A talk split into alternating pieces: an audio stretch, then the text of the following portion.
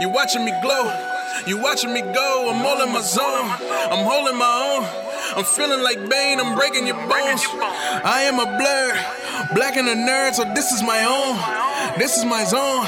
And this is our show. You already know, like my gram blurred. YouTube blurred. Everything I do so blurred. Bet you wish you so blurred. Cosplay blurred. All day blurred. Bet you wish you so blurred. Talking about what we heard. Talking about what we seen. All through the eyes of a blur. Everything that we do urge. Flying like a super person. Plus I got super friends. We be teaming up early. Welcome to Blurred Vision, your window into the world of all things geek, movies, TV, or news. We talk about it every week. It's your boy Jordan with. Hey guys, it's Michael. Did you miss us? We were off for a week. Jordan, did you miss me? I did miss you. I'm online. You want to play Striking Vipers? No. but this Are week. you, are you sure? Yeah, I'm pretty sure. but we're yeah, so we took a break for Independence Day, you guys. So hopefully you didn't miss us too much. Oh, we didn't have that much to talk about anyway. So we're We like, have eh. anything to talk about. I finished Jessica Jones. we didn't have anything to talk about. like nobody cares. I I could give like a five minute wrap up for the whole season, but honestly, nothing happened. It, it can literally be summarized as Dexter versus Jessica Jones. Are you interested in that at all? No. Exactly. but you know I, what? did, I did hear Luke Cage came on as a like one episode. literally one scene. Oh, it wasn't even a full episode. No, Oh, it was damn. one scene. He just rolled up in her apartment like, "Hey, what's up? You going through shit? Yeah. You need any help? Nah. Okay, I'll see you later." And he never will. He'll never see her again. Guess I'll just watch that one scene then. That's all I care It's not even about. that great of a scene. it was it kills me. But it was kind of like a an epilogue sorta to Luke Cage season two. So he was like in his suit like Kingpin and shit. So if you're into that, maybe you are. I mean, maybe. I don't know. Looking like a snack. Oh, he's got full beard too. But anyway, what we are excited to talk about though is Spider-Man, Spider-Man, radioactive Spider-Man. Those are not the lyrics. Well, I'm kind of combining the original song with the new one. Radioactive Spider-Man, Spider-Blood, Spider-Blood. Classic. But yeah, we're going to be talking about the sequel to Spider-Man Homecoming, Spider-Man Far From Home, the Avengers Endgame epilogue that we all wanted? Question mark? maybe. Put a pin in it. We're gonna have our full review and thoughts later in the episode. Uh, we're also gonna be talking about Stranger Things season three. That's how I spent my Fourth of July. I don't know about you. Uh, it was my mother's birthday on the third, so So no or yes. no. I watched the entire series. Me and my girlfriend literally just binged it, uh, like all, basically all in one sitting. My brother actually just got into. He just he's he's on season two now. He's binging it like pretty much all this weekend. Mm. I'm like, oh, so you finally decided to join the party? dude just seeing like like just uh clips of seasons one and two even two but like especially one man when you the comparison is crazy they, they're full grown adults by season three i can't imagine what season four is gonna be like Yeah, like their voice. like, Hey, where you guys going? I'm like, the fuck? When did this happen? we're not kids anymore will like oh my god what happened to you mike jesus christ like it's like it's so weird to watch them grow up too because it's almost like someone just took their child selves and stretched them out like gumby and made them tall and lanky and weird looking Although, well, I'll say no. What happened to Dustin's teeth? do He had teeth last season. Now this season he don't have any teeth. Oh yeah, that was kind of a plot point. He didn't mention that. Yeah, Did the actual actor? I know that's like a real thing. yeah, I know it's a real thing, but he had teeth last season. He got him punched out at, at camp. like, at summer camp, they got punched out. Uh, but yeah, we'll be talking about uh, Stranger Things, at least episode one. So I guess no spoilers, even though I want to talk about spoilers. Well, you can't because I've only cr- seen one episode. You better finish for next week, man, because it gets crazy. Um, and we do have anime to wrap up the final, uh, the last episode of Attack on Titan season three, and the last two episodes of One Punch Man season two. and did you watch? uh No, I don't know what you're gonna say, but Never probably mind. not. What is it? Is it anime? Yeah. Then No. is it Shield Hero? No. Oh, then what is it? Um, Fire Squad, Fire Force, Fire Force. I heard someone talk about that. Like they said, which they stole from Blurred Force. Blurred Force. Yeah, What the hell is that? the Blurred Force. Is that a thing? I don't know what that is. It's our thing. It's our thing since Yes, when? We merge into gooey substance what? to make the Blurred Force. Is this like the Speed Force, but for black nerds? Yes, Oh, okay. Well, I didn't know about this. with a little bit of gay in it. okay. Wait. So what's? I don't know anything about it though. I just saw someone. Like, I saw a picture of it, and someone said like, "This is the best new anime." I don't know about all that, but it's pretty good. Oh yeah. Yeah. Okay. So something else to check out for next week. I think we also have a couple anime suggestions from our fans. Um, a mini summary. Okay. Um, we'll get into the emails to talk about that though. But before we get into all that in a bag of chips, we have iTunes review. Just one. And it's not even a new review, it's a re-review. We want new reviews. Guys, Yes. where are you? Where Putting are out the signal. the blur signal is up. We need new reviewers. The bat signal. Let me let me scroll down real quick. Let's see where our last new review came from. I think it was May 8th. Damn, that's a lot. That's like two months Yeah, ago. two months ago. Oh, that's so sad. Are we no longer Uh, loved? yeah, is nobody listening to us? or is it just is it just old people? We've got the same amount of listeners. They have we haven't dropped off yet. Now I say that, watch. It's like next week, like no one listened to our Far From Home review. This actually be the test. If we don't get like a like a big influx of listeners from the Far From Home review, I mean, no one loves us even anymore. just new. You gotta, you always gotta grow. We're a million strong and growing. Well, apparently we're not growing. no, we're not. We need some more Flintstones chewables. but we did get a review from Lee Mahi 17, and he says, uh, it's a five star review Toy Story 4 and other things. Hello, and as the title says, I'll be talking to our overlord and savior, dictator Mickey. And the lamp too, I guess. First of all, this will be long. Huh? So strap in, Michael. This is a long review. So I'll start off by saying something that's not related to the mouse. Please, listeners, leave a review in the podcast. Oh, thank you, Lee Yeah, yeah, see, see, people like Lima here, are the MVPs. Like, come on, guys, mobilize, help us out, help the podcast grow. Um, he says, leave a review in the podcast. They deserve all the five star ratings you can give them. They not only record every week for us, well, not last week, but For the most part. yeah, yeah, yeah. The sentiment is is, is correct. Uh, they not only record every week for us, but go to see movies uh, that are good. Anyone And or- bad. yeah, that that are good or bad. Uh, for anyone that does deserve, oh, anyone that does that deserves all recommendations. Now, finally, to Mickey, the rat of greediness. Now, I expect you guys to see the re-release of Endgame since I can't find it anywhere near me.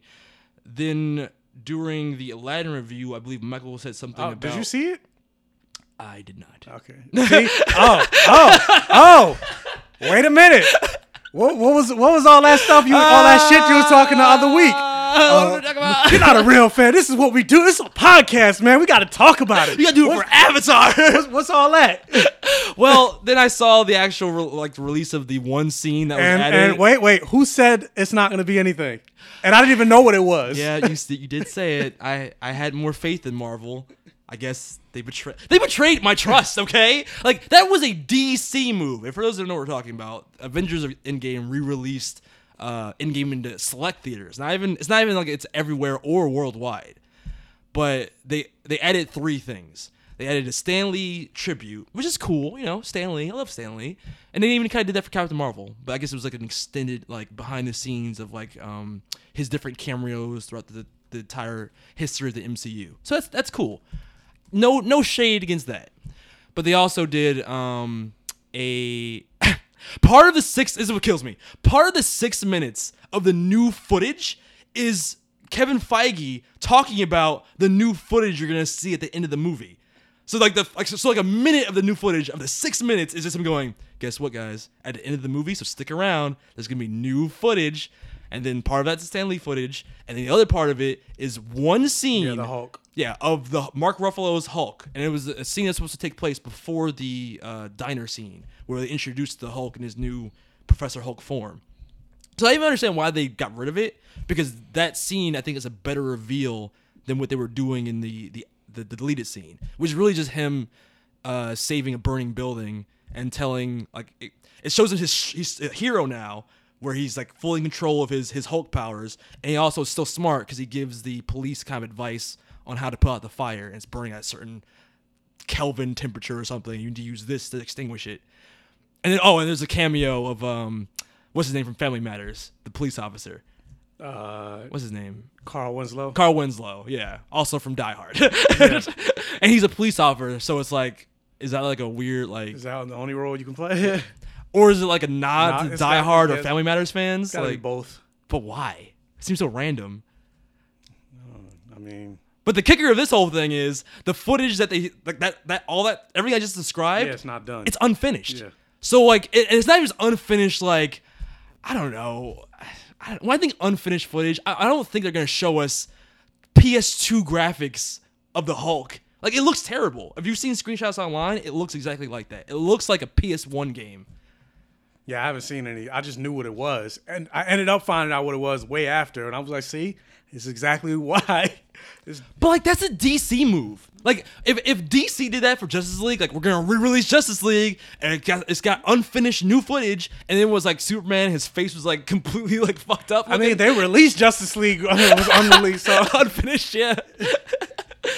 but like, I would never expect Marvel to do something like that. And it's like you didn't have to show us that scene. I'm sure, I'm positive that there are deleted scenes that don't include CGI. Like you know, I mean, just just Tony Stark talking to Steve Rogers. That's all. I, that's all. As a fan of Marvel, that's all I need to see. Just give me a couple of deleted scenes of just characters talking. I'd be fine with that. no, they don't have any of that. Bullshit. Because you know on the Blu-ray there's gonna be stuff like that, right? There's no way there's not gonna be. Maybe. And remember, actually, even now that I'm saying this now, I'm even thinking about. Remember before when I told you about Markus McFeely on the Kevin Smith podcast, talking about scenes like War Machine getting his armor, and that, that and that was cut from the final movie. Where was that scene? Show me that scene. Maybe they didn't have that. Maybe that was even less rendered than the Hulk scene. Man, I I can't imagine because that Hulk is trash. And I'm just saying when that's your entire like justification for having people go out and see the movie again, I'm sorry, man. I can't justify the ten to fifteen dollars I'm gonna spend. Granted, I love Avengers Endgame, but I've seen it twice already. I don't need to see it again. Seeing it again was really just for like I want to be Avatar. That's why I'm Mr. Prediction Head. I hate you. you cursed Endgame. did I, or did they curse themselves? They really cursed themselves. I don't. That was. What, what are you doing, Kevin Feige? How how could you allow that? and that's part of the reason why they didn't. Like, it only made, and, and this isn't this because I wish I had this much money, but it only made $5 million. Really? Yeah. That's all it made. That's all it made. so how far is it still from Avatar? I'll get to that. Okay, I say that That's for news. news. Yeah. Okay, well, Lee Mahi goes on to say, uh, "I expect you guys to see the re-release. We didn't. We're trash. like Forky. Tr- trash." Uh, then during the Aladdin review, I believe Michael said something about how Disney should approach the remakes by going a different or by doing a different perspective. I agree, but I don't think it should be the other protagonist. I think Disney should have taken the Maleficent approach and have it from the villain's perspective. I mean, imagine the same movie you saw, but from Jafar's perspective. Oh, and can show you why he is power hungry and cold hearted. That's actually interesting. And we'll be talking about the uh, Malefic- Maleficent trailer a little bit later too. Mm-hmm. And actually, a lot of what he's saying here is what I'm going to echo in that uh, trailer uh, trailer talk. Da-da-da. Now, my Toy Story 4 review. First of all, this movie was a perfect ending to something that I thought had ended with the last. That being said, I totally would give this a perfect vision, but I have a few complaints that I can't go into without talking spoilers. So, spoiler warning for Toy Story 4. Okay, now that I've said that, you know that I you know how I said it was a perfect ending. I meant for Woody. I hate to say this, but I feel like they set up room for a sequel. Yeah, they kind of did. Uh, now I say that they now I say they set up a sequel because we really didn't have to end. Oh, we really have an end for Buzz's character, or really any other than Jesse's. Bo, Peep, and Woody. Now, do not get me wrong, as much as I would like to see end Buzz's character, how they ended it with Woody being a lost toy, you can't. And even though you could make it about the next chapter in Woody's journey, I think they backed themselves into a wall by ending it the way they did. By that I mean you can't by having the rest of the toys staying with Bonnie, even though Bullseye should have stayed with Woody. Oh, that's true. That horse. No loyalty. Yeah, I was gonna. He don't give a fuck about the horse. He, I guess, it, I guess Jesse needs it now that she's the new sheriff. And also, that was kind of that was her friend first, right? Because the, the the horse I came. think the with horse Jo- came with Jesse, yeah.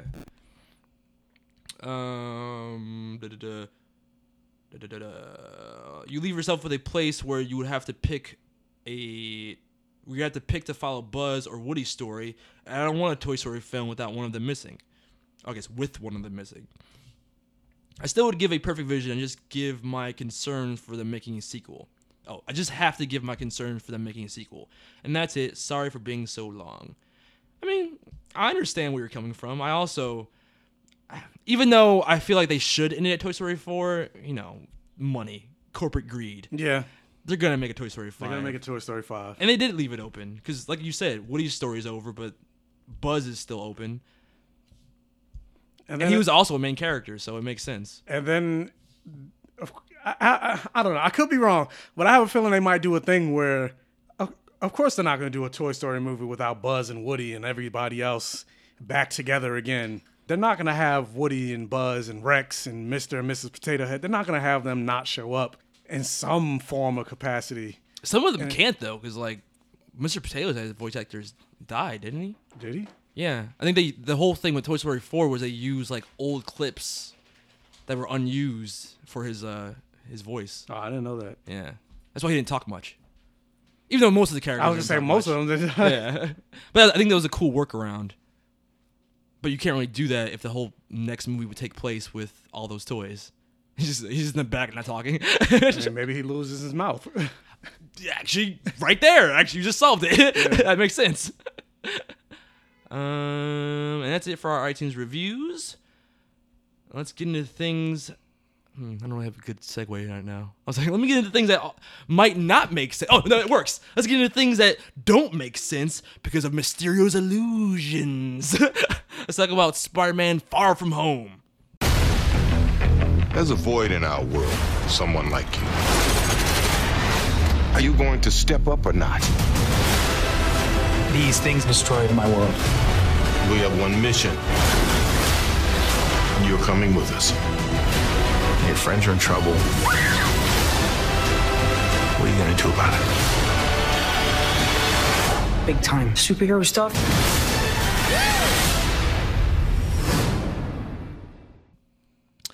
And for those that don't know our rating system here on Blurred Vision, I will drop it here. We here at Blurred Vision have a very simple rating system. It goes from poor vision to perfect vision. In the middle, there's passable, and then you have less than passable and more than passable. Thank you, Catch Upon.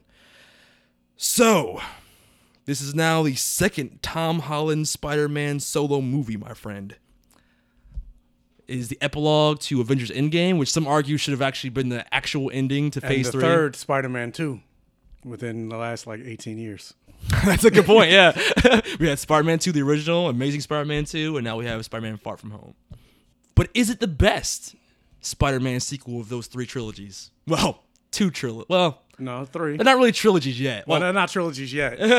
Amazing Spider Well, actually, no. Yeah, that was gonna say Amazing Spider-Man never got a trilogy. It'll never be a trilogy. but is it the best second movie of those three franchises? Some will argue yes. Some will argue a resounding no, based on some of the choices that were were made in this movie. You want to go first? what your thoughts say, are? I was gonna say I heard it phrased a different way. Is it the best live? Is it the best Spider-Man movie? Well, I, when I made my Instagram post about it, I did phrase it that this is one of the best live action Spider-Man movies to me, and I specifically said live Yeah, action. live action because Into the Spider Verse is still. It's uh, far head and shoulders still the king of Spider-Man movies. Like that, that movie perfectly encapsulates everything that I think. Because I saw, yeah, I saw Spider-Man people saying, "Oh, this is the best Spider-Man movie." I'm like, eh, "Into the Spider Verse." no, no, no! don't be racist. yeah, don't be racist. But I mean, we both love Tom Holland's Spider-Man, Uh-huh. and I think we both. If I'm trying to remember our review for Spider-Man: Homecoming with Jamie, I feel like we really, really liked it, but we still had our issues with it. I don't think we gave it a perfect vision, did we? I don't. I want to say we were like more than passable range. that was so long ago. I know it was a lifetime ago. but going into this movie, my expectations were through the roof because after Endgame ended the way it did, kind of like with Toy Story 4, the Endgame was the perfect ending in Toy Story 3. You know what I'm saying? So uh-huh. to justify this being the end of Phase 3, I was going into this thinking, all right, you better wow me with something. And I feel like the way they kept a lot of what we as comic book fans going into it already know to be some of the twists that aren't are being kept close to the chest in the advertisement from Far From Home. I was like, all right, I, if you're gonna save that reveal for the end, that's cool. But you gotta do more than just go like, oh, by the way, that thing that you knew was coming because you're a comic book fan is is here. It's like, all right, what else you got?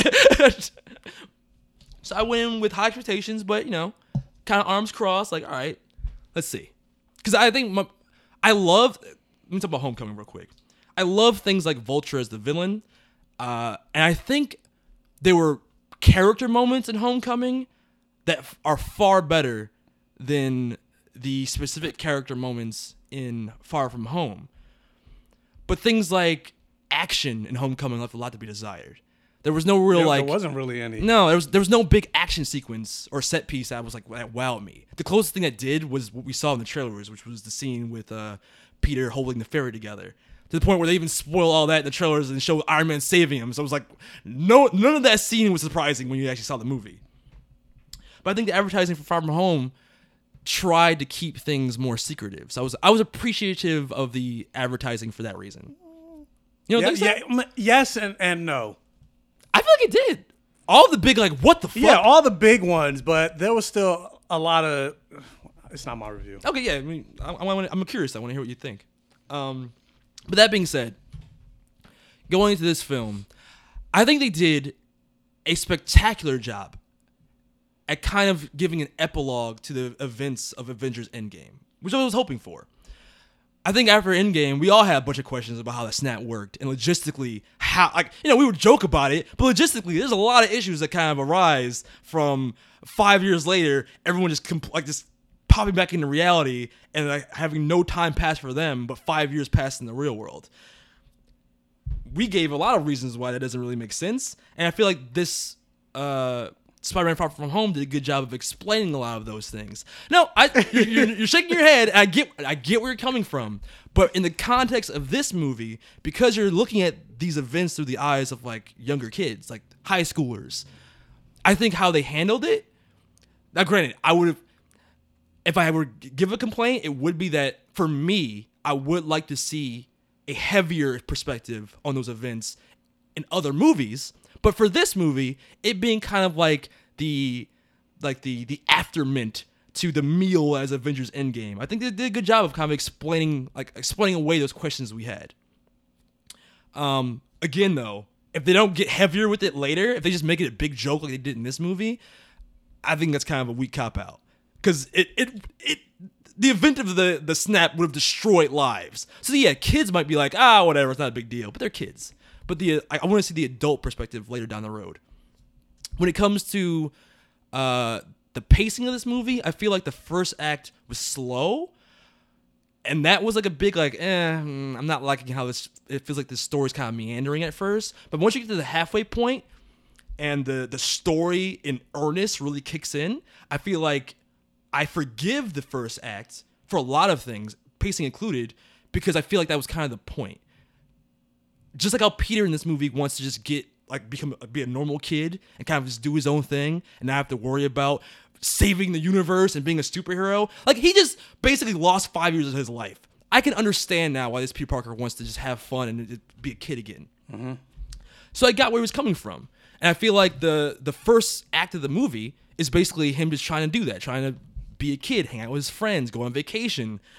And what feels slow to us, I feel like was supposed to be more like a slice of life uh, in in the life of Peter Parker, which is fine because once the, the Spider-Man story kicks in, it's it goes all the way to the ending. And then it hits us with some of, I think, the best action sequences, not only in the MCU, but in the Spider Man franchise overall. To me, the best action sequence before before some of the stuff in, in Far From Home was Spider Man 2. The Doc Ock battle on the train Yes. could, couldn't be touched by almost anything. I think like stuff like um, Amazing Spider Man when he was like fighting Electro or swinging through the city, those things look great. But in terms of like a, a solid action sequence that wowed me as a Spider-Man fan. There are things that happen in this movie that feel like they're pulled either right from the comics or right from like the Saturday morning cartoons. Um, and they even do a thing where they explain away, or not explain away, but they they explain a lot of the things that we complain about in Homecoming, or just or this Spider-Man in, in general, like his spider sense. What's the deal? Why does it feel so like? Uh, why does it feel inconsistent? Like he almost didn't have spider sense in Homecoming, and then in Infinity War, you get that one scene where his, His, his hair raises. his hair raises. And it's like, oh, spider sense. That was the only time you saw it. Yeah. and this movie, they do a good But job. Civil, but in Civil War, he had it when uh, Falcon was attacking him, and he's like, yeah. "Uh oh." It's off and on. Yeah. a- I- and this is not a spoiler because it was actually in TV spots and trailers uh, from Far From Home. But Aunt May throws a banana at his head and it hits him. And she's like, You can dodge bullets, but not bananas. Like, and that's, it, that's to me, that, that uh, exchange sets up the arc for Spider Sense in this movie. And it's cool to see a young Spider-Man developing his spider abilities. I'm glad that we're able to kind of be a fly on the wall and see that happen in real time in this movie. That being said, this movie ain't perfect. there's a lot of there's some weird character choices that some of the characters make that don't really get explained. I get Spider-Man is young, but there's a big thing he does with Mysterio's character that just made me go, "What? What are you doing?" like it for someone who acts like Iron Man was like your Uncle Ben in this universe, some of the choices he makes with the things that Iron Man leaves to him makes no fucking sense. And you can't explain away with like, oh, he's a dumb kid. Like, no. just character wise, it makes no sense. In the same vein, um, the the humor in the first act is humorous, but it's not funny. Like it Deadpool was Deadpool was hilarious. The first act of Far From Home is just humorous, but never actually got a laugh out of any of it.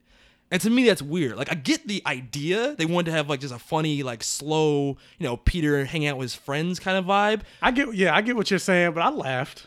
It wasn't like no, no, no. There were some jokes I laughed at, but I feel like the it was joke more like per minute, it was more like, oh, that was cute, but I wasn't like, yeah, it, was was- fun. Like, yeah, it was cute, but it wasn't like i- if they told you 15 jokes, I felt like two or three made me go like actually laugh. The other ones were just kind of like, oh, it's kind of endearing. He's he's adorable, which is fine. But for something that I felt like was trying to be a comedy, I felt like it wasn't comedic enough. You know what I'm saying? Mm-hmm. Um, uh, I felt like there was something else I wanted to talk about that was a big issue that I had with this movie.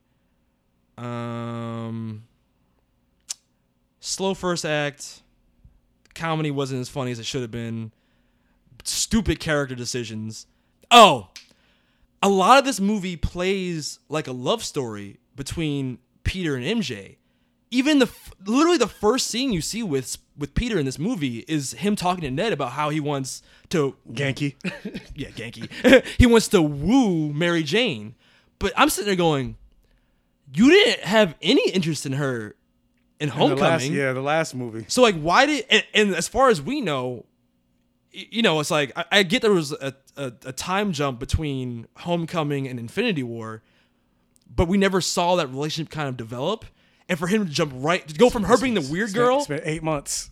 That's all you need for teenagers. I, I guess, but I would like to for something as important as the relationship between Mary Jane and Peter Parker. I know she's Michelle Jones, but whatever, she's Mary Jane.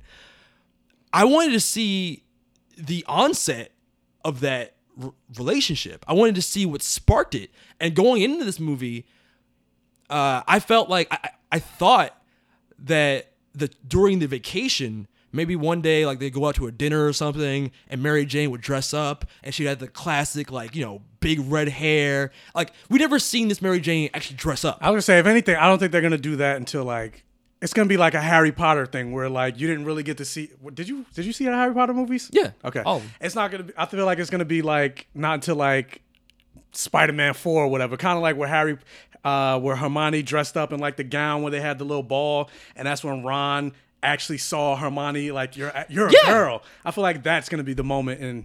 But but Granted, he already likes her, Exactly, but still, like- I, I feel like that face face it, Tiger. You just hit the jackpot or whatever. I feel like that's not gonna happen until I feel like that was a, a missed opportunity then. 'cause I feel like that's even in the comics that Face of Tiger hit the jackpot is like the beginning of his relationship with Mary Jane. His his crush begins there. Yeah. and I feel like we skipped that.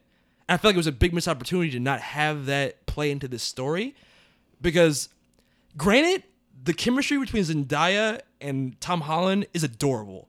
I think their banter is cute. How they play off each other, Or I'm like, who- perfect. Or I'm like, who knows? They might be trying to pull a okie dokie. She's not really. She's MJ, but she's not Mary Jane. That'd be so weird 'Cause- if like she's MJ and then an actual Mary Jane shows then, up. then you're like, oh, I knew an MJ once. That's weird. it would be, but I'm just saying. and I it takes know. away from the the significance of her character. I because because like. because I heard that what Kevin Feige wants to do like nine movies total. So three the the first trilogy is the high school years, second trilogy is the college years, then the last trilogy is adult years. I say I don't I don't like it though. If you're gonna do that, introduce Gwen Stacy, not not an MJ. You know what I'm saying? Yeah. Or give her a different name. But you know they got. They But I don't like that. They I- can't, I- they I can't want do her- Gwen Stacy again. They literally just did. But I want, or you could do like in the comics where they, ch- or not comics, uh, Spectacular Spider-Man, where they changed Gwen Stacy to be more like like a girl next door type, like a nerd sort of. Mm-hmm. I feel like they were kind of doing that with Zendaya's character. Whatever. The point is, I want her to be Mary Jane, and I just feel like there should have been a moment in this movie where you see the light going off in Peter's head of like, oh my god, I love this girl's really cute, and like maybe that's too shallow. They make a joke about that, like, oh, so I have value because I'm pretty, but like play into that. Like I felt like that would be a good time to see that relationship kind of develop because like I don't know. I guess part of me, I'm thinking like, well, they're still in high school. Is it? Is it too? Because you think about Mary Jane and Peter Parker. That is the love story. yeah. How many people are like? Are you actually with anybody that you dated from high school? Hell no. Yeah, exactly. but I'm not. I'm not Peter Parker. but I was. I was gonna say. Um, I just feel like, oh, the, the their chemistry is cute, but I don't really understand. And the movie never took a moment to tell me what does he actually like about her. Like, and vice versa. What does she like about him? Exactly. I have no idea. Again, the, the chemistry is cute, but feels shallow because at the end of the day, it's not like she's any different from Homecoming. She's all she really does is like make really dark remarks every once in a while. I'm just like, are you in the spectrum? Because there's there's times where she's saying shit like um like she'll they'll be having a, a cute date or something, and she'll say something completely dark, and she's like, "Oh, sorry, I can't help myself," and I'm like, like Tourette's, like like I don't, I'm confused, or is that like your personality quirk? I don't know. But I would have loved them to go into it more, especially since this was kind of like the first time we get like a romance a romance between Peter and MJ. Um, but that being said, even though I do have some issues with this movie, I feel like in terms of it uh, being a Spider-Man story, once the plot kicks in after the halfway point and we get more in-depth information about Mysterio and and who he is in this in the MCU, um, and especially when you get to the ending where you're hit with rapid fire what the fuck moments. How many times do I have to say on this podcast?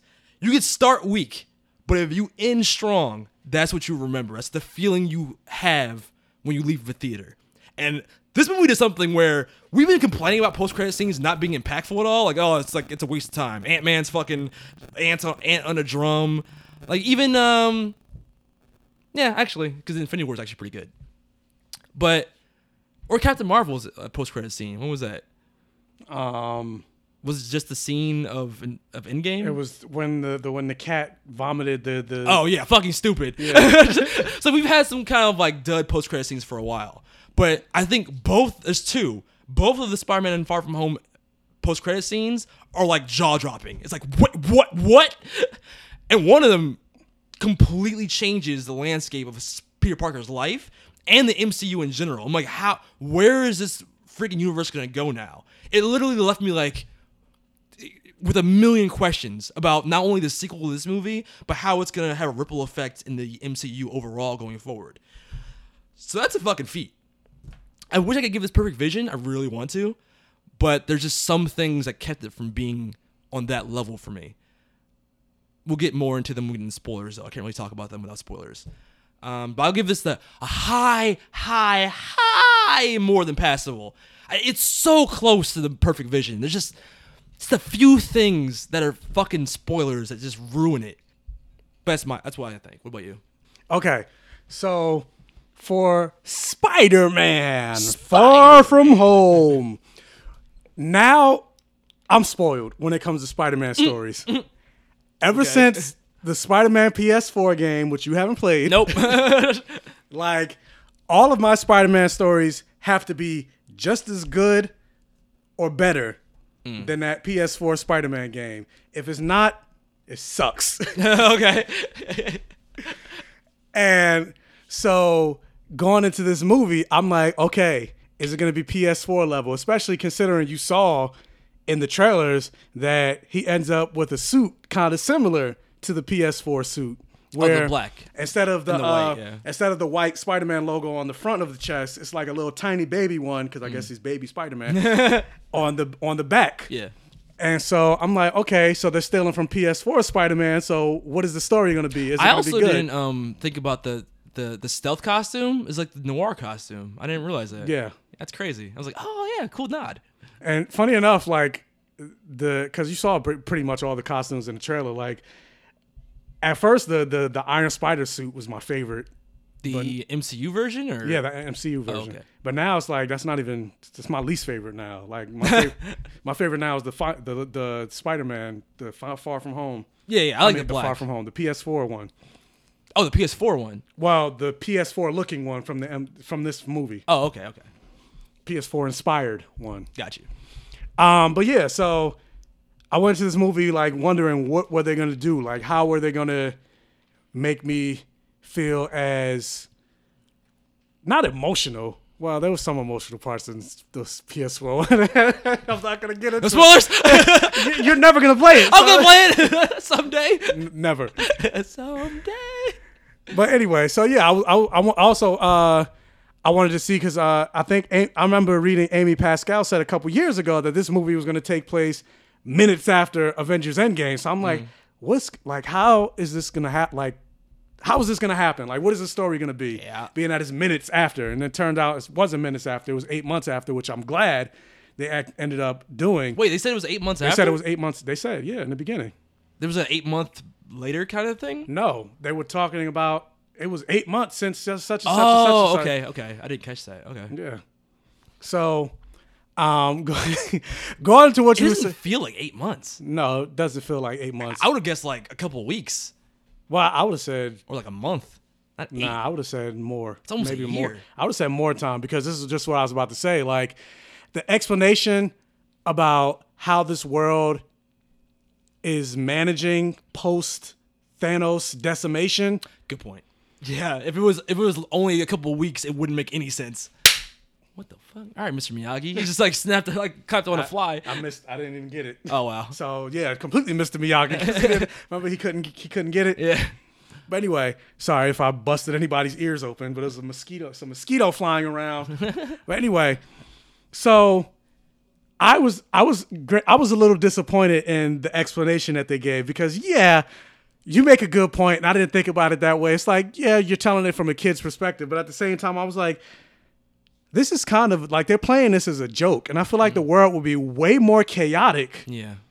even more so than people being snapped away. Now they're all coming back. It's like that creates way more problems. They touch on it. It's it's low key, like the thing that Aunt May's doing. You know what I mean? Like the the homeless shelter for people that are displaced. Mm-hmm. Yeah. But it's like even the fact that they they make a point to say like people literally pop and this isn't a, it's not really a spoiler because you even said it but people literally uh, appeared in the exact same spot that they disappeared five years ago. Yeah. and, and they played it like a ha ha ha ha ha it's funny but it's I'm like no what if you were like in the middle of traffic? Wow. Well, remember the bullshit thing Kevin Feige said about like, well, Hulk used his power, or I think the writers, but apparently not because this movie said something else Well, no, it, uh, the Russo said that Hulk uses when he did the snap. Anybody that was in danger, like anybody that was snapped away in a place that they would come back in a place of immediate danger, they got moved somewhere else.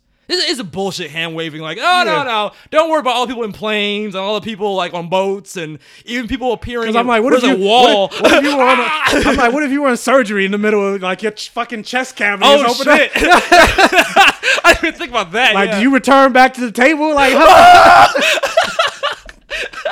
That's a good point. Yeah, I didn't think about that. so I'm like, so there's a lot of dark implications Yeah. of you know people coming back, and like the fact that they played it as a joke. I was like, I almost felt the way I felt in Thor Ragnarok, where it was just like, like you lost your whole fucking planet, and just the fact that you kind of playing it off like your best friends, like nothing, none of this, none of this. But see, I forgive this more than Thor Ragnarok. Oh yeah, I, I do forgive him, give him more than Thor Ragnarok. Also because you brought you brought up that point, it is from a kid's perspective. yeah. So, and also like, the timing after Endgame, they probably want people to end more on like a oh yeah, the MCU's fun note than a man, shit is dark. but if they don't address it in a darker way later, I agree with you. Yeah. But uh overall, like going going to what you said, I do feel like the first half of the movie was pretty slow and not to the point that I was bored, but I was just like, where's the story going? Like this doesn't mm. feel like Spider-Man to me. And on top of that, when you think of Spider-Man stories, even in the comics, for the most part, Spider-Man is never outside of New York. Yeah. New York and Spider Man are pretty iconic. Like you think about the Avengers, like they'll travel around the world. Or Doctor Strange is always going through dimensions, and the X Men are traveling space and here and there. But. Spider Man, for the most part, is always centered in New York. Yeah. Especially considering his power set. Like where the fuck he's gonna, he's he's where is he gonna swing if he's in Florida? That's true. It's like all fucking highway. yeah. So I was wondering, like, what are they gonna do with this story? Being that he is outside of his element, outside of his comfort zone, outside of the place that we know Spider-Man to be in throughout the majority of his run. Um, and so the things that they were doing, like some of the pacing issues, like there was some jokes that it was like like you mentioned, because I, I laughed, but at the same time, it, was a good way that you put it. Because I thought, because the way I said it before, I was like, or I thought about it, I was like, okay, this is the funniest of all the like the Spider-Man movies, but the way you put it, it's more, it's not that it was funny, it was just cute. It Yeah. Because like Humorous, endearing. yeah, but because like even the joke where this isn't a spoiler because it doesn't really affect the plot, but like there's a moment where one of the teachers they're trying to take a picture and they drop their camera in the in the water. And that's supposed to be like a funny. But I was like, I hate it. okay, it. I was like that was cute, but what what was the point? Like you're wasting screen time. like All the JB Smoove and the other guy. yeah, I didn't like JB Smoove. Me either. I'm like, why are you in this movie? Like, it's so weird. he he knows somebody that knows somebody. He's gotta. That's the only reason. That's the only reason I could think of them putting him in this movie. Yeah. Uh, so, so moments like that, I was like, okay, that was cute, but at the same time, it's like, what was the point of that? And I felt that way about some a lot of the cat, like even like Flash, some of some of his some of his jokes, and the fact that they change him so much from the original Flash. And I mean, I guess at the end of the day, if you're trying to make a Spider-Man in today's society, you can't really people aren't really bullied anymore for being a nerd. Yeah. The, the, the, the days of the jockey bully are kind of over. Yeah. But I like the twist on it. I like that he's a rich kid, and I, that's what makes him a douchebag. I like that. Yeah. I, I like the changes of the Flash, and I even like the the stuff with like the like the relationship between Ned and that uh the girl. Oh no, that was funny. That's funny. him That- and- him and Betty. That's probably the funniest parts of the movie. Yeah. Like Peter's reactions, because like, oh, so gross. I hate them so much. So happy. And uh, going going into what you said, like I agree, I agree. Like while I was watching the movie, I was like, okay, I like Zend- Zendaya. Sorry, I keep saying sorry, Zendaya. Ri- sorry, Riri. God damn it, it's Zendaya. Yeah. I've got a skill called send me a sample. What the fuck? Siri's like, what'd you say about Zendaya? What? That's Siri. No, that's Alexa. She's not even supposed to turn on unless you say Alexa. So I didn't say Alexa. Like what the hell? Pause. Alexa, turn off. Oh it's Ultron. Edith, is that you? but well, I don't even remember what I was saying. uh, we're talking about Ned and the girl. Humorous, not hilarious. Oh yeah, no, I was saying uh I like I like Zendaya and uh and you and I were big defenders of like the whole MJ thing. Yeah. But at the same time, it's like while watching this movie, I was like, she's not MJ to me. And I get she's not Mary Jane, she's Michelle Jones, but at the same time, you're giving me MJ. I don't see and it's not even just the red hair. It's just like the way the character acts, it's the quirks, the dark humor. Mm. It was like like I appreciated the love interest that they had, and I found it interesting. But at the same time, I was like, I didn't really att- like latch onto it as much as I feel like I should have. It was just more like, all right, that was cute, but I agree. I agree. I wasn't like I wasn't like fully rooting for them. By Really? Oh, I was. I just didn't feel like. I, but I agree with what you were saying about her not feeling like the Mary Jane from the comics that we know. That's why I thought in this movie they would do a thing where she comes into herself. Like she was she was that weird girl that made those weird comics in Homecoming because she hadn't become fully confident or like you know grown into herself yet. But in this movie, I felt like that's why I wanted a moment where she, she comes out with the full Mary Jane, like you know, oh I, I I'm confident in myself now. I look good. I'm okay with that, and she can still be playful and bantery, you know, and a little bit cocky or whatever if you wanted to be more like Mary Jane in the comics. But I, I just want to see that evolution of the character into Mary Jane. It never really happened in this movie. No. But overall, going back to what you said, because this is the exact thing I was thinking, where it's like the things that you remember with any situation, even when you meet somebody, is the first impression and the last impression. Hmm. And first impression, the way this movie opened, I, I like I died. Yo, the intro. Because at first you're sitting there going, "What? This Yeah. this looks so bad." Wait a second. Oh, like it can't be this corny. Like, Like oh, I even- when it started, I was like, wait, what? Why is this? Am I in the wrong? What movie am I? in? No, shut up. But yeah, so that was a strong first impression, and then like the second half of the movie, like the action in this movie, I thought was great. Like, I feel like this is the most comic booky of all the Spider-Man movies Agreed. and to the point that it actually made me go back because it reminded me of the Spider-Man cartoon, the '90s, hmm. where he fought Mysterio, and Fought Mysterio. Why would he fight Mysterio? Mike? I'm just kidding. I mean, I'm like, because I, was- I had to pause. I was like, it's whatever. It's comic books. yeah. Mysterio's a villain. Okay, like if You you can- if you can you're spoiled, Google- if you're spoiled by that, then who cares? and you know, I, I'm cool with spoiling that because. First of all, it's so easy to be like, "Who's Mysterio?" You Google it, the first that comes up, Spider-Man villain. Yeah. But beyond that, there are like way bigger twists in the movie than that. Like, like three way bigger twists. yeah, there are. Yeah. So it made me go back and watch that episode where they fought, and I was like, "See, this look. Granted, it's '90s animation, so it looks a little old, but it basically looks like the same type of you know beat for beat in terms of what's going on with the with the action sequences." And I thought it was great, and it kind of reminded me almost like a House of Horrors horror movie type. Yeah. While watching it, I was like, "This is fucking beautiful." Yeah. and so that left a very strong impression and then like you get to the like the post credit scene it's like for me the post credit scene boosted my rating or the mid credit scene boosted my rating Yeah. for this movie It's like a smack to the face. And it's at- like two in a row. It's like left, like a jab and then a cross. Like, oh shit, oh shit. because for the most part i was sitting in the movie i was like okay i like it but i'm not really i don't know it's just something missing for me in this movie but then that you got to that mid-credit scene and i was just like so spoiler for my rating i'm perfect vision oh, so you are perfect. yeah Okay. like before i was like okay uh, See, that's how I felt I'm, too. I'm more like a I'm more like a more than passable, but I want to like it more. Like I don't know what's missing. Like it like it looks great. I enjoy the Peter Parker aspect. Like I don't know, but then that you got to that final mid credit scene, it was like, oh, that like especially when you saw like what ended up happening. yeah. And then a certain thing that happened, a reveal. I was just like, oh! I was like, I'm excited for what what it does for Spider-Man 4 going forward. Yeah.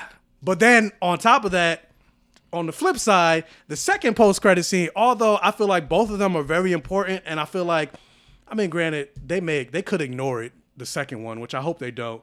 But the second post credit scene could definitely have way bigger implications in the greater MCU. But I was still I was disappointed in the second post credit scene. Really? Yes, I would like to know why.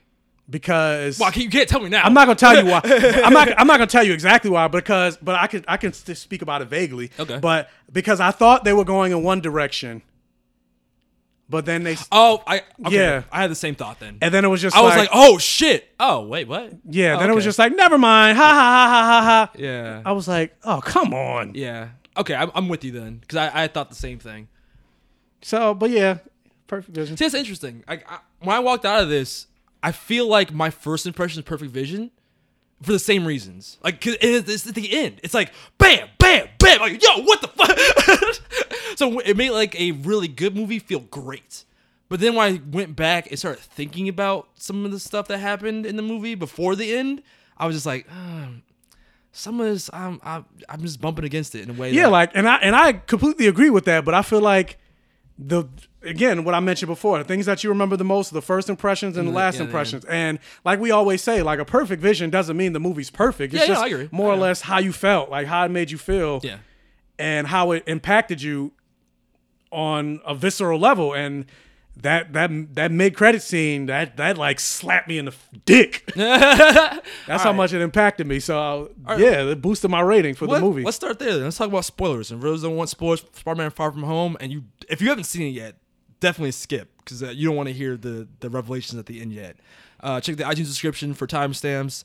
Spoilers. Okay, so let's let's start with the last post credits. Nah, we got the fact that they got J.K. Simmons back. Well, I was trying to stay on topic. You were just talking Nah, about it. I need to Okay. talk about that. okay, but yeah, you get that that swinging, and I, I like this moment because the you it, it kind of some of the complaints I had, like the pacing, and even what you kind of said about uh, it not feeling quite like a Spider-Man movie because there was never a point where he was in New York.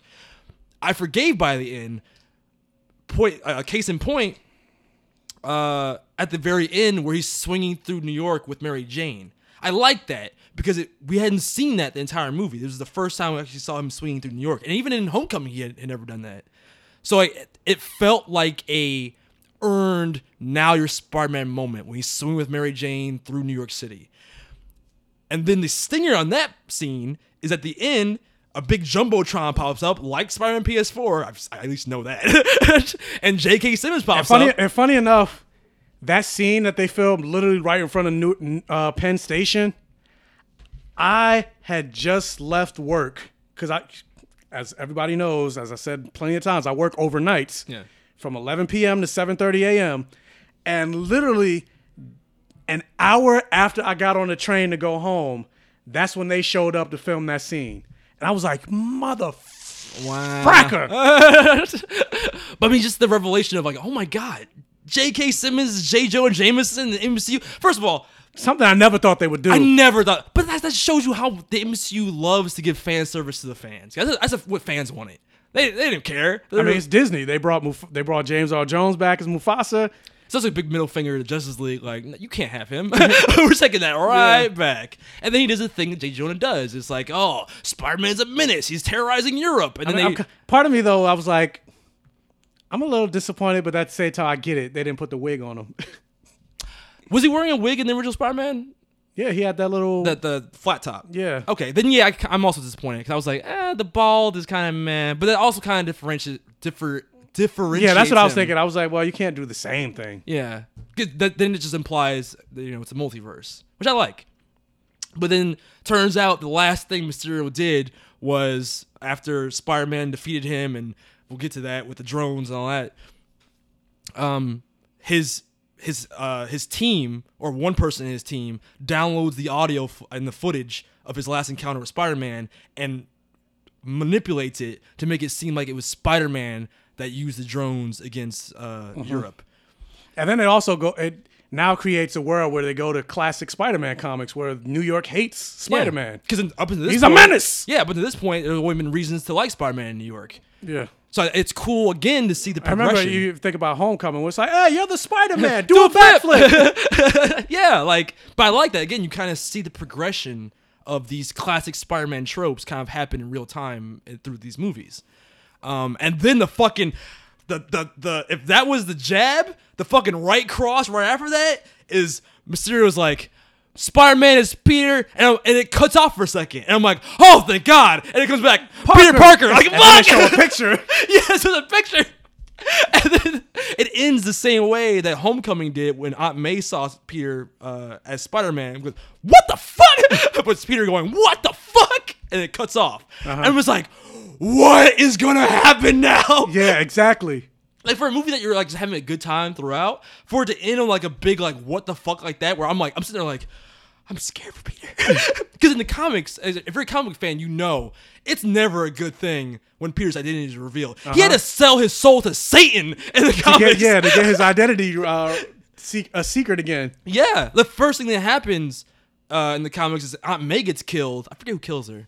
Was it? It wasn't Punisher. Who was it? Somebody snipes her. Somebody, yeah, somebody snipes her. Yeah. I don't remember who. and then he he sells his soul to Satan and trades his marriage to Mary Jane to get his, his secret identity back. And then we don't talk about it ever again in the comics. no, never again. hey, Peter, remember that time you sold your soul to Satan? Huh? I don't know what you're talking about. yeah, where's what's the ramifications or the consequences of that? Besides your marriage, like it's got to be more. like, do you think they're actually gonna go dark and actually do a thing like in the comics where somebody that is close to him is like in the crossfires and possibly dies? Because we love. I mean, Aunt maybe, May. but not not maybe not this early.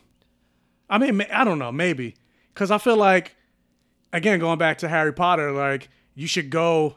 This is the Harry Potter episode now, instead of the but like where as Harry got older, every movie got darker and darker. I feel like they should do that with this, especially if the rumor is true that they eventually want to do Kraven's Last Hunt, which is like one of the darkest stories. that might be next movie. I hope not. I've heard I've all heard people talk or rumors that Kraven might be the next villain. Yeah, and it, I, that's that. Was, I was gonna talk about in news, but I hope not. I, I I I have an idea who I want the next villain to be. I'll talk about that later. oh, in news. Yeah, Okay, I I don't necessarily want Kraven as a villain. I feel like yeah, I feel like Kraven should come when he's older. That's not even my reasoning. My reason is I just I don't think Kraven's that cool villain. I mean, you can I mean, but you could say Yeah, I know. Mysterio's not that cool a villain, but you- conceptually Mysterio's badass. Just yeah, for all the reasons that you conceptually, but you think about like a guy with a fucking fishbowl on his head. It's like this is stupid. Well, how he looks, yeah. But I mean, his power set. That's my problem with Kraven is his power set, where it's just like sometimes he's a guy who's kind of strong. Other times he's got like animal DNA and gene splicing that makes him like Spider-Man level. And if they go that route and he's got like the strength of a lion or some bullshit like that, then all right. But I think conceptually it works because and now if the whole city hates him and you know I guess the world hates him, that would make sense to find somebody to hunt him, to bring him in. Oh, see, I have the same idea and concept, but a different Someone villain. else? Yeah, Okay, I'm curious. I don't know who that villain would be. and mine's better. Oh fuck you. fuck you. Um, but then also, I, I- it raises all these questions about what's going to happen with Peter Parker in the future of this universe. It also raises questions of like, are we moving towards something? Even though Civil War wasn't about the Registration Act in the movies, are we moving towards something like that? I mean, in the, in aren't the, movies? Sokovia Accords still a thing? They are still a thing. I was gonna say I don't think they ever got abolished. No, but they're not necessarily a super registration act. It's not the same kind of thing. That was just that the Avengers had to, you know, bend to the will of the governments. Yeah. So who knows? But the only thing I don't like about that reveal so quickly is, and it goes right back to Mary Jane about how I don't feel like they're doing enough to build their relationship. Because she just found out She out. just found out, and like I wanted more time with her trying to keep at least one more movie of her keeping Peter's secret for him. Because there, there were moments between her and Ned that that was really cute. It was like, oh, so you know the secret too now, eh? Yeah, I knew first, but it's no big deal. Like you know what I mean? Like I wanted more of that to have him like have a Team Flash, but Team Spider Man. yeah. But now that- that's out the window. Now everybody knows. But I guess it also just goes with it, the MCU trope, where it's like nobody has a secret identity in this universe. Yeah, very true. And I mean, I guess it makes sense where you got everybody has a smartphone and it's really impossible to have a secret identity in this world. Like just the fact that they have the the the the plot device of having a million drones like that in the movie. I'm like, so you're telling me no villain with any type of money wouldn't do the same thing to track down Spider-Man and see when he takes off his mask? You know what I mean? It's not like And I mean, in the comics, they have a, a, a way out of like, like that's what his spider sense is for. Like, so if anybody's spying on him, when he take his spider sense will go off, yeah. and so he won't take his mask off. So I guess if you go that route, you could say, well, that's how he can keep his identity because he had nobody else has spider sense. True. But in these movies, Peter Parker is reckless as fuck with secret identity. Even in Oh no, movie, yeah, where he's, running around. He's Barry. doing- He's Barry Allen, like basically. He's like doing Spider-Man shit in broad daylight. Like, bro, anyone that sees you will be like, he is had, that Peter? He has like a masquerade mask on, but it's like that doesn't hide anything. you're wearing the same clothes. with the backpack. yeah. like all these identifying features. I'm like, bro, there's no way. Um do you think they we're just gonna skip around, but by the end of the movie, Mysterio quote unquote dies. That's the thing. I uh, I was like, damn, I didn't even talk about Mysterio in my in my review. Like, I really liked Jake Gyllenhaal's Mysterio. Like, I don't think he was better than the Vulture, but he's up there. And Yeah. he's up there as one of the best villains in the MCU. And it's like, Yes. I hope they didn't kill him. Like, I was so mad. I it's like, really? It's a it's a it's it's a Mysterio thing to be for it to be a fake out. Like most people are like, oh no, he's not dead. But at the same time, it's an MCU trope to kill. to kill their villains, especially their good villains like Klaue, Killmonger, Yellow Jacket. And they went a long way to be like, no, he's dead. Like, there's no drones in the area anymore. He did the pulse thing, so it's not like it's a robot or anything. I'm like, and, and then I thought maybe when you see the scene of the, his his helper like downloading something, I was like, oh, maybe it's like he's downloading something and Mysterio's still alive. But then you find out that it's just because he manipulated the footage. Yeah, So I'm like, oh fuck, so maybe he really is dead. I, I hope not. Yeah. And then you kill like Sinister Six prospects. Exactly. I'm like, we were building the Sinister Six. Why would you eliminate one of the key members of that? Yeah, It seems like a waste. I mean, they could, and then like, but they could technically bring him back. Jake back. is a great act. Like, why would you waste? But they can technically bring him back because in this universe, where I, I like this change too, where it's not one person as Mysterio. It's Jake Gyllenhaal is like the the the face of Mysterio, and he's like the the person that organizes it. But he's the leader. But the, he has a whole team around him. So like it, they could technically bring him back, but not be Jake Gyllenhaal is alive. I, I still, I, I don't like that either. I don't like that either. It would just be like literally the suit and the illusions, but it wouldn't be. yeah, but the Jake illusions Gyllenhaal. was his technology. Yeah, but his whole team has access to, access to the technology. Yeah, but I don't like it. It was literally his. That was another thing I want to talk about. I, I couldn't say this in the non-spoiler part of the review. Um, wh- part of me likes this, and part of me, for everybody that says I already that, know. I think I already know what you're gonna say. really the, the Iron Man connection. Well, oh no, so I didn't know what you were gonna say. Oh, never mind. What you thought I was gonna say? I thought you were gonna say like the fact that him saying that he was from an alternate dimension or whatever. oh, It was cool in that moment, but then it's like, okay, when it turned out that that wasn't the case, I'm like, somebody like Nick Fury, I feel like that should have been very easy to figure out because especially if he's like one of but then you you get the revelation later of it's not really. yeah, Nick it's not really Nick Fury, but at the same yeah, so I was like, okay, I ended up forgiving it, but at the same time, I'm like, especially considering like Jake Gyllenhaal kind of like he's scared of Nick Fury. He mentioned like this is the most dangerous and most paranoid man on the planet. He cannot find out I'm lying or I'm dead. Yeah. And so, a I like that they gave so much respect to Nick Fury because I feel like they've been playing him as a joke. Yeah. especially in Captain Marvel. But at the same time, I was like, Yeah, yay! Nick Fury. But I'm like, if he was literally the person that created the technology that Tony Stark used, a person that was the describe like just a quick Google search. It- it- he mm, that's a big plot hole because he gives his name, which is Quentin Yeah, Beck. Quentin Beck. So it's like, oh, you're Quentin Beck. I wonder if there's a Quentin Beck in our world. Google. Oh, there was, and he made the barf technology that Tony Stark uses.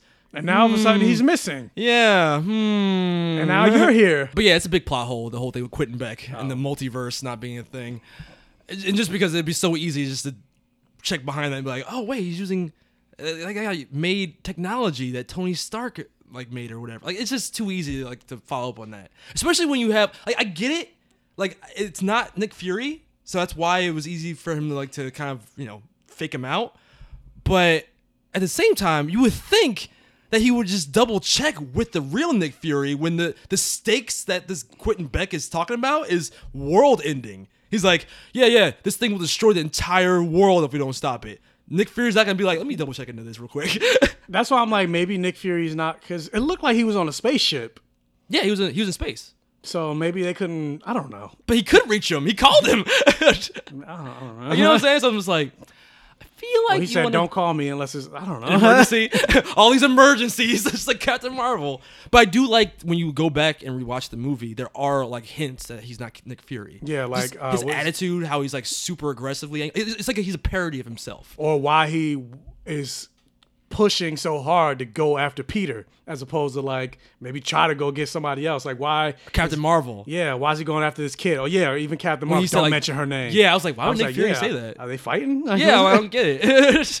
I don't remember her being like an issue with him. But even uh, now that now that I know it's a Skrull, I thought he liked Captain. Mar- Captain Marvel saved his wife. So why does he have an animosity? Talos have animosity towards Carol? True. We also don't know what was happening in those last like 40 years. Or we're like, how did they get back to Earth? Like, why was that a thing? Did Captain Marvel bring them back when she came for Endgame? Between Endgame and Infinity War?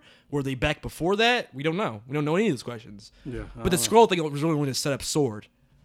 That's what I thought. That's what I thought. I was like, is it going to be? Are they going to set up Sword?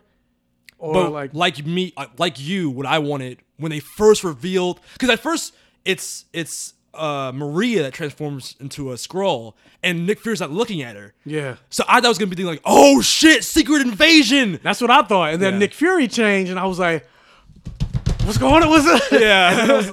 and then you realize that it's Talos, and he's still goofy. He's not like remember how I had the theory that maybe his daughter, like, or he dies and his daughter becomes evil or something, and that's when we mm-hmm. start Secret Invasion. No, Yeah. he's still funny. He's still seemingly cool with Nick Fury. So I'm like, I don't see how Secret Invasion is going to be a thing in the future. Still, That's why I'm like, maybe it's just not. maybe it's just not. Which would be like a waste. Yeah, it'd be a complete waste. But I guess if you think about it from a movie standpoint, it'd be like if you have these characters that could be anybody, but yet you have somebody like Tony Stark saying I'm not coming back, or Chris Evans saying I'm not coming back. Well, then you have a you have a little problem with your Secret Invasion storyline, where it's like, well, how do you do Captain America without? Hmm. Yeah, I feel you. But what was I gonna say? Um, no, my issue was Yeah, mine too. The Iron Man stuff. Yeah, the Iron Man stuff. Because it's a thing where it, it kind of gives credence to everyone that complains about this Peter Parker still not being a character in his own right. Like people just call him like Junior Iron Man, not like actual Spider Man. Because it's still like everything that happened in this movie is basically Iron Man 4. Like from mysterious motivations that he hates Tony Stark. Yeah, despite Tony, Tony Stark is not a presence in this movie like he was in Homecoming, but he's still a presence in this movie. He basically is the same level of presence. yeah, even to the point that the the robot, the MacGuffin Edith, is Is his technology. even dead, I'm the hero. which really should be even dead i'm still the villain because even in death his technology and the things tony stark did in life is still creating villains and still fucking up the world like i'm like bro first of all why would you even give a kid Why would you give that to a 16 year old? here here's the anyone else that makes sense that technology where it can identify basically anyone by looking at them it can like it can go into your emails it can it can do any it can, it's like the ultimate big brother thing that was the whole plot Dark Knight. no, not Dark Knight. Oh. It was the whole plot. Even worse, it was the whole plot of Winter Soldier. Captain America stopped Hydra from doing Wait, that. no, no. What wasn't uh the Winter Soldier thing to kill people that? Of interest. Yeah, Remember the the Zola algorithm, whatever, was it it it. it it's like an AI that infiltrates all privacy. A big part of Winter Soldier was the right to privacy versus the right of the government to be able to manipulate or do anything, you know, to its people. And that technology that Tony has is exactly that technology, just with no Z- Zola or whatever his name is. What's his name? The big brain guy. Zoloff. Zoloff. Zolo- That's, that's, not, that's not a drug. No, yeah. Zoloft. Yeah, that is a drug. I think Zola. I don't know. Whatever. But it's the same technology. I'm, I'm like, so Hydra, like Captain America stopped Hydra from having technology, but then Tony Stark just made it anyway. to the point where he has like a billion drones that look like that um, trailer that you sent me. Uh, what was it with um, Gerard Butler and Morgan Freeman? Remember all the crazy Oh, drones? Uh, uh, Olympus is whatever Rising. Olympus Rising? is whatever. I don't, whatever that movie is. Yeah, but the, how in that trailer the drones were like fucking like like birds. They're like zzz, zzz, zzz, zzz, zzz. same Yeah. way. Like he basically gives Peter Parker access to a billion drones that could effectively take over a city if they wanted to. I'm like, Tony, what the fuck? and kill somebody like Yes! which he almost He almost did by accident. accidentally killed somebody. Funny scene. I thought it was a really cute scene. Uh-huh. But it, it just exemplified like why would you ever give a kid this technology for for any reason? And that gets into my not only that the Iron Man thing where it's like it's, it's not even a Peter Parker. Same thing with Vulture. Vulture and Mysterio aren't really Peter Parker Spider-Man villains in this. It's really they start off as Iron Man villains that just happen to meet Spider-Man and then they fight. But beyond But that, I, I mean, I guess that I don't necessarily have a problem with, only because if you think about like now instead of all the villains coming from Oscorp, now they're not coming from now Tony they're coming Stark. from Tony Stark. But at least Oscorp was Peter's thing. But but I personally don't have a huge issue with that. I actually think it's kind of cool. Kind of like how they tie the universe together. To, in, so far as even when Mysterio's team is like he, he's The like guy, talking. yeah, the guy from the first Iron Man, The Man guy from the. Obadiah I was like, that was cool. yeah, like Tony Stark built this in a cave. That guy's on Mysterio's team. Like, and then they do the thing where they show in the Civil War scene with um with Barf in the background. Jake Gyllenhaal is there. Stuff like that I like. But like I was saying though, it to people that complain already about him being Iron Man Junior, doesn't help at all. Even to the point that at the end of the movie, you see him making a new suit, kind of like Iron Man. but see, I like that. I thought it was really cute how I, I didn't like that. really No. But when Happy like kind of looked at him and he you could tell he was thinking about Tony. Yeah, I know, but still, I don't like that because Aw, I like that. Back in black. because because I I don't like the idea of them pushing the fact that Peter Parker is nothing but ba- baby baby baby Iron Man because it's like he's a genius in his own right. He doesn't need like a suit with a, its own functioning AI system. Like hmm. what made Peter so interesting is that no, he's not as smart as Reed Richards. No, he's not as smart as like T'Challa, Doctor Doom, Tony Stark. But at the same time, he's still one of the smartest people in the Marvel universe. And also on top of that, like what makes his intelligence better than all the others is he's good at improvisation, mm-hmm. and he's very resourceful. Yeah. And that's also what made Buffy one of the best Slayers. Oh my god. she was resourceful and she was good at improv when Spike was studying her. And we don't. It's not till like the very end of the movie where you see him building the suit and all. It's like where the, where did this come from?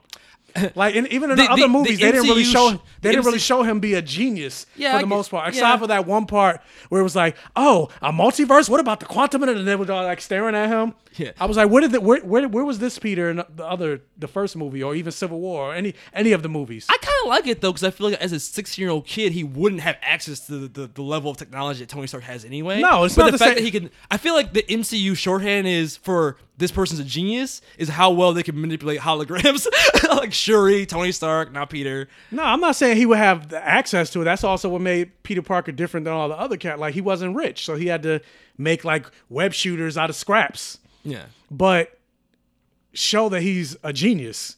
Like even in Homecoming, you didn't get that because it was all like, what was the what was the uh, AI's name in Homecoming? It wasn't Friday. That's No, his. wasn't That's Friday. his. Uh, Karen. Karen, it's like Karen. What do I do? How do I get out of here? What do you think I should do with this? And it's like, no, figure it out. That's Yeah. what makes you Spider Man. I hear what you're saying. I get that, but I did like those scenes because I I liked the legacy it felt like Tony was leaving behind for him. I don't think that makes him Iron Man Junior. I more felt like this is like a cool homage to that character. And now and now this is the point in which Spider-Man will stop being like Iron Man and kind of just do his own thing. Yeah, so I'm hoping the new suit that he made doesn't have an AI. It didn't seem like it did, even in the fight. He didn't talk to anybody during the fight, right? No, he didn't have AI. Just Edith. But that wasn't part of the suit. No, that wasn't part of the suit.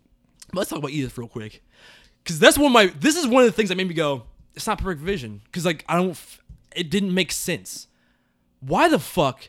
He met Mysterio once, and yeah, he gives him this bullshit about like, "Oh yeah, uh, I'm I'm here to save your world, and I'm a good guy." But it's like, bro, you don't know him from Jump, and you're gonna give him the. In this universe, Tony Stark is Uncle Ben. Okay, they don't even mention Uncle Ben I at all. just yeah, they which is another mention, issue I had. They don't mention Uncle Ben at all. I wanted at least one line where he's like, "I lost Tony." She's like, "I lost have- Uncle Ben." There's a passing reference where his initials are on the suitcase, but That's nothing. that's nothing. Like- even what happens with May and Happy, where they kind of oh yeah. Where even though I thought it was funny, where It he was thought, funny. He thought it was more than what it was, and she was like, "No, it's It's just a summer fling. Yeah, it's a summer fling." Like, it's "What? I love you." But it's like even that, like, there's no mention of maybe feeling a little guilty. Yeah, nothing. Like you still feel for Ben. nothing. That's what, even though it's been five years for you because you got blipped away, it really hasn't been that long. yeah. So I so I get you know wanting to distance ourselves from Uncle Ben just because the last two Spider-Man franchises like hammered that point home. Yeah, like I don't need But to. See, I don't need to see him die. No, but- at least mention him. And just like how Tony Stark was like a super presence in this in this movie, I wanted a little bit of an Uncle Ben presence, especially after the heels of off the heels of Endgame, where his father figure died. Like I, it should be the Yeah, I'm going the- through this again. Yeah, a quick, easy connection of like, man, if you feel guilty, like, why wouldn't you put those things together? yeah. But then when he, he gets the Edith glasses from uh, Happy, and with a note from Tony Stark saying like, this is for the next Iron Man, and it's it's the last thing, or not from Happy, it was from Nick Fury. It's the last thing he gives him post mortem. This is my last gift to you, Peter, who was like a son to me. He just immediately goes, ah, I can't be Iron Man. Here, random guy that I don't know. You take these glasses of mass destruction. Like, bro, that makes zero sense. I mean, I get it, but I didn't have that much of a problem with it. Only because I was mad. I was like, that's stupid. only because it was stupid. Give me more of a reason. It was stupid, but for the most part, they've a been showing him make a lot of dumb teenage mistakes, in this movie, and on top That's of that, much. and on top of that, like in his mind, this guy is like because the Avengers pretty much are gone, and not even just the But fact. they're not though. Falcon, Bucky, uh, Doctor Strange. There's so many heroes that they didn't list in that. Like, what about Captain no, Marvel? but they, but he, but he never met them. He don't know. He doesn't know them. So the fuck what? They're at a funeral. They're all there. They probably didn't exchange numbers. Hey, can I, can I, like your, can I get your Facebook account? oh my god. But yeah, and on top of that, like he isn't just like granted he's he's a guy that he just met, but he isn't just like a random person. He's a person that apparently Nick Fury trusts. He's working with Nick Fury, mm. and who else would be more trustworthy than somebody that's in Nick Fury's inner circle? You, hmm? you, Spider Man, Oh, who Tony Stark gave. Not you and Michael Simeon. I was like, what? No, well, thank you, Jordan. you, Spider Man, who Tony yeah, Stark but gave these glasses but you even made the point that he's literally saying he doesn't want to be like he doesn't want to be this. He wants to get away from. For, forget the fact that they're they're Iron Man technology. This is your last gift from your father figure. you should keep that regardless. Yeah, but it's more than just a gift. It's a gift that can summon millions of drones and and and basically More reason to not give it up. you can basically blackmail somebody by like he did with the the guy. I can't think of his name, but the guy that was competing with Mary Jane. the Asian guy. Yeah. Who I thought was I thought that was a cute plot point where he was like a dorky little kid who grew up over the five years. over five years. So now yeah. he's like a handsome, like you know, jockey kind of guy. Yeah, and they even kind of make reference to it in the beginning, where the guy, the uh, guy with Betty, was saying from Love, the guy from Love Simon, Hmm. And Bumblebee, where he was like, "Yeah, now my younger brother is my older brother." It's weird. It's kind of weird. It's kind of weird. this is what that I liked. But no, I just think that was too big of a dumb mistake to make. And even Mysterio's plan of like he wanted those uh, the whole like his whole plan revolved around getting those glasses. But it was like you had to assume that this kid was that dumb to do that after one conversation. You had a couple of drinks together, and he's like, "Well, he's not even really drinking. If he was drunk, I'd be like, okay." But he was completely sober. He was drinking soda, so I was like, "Hey, here's take these glasses. See you later." And he even he even Mysterio was even like, "No, I don't want these. No, you take them." I'm like, if that was your plan, you get one. Nah, I don't take these. I, I can't take this, Peter. And he'd be like, "You know what? You're right." He'd be like, "Oh fuck, my whole plan's ruined." like, it makes sense to me. And even the, but that- even, uh, even if you really, th- I mean, if you really want to break it down, that whole scene didn't make sense. Like they're literally in having a bar. drink and their masks are off. Yeah, and their mask are off. He's sitting there in this Spider-Man suit, Yeah, I didn't get that either. not paying attention. Like all, the, it's not like the people were invisible or whatever. It's like, yeah, let me totally show everybody that I'm Spider-Man. But I guess maybe he's like, well, there's Well- no Spider-Man in Well, at the moment, I thought maybe th- that was like a bar of other Shield agents. You know what I mean? Like they were all, they're like the entire bar was rented out by Shield agents because they won, because they beat the Elementals or whatever. But never, that wasn't But really yeah, I was gonna say they really they didn't say. no. So maybe Even how Myster- I don't know how else he would do it. I like that scene though. The scene where he tells like, uh, "You, you did this, and this Yeah. is why we're part of the group, and I like- this is why you did yeah, I that." like that scene. It's, it's basically just like, "Hey, audience, this is how this is all Yeah, going down." exposition, yeah. exposition dump. Well, I thought it was interesting But then it's weird that they never, it never like, there's never a point where I mean, Peter it was Parker it was knows. it was like a self-congratulatory thing. Like people, I- and I get people that. do that. I get it, but at the same time, there's never a point where Peter Parker knew. Like he never explained to Peter Parker what was happening or what his reasons were. They just fought. Like you betrayed me. He didn't say why. He's just like you just betrayed me. no, But it wasn't for it. It's, I mean, it wasn't his villain. Yeah, it was, wasn't his was Tony villain. Stark's Yeah. villain. Which is weird that they never even had like a oh this is why you're a bad guy. Maybe give some symp- sympathy points to Mysterio. like because Mysterio didn't want to kill. Like the only circumstances made him ended up wanting to kill Parker. Like he felt sympathy for Peter. Yeah. And Jake, we didn't really talk enough about Jake Gyllenhaal's performance. I really liked it. Like once it's revealed in that bar scene that he's, you know, we all knew that he's the villain. My complaints, like the pacing in the first act, went away in the same way that my complaints about Mysterio, his acting, like the way he's acting when you first are introduced to Mysterio, is so flat and it's so monotone. But then when that reveal happens, he's a completely different person, and you realize, oh, he's flat because he's not even he's not even really saying the things that he says to people. He's got a voice in his ear, a writer, literally telling him Yeah. what to say. Uh-huh. So I'm like, oh, that's why he's acting flat because he's not an actor. He's, just not an guy. actor, yeah. Yeah, I'm like that. That's some nuance. So then when he, it's revealed he's a villain, he's he's, he's more like um uh he's bigger, more ver- verbose, more like uh, animated in the way he talks and moves. I'm like, that's that's really good. I like how they did that.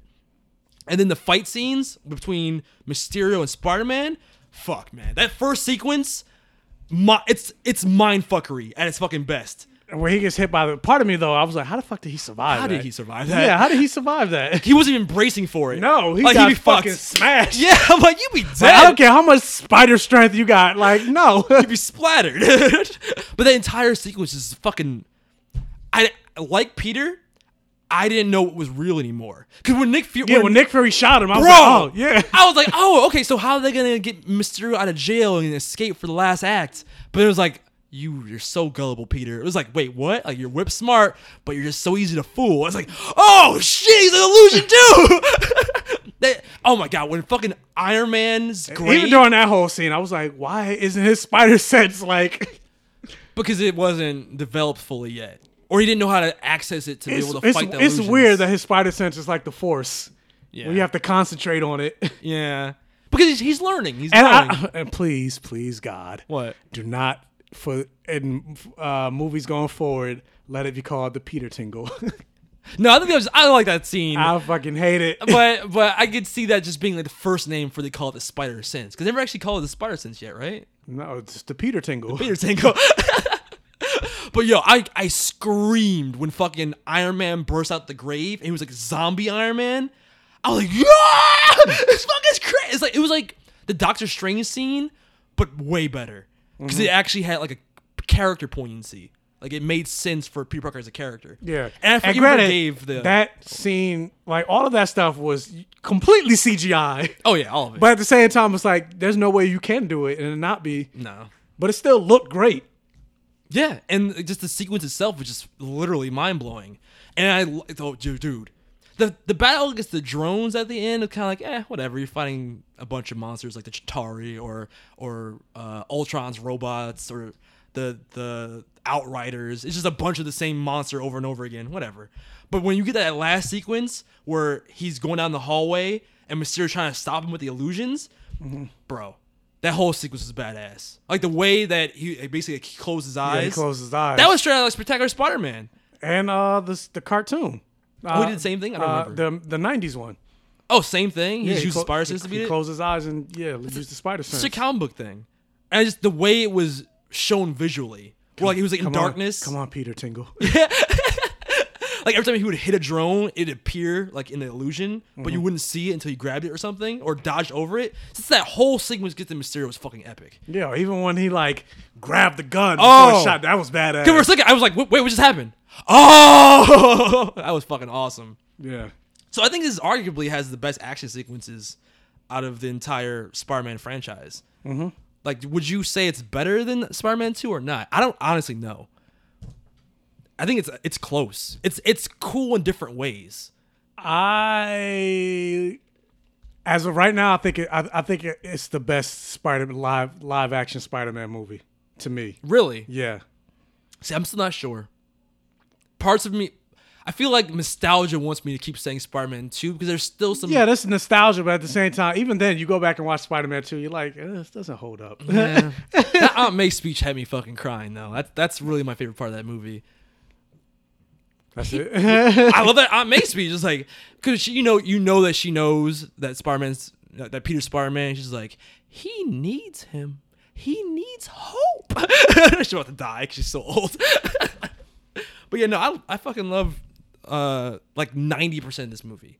It's just some of the things like the fact that we didn't see uh the the beginning of his relationship with Mary Jane, the fact that they didn't get, do a good job of making me understand why they like each other, the dumbest decisions Peter makes with Mysterio and giving away Edith, um, stuff like that is what keeps it from Perfect Vision for me. Just I was like, eh, mm, eh. but by the end, like I said, I agree with you, but that ending, yeah, the I ending forgive- is like, I forgive everything. bruh, mind explosions. It's so fucking epic. Uh, is there anything that you want to talk about before we move on? Uh, fuck it. I'm just gonna talk about it now. What? I mean, since it's part of this conversation, but yeah, there there is talks that Jon Watts, the the director, is saying that he do that he does want to introduce Kraven in part three. But for me, I feel like a better villain especially considering that they did introduce J. Jonah Jameson, would be Scorpion. And we also saw Scorpion in Homecoming. and you could also tie more of J. Jonah Jameson's story into it, where J. Jonah Jameson is the one that created, he paid the money to have Scorpion become Oh, Scorpion. like in the comics. And yeah, that's what I'm saying. yeah, the armored scorpion. The armored Scorpion, yeah. Yeah, that's a good point. I I like that way better. I, like I said, I don't like Kraven that much. Shut up. And if you want to like make it a twofer, like do Scorpion and Rhino. Mmm. I like that. Now you're leading more into the Sinister Six Yeah. Because you got Vulture. Now you got Mysterio. Again, like- you got Scorpion. You got Rhino. I love that end You so got, much. You got Shocker. That's five. like so now you need one more. we would have had Mysterio, but those motherfuckers. I did. I said you got Mysterio. Oh, you said You got Mysterio? Mysterio. You got Vulture. If you do if you do Scorpion and Rhino, that's four. And then you got uh Shocker. That's five. So then you just need one more. Doc Ock. Yeah, Doc Ock. I need Doc Ock. I was Or you could do Chameleon because they because the guy I hate that. the guy that was the bus driver is uh I saw that theory. I don't like that theory though. well it's not well not even a theory that's his name his name is Dimitri. yeah Uh, Chameleon to me is one of the weakest fucking villains. I hate that. Oh, you can change your face? No, no way. yeah he's a Skrull basically Black Widow did that, like in in Winter Soldier.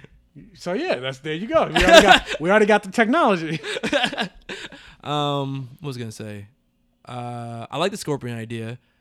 but I'm also hoping in part three they finally move away from him his villains being connected to Stark Same. and now they're more after they're more so connected to him they're or they're after him I feel like they would need to be just based on the fact that now people know who he is. Oh, that's what I was gonna say. The fact that uh, I I love the ending. I love you know making this big divergent from everything we've done before in the Spider-Man franchise with the reveal of Peter Parker's identity. But it was, in the same way, I'm just like I feel like that that post credit scene is now wasted with Vulture, where he like had that big moment of like I'm not gonna tell people that he's Peter Parker. Now it's like, yo, Vulture, you know that Peter Parker is Spider-Man? Like, what? no, no way. kept his word yeah. So maybe he'll be like the the good bad guy, like the one villain to kind of be on his side at some point. maybe Maybe I don't know. But uh, what do you want to talk about next? Stranger Things, one episode that you've seen. I mean we could Okay. That'd be quick All right, let's talk about Stranger Things season three real quick. Stranger Thing There's something very wrong here. This thing in Hawkins. It's not over.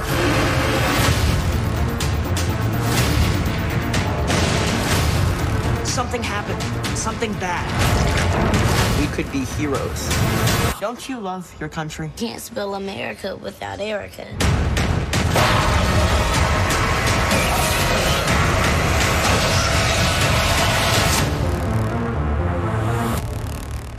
Stranger I only Things. saw one episode You suck. this this season, I think, is arguably better than season one. okay Yeah, definitely better than season two. Uh, I wish I could talk about why I think it's better than season one. I disagree How? How? because Will's not gay. What? They teased in the first season. It was like, I think he might be, and then they don't. I know that for a fact they don't talk about it. Wait, they teased that in the first season? Remember they talked. They talked about it in the first season. It was like, yeah, I think he might be gay or something like that. I don't remember that. See every every podcast. It's just because I'm close. what was I gonna say? Uh, but yeah, all right. So give me your thoughts on the first episode of Stranger Things season three, since that's all you've seen so far. Um, Because that, that episode ends with the Red Ranger crashing Red his Ranger car, right? his car and getting sucked down. He's just a lot of sucking going on. Sucking going on.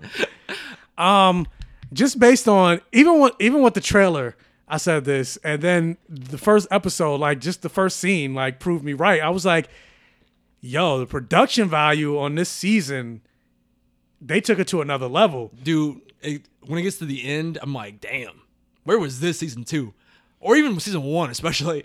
Like, not even just the the CGI and all that other stuff, but like all the location shots and not being in you know just one little area. Like all all of it just looked from a from a production standpoint, like it looked great. And then like to see uh the kids growing up, like I mentioned, I was like when when like Will or like Mike was talking like, yeah, oh yeah, yeah, yeah. We're getting deeper voice. And then, like, part of me is like, I'm kind of feeling uncomfortable when they- they're like sitting there making out the whole time. Oh, him and Eleven. Him and Eleven. it's cute too because Hopper's all upset, like, "Stop making out! Three inch rule. Keep the door open." But yeah, but overall, I liked uh, the little one episode. That's I don't know where the story's going. So I can't really. it's not Yeah, really, not really much for me Yeah, to talk about. Episode one ends with the, the story just starting. Yeah, I was like, it's not, not much for me to talk about. I just enjoy seeing the characters come back, and uh, I want to I want to know do they even talk about where's Dustin's teeth? that never comes up actually. That's what I want to know. I'm like, where is it? But I think it's a it's a good continuation of the events after this after season two's finale of where you think Eleven's closed the gate, but they there was that moment where Will when it was exercised by uh, Winona Ryder, that's her name, right? Mm-hmm. Yeah, and that dust flew into the air. The idea is that presence of the mind flayer never actually left uh, our world. So there's still a little bit of it left in our world. The only thing is, I was like, are we doing this again? The whole Nazi trope Nazi trope? in the beginning. The people that were in the very beginning of the episode. Oh, they're Russians, not German. Well, even then, that's still a trope. All the villains are Russians or Yeah. they're Nazis. Yeah, it's like- Just make them American. Americans do a lot of dumb But shit. they did that already. Like season one was the American government experimenting, But still, it's like how many which is times? kind of racist. Only not racist. I guess it's racist. I guess it's racist. But it's just funny because the the American uh, scientists are way more intimidating than the Russian scientists in this in this season. But I was just like, but how many times are we gonna deal with the, the like the, the Nazi or the Russians? They're always they're always the bad guys. Foreign people are scary, Michael. I, I'm like, if I was Russian, I'd be upset. fair. That's totally fair. I'm Anatov. It sucks, man. I want to talk about they introduced a little black girl character who's super sassy. I, Talking- I hate talking her. about uh, the sister from season two, Erica. yes, Yeah, she was in. Uh, I forgot she. Oh, she was in season two. She was in season two, Well, she's a main character now. and I was uh, yeah, I knew I knew that from the news that they were gonna make her a series regular, and part of me was like. I wasn't necessarily a fan of her before. It's like, yeah, get some black girls, but I was like, yeah, you're making her a trope. Like, she's super tropey. Like she, she's so sassy, and they try to offset it by making her really smart, like a, like nerdy smart.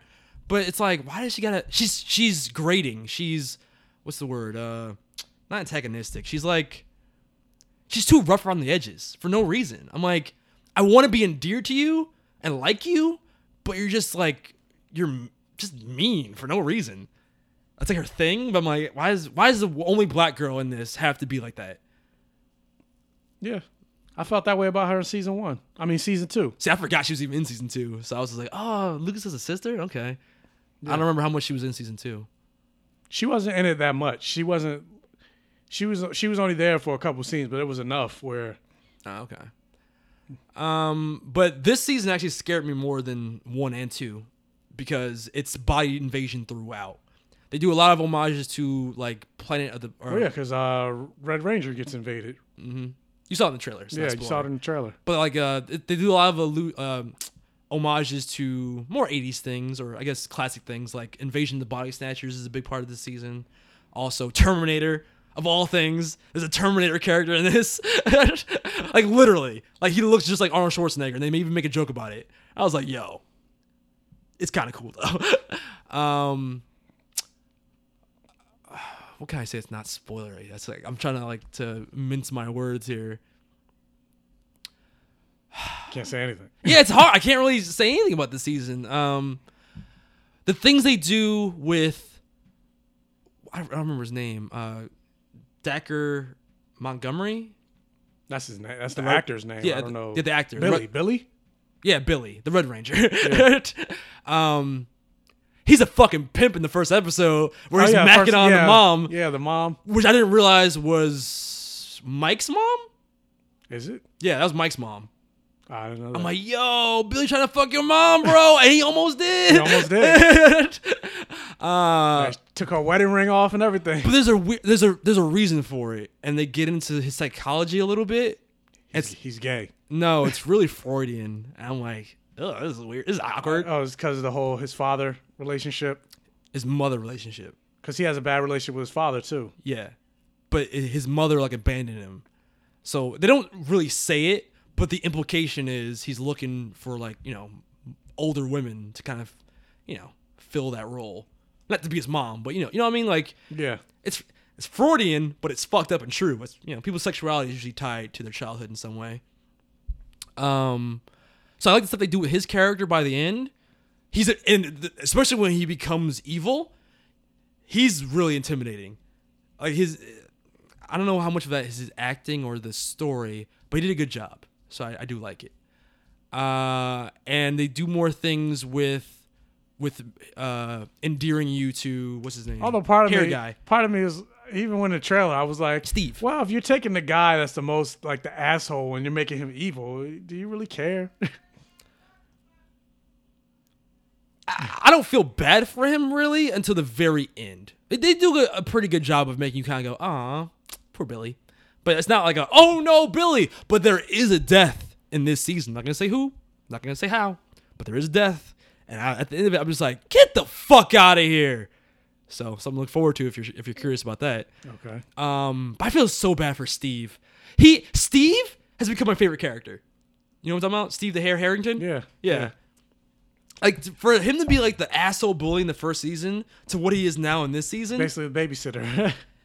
he's like a bro. Like he's he's one of the gang, and like they do such a, such a good job of like bringing him down a couple notches to make you like endeared to his character. So I really like what they do with him, and he cannot catch a break. I feel so bad for him, but as a character, I, li- I Steve might be my favorite one.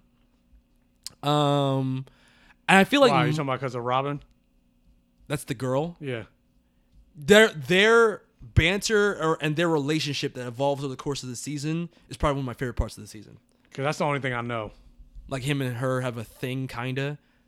It's not- until yeah, until it's revealed that they don't. oh, that you know about that. I thing. just said that's the only thing I know. Oh yeah, yeah, yeah. Okay, that's that's a spoiler. I'm not gonna say what happens, but I was like, oh, that's why I didn't say it. oh, poor Steve. um, and Mike kind of takes a back seat this season to Eleven because he's just kind of her boyfriend, which is weird. Because I'm like Finn, Di- is that his name? Finn Wolfhard is like one of the best actors in the show. It's weird that he doesn't have as big of a role in the season, but it's it's fine. Um, I like everybody. I mean, Dustin, even though he has teeth, no teeth or no teeth. Like again, him and his relationship with Steve and how they play off each other is like one of the best parts of the season. Uh, Eleven and her relationship, not just with Hopper but also with Mike, I think is played in a cute way a lot of the times.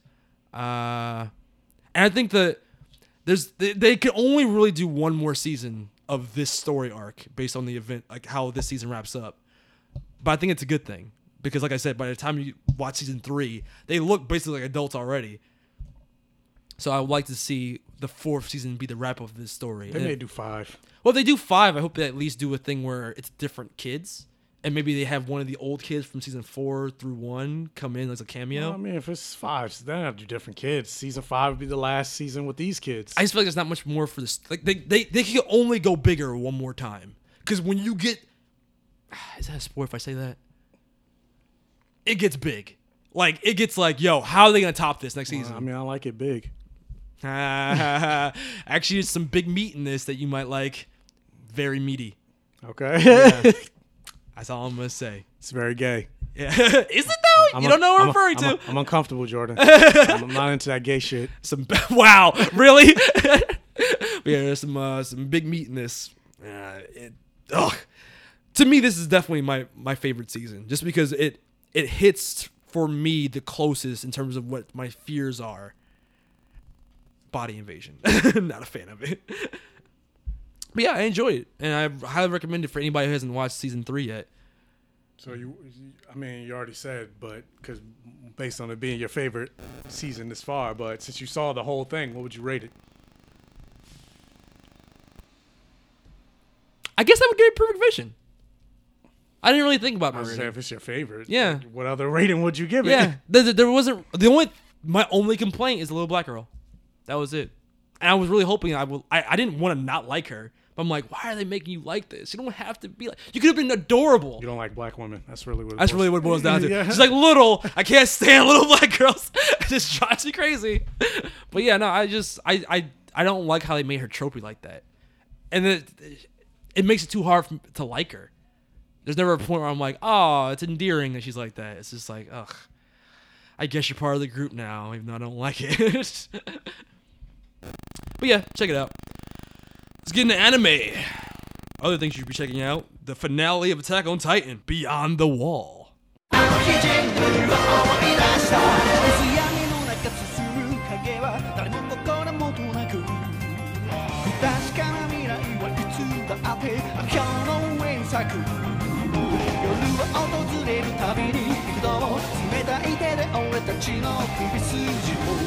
優しくなれた。疲れを裏切って思う気望のせにすがり。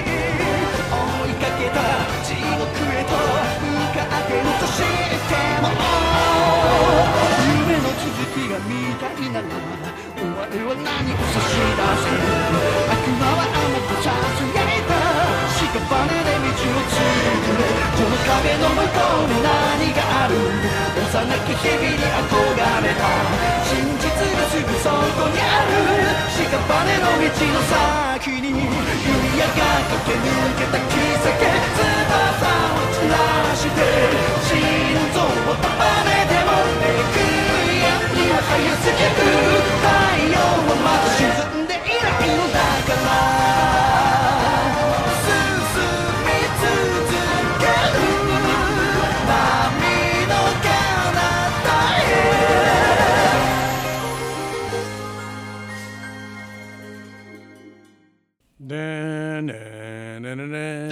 I'm like, what, Game of Thrones? I mean, might as well be. I mean, it is the anime equivalent of Game of Thrones. Uh, and I've been trying to remember the finale since it was like I watched that like what like a week plus ago, almost two weeks. But it's the wrap up of the season, and they now now that they've defeated the Beast Titan, and they plugged the wall. Uh, over the course of a couple of seasons, or I think a year, basically, they thin out the the Titans that were on the outside, and are now able to finally get to the the shore. the shore yeah. that we've seen as an audience because we've been in Eren's mind and seen the flashbacks that he's had of the shore and the outer wall that uh, the Eldian people were killed on and transformed into Titans. And I think it's really cool how you see in the time skip. First of all, Eren's hair is longer. Yeah, than his hair is yours. but you see the change in Eren's mentality toward the Titans, where when they see that Titan like that can't move because its body is too small and its head's too big, it's just laying face down on the ground. Like you remember, you remember classic Eren, kill all, Kill the, all the Titans! Titans, yeah. I hate the Titans. And I mean, that's kind of what I said before. The last time, like this show did a great job of flipping. Where it's like before, you were always rooting against destroying the Titans, and it was always about the humans: save the humans, destroy the Titans, save the cheerleaders, save the save the world. But now it's like the Titans aren't the villains now. No, they're not, and they're, they're sympathetic characters. Yeah. in hindsight, and it, it completely, in the best way, fucks up every season or, or, or encounter with Titans before this. So now, if you rewatch season one, it's just like fuck. Every Titan that dies, you know, it's like a yeah moment. It's also like a damn, Damn, that- yeah. that was one of us. And Eren says as much when they're like, "We should kill that fucking redhead guy. I hate that that dude. Uh-huh. like, let's kill it. Let's kill it. Right? We should kill it." Eren's like, "No, he's a comrade." And it's like, oh, damn, man, that's tragic. And then they, and when they get to the shore, you know, everyone has that moment of like, oh my god, it's the ocean, and they're all like, even Mikasa. But then it also makes me wonder. What? So if they're human, isn't there a way you could like cut the neck and just take them out? No, that's only the shifting titans. The pure titans are like, there's there's no human in there. Only if you get transformed into a shifting titan is the human part of you still intact. That's weird. I mean, that's what the rules are. that's why they call them pure titans. Because the titan, like, and the, and the, the the walls are made up of giant, colossal, pure titans. You know what I'm saying? The walls. You know, there's titans yeah, in the yeah, walls. yeah, yeah. It's Titans in the walls. Well, you're looking like I'm crazy. I was like, wait, you know I'm like, talking about? wait, no, no. Didn't they build the around them? Yeah, but they're in the walls. Yeah, they're in the walls. Yeah. The the the whole concept of what the the king's last warning of like if you invade us, we'll we'll destroy the world with giant titans. The, I guess the idea was he would break open the walls of the cities and all those because it's filled with colossal titans. How I don't know, but but I think it was so poignant when they get to the shore and everyone's like having a mom- moment of like, ah, finally we get a win. Like we've been we're, we've dwindled humanity down to like a handful of soldiers, and now we finally get this moment of like it was all for this. We all get this moment of happiness. Even Mikasa, who doesn't ever really show emotions, has like a really weird smile where she tries to smile at uh, at Armin, like "Ah." it's like oh it's cute and creepy. Yeah.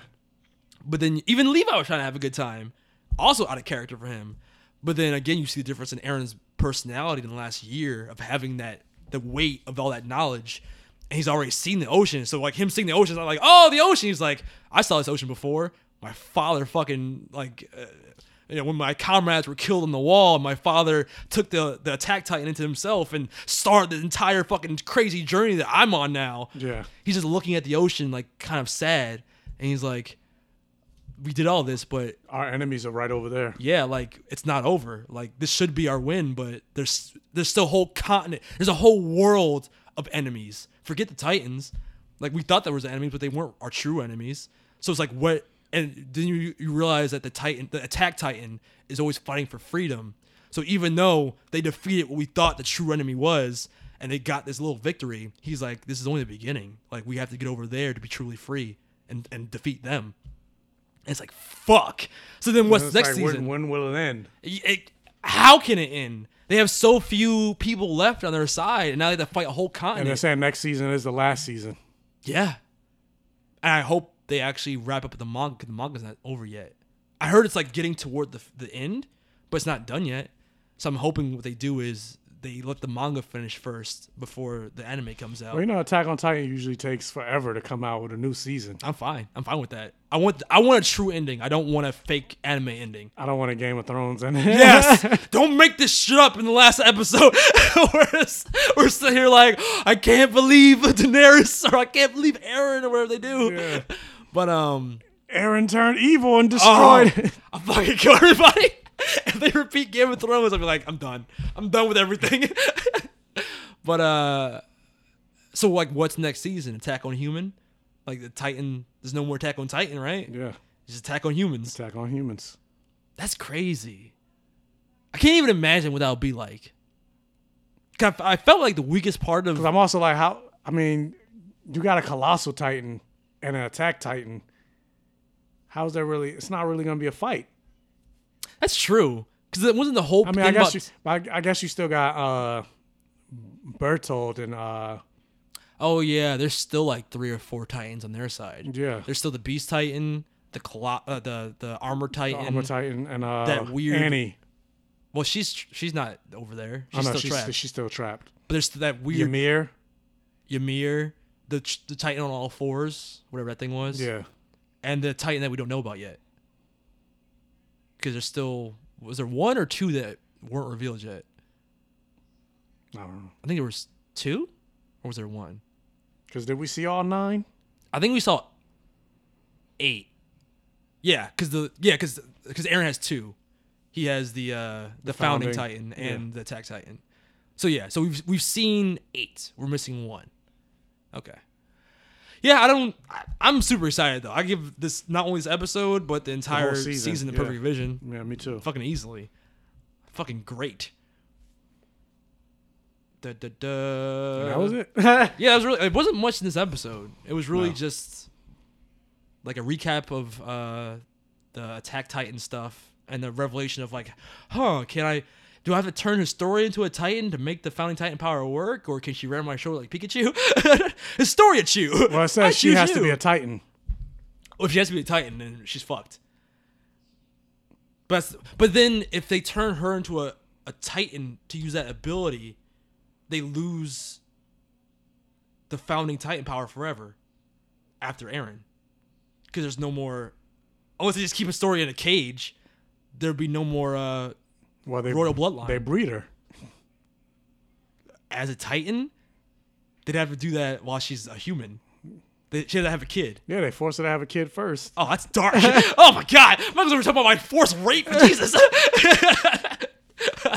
Attack on Titan season four, the darkest season. So you can have another. So you can have a child. Or they fucking. Because she's the last royal bloodline. They didn't say a Titan can't have kids. Ew. have Eren have sex with her as a Titan. But yeah, I mean, she's the last royal bloodline, so there's like high stakes there. But actually, no, because remember they said if uh like if if uh what's his face doesn't pass the Attack Titan's power to Grisha, it'll appear randomly like the Avatar cycle. They just appear in somebody else. But you need the royal blood to make the final ti- final. So maybe it'll be the same thing. Like that power would randomly show up in somebody else. But I thought the whole thing with the founding titan powers that only works with the royal bloodline. Uh, maybe it needs new rules. somebody else, somebody else will be royal. Okay, well, let's talk about One Punch Man. The last two episodes were called "The Varieties of But wait, wait, wait. What, what was that? I didn't necessarily understand that vision that Eren saw where he touched Historia. It was like, take take this from me or some shit. I don't remember. And then he looked like frightened or whatever. And they were staring at him like, Eren? I thought that was him putting it together. No, no, there, you're right. There were flashes of of someone being chained up like he was that we hadn't like they didn't reveal. Like you didn't know who that was. I'm sure all that's all. Wasn't that the king? It was.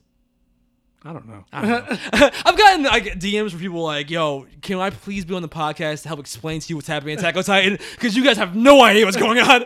so we're not helping the case Yeah, anymore. we're- we're just confused, but we well, love it. that's why you should send us an email. Yeah, I'm confused, but I still love it. Um, talking about things I still love. Let's talk about One Punch Man, The Rise of Pride, and this title was so stupid. Wiping of the disciples' butt. That was the title? That was the title. Okay. But I was like, whipping? No, it's wiping. W I P I N G. The wiping of the disciples' butt. Odczuł tą talerię lud kogo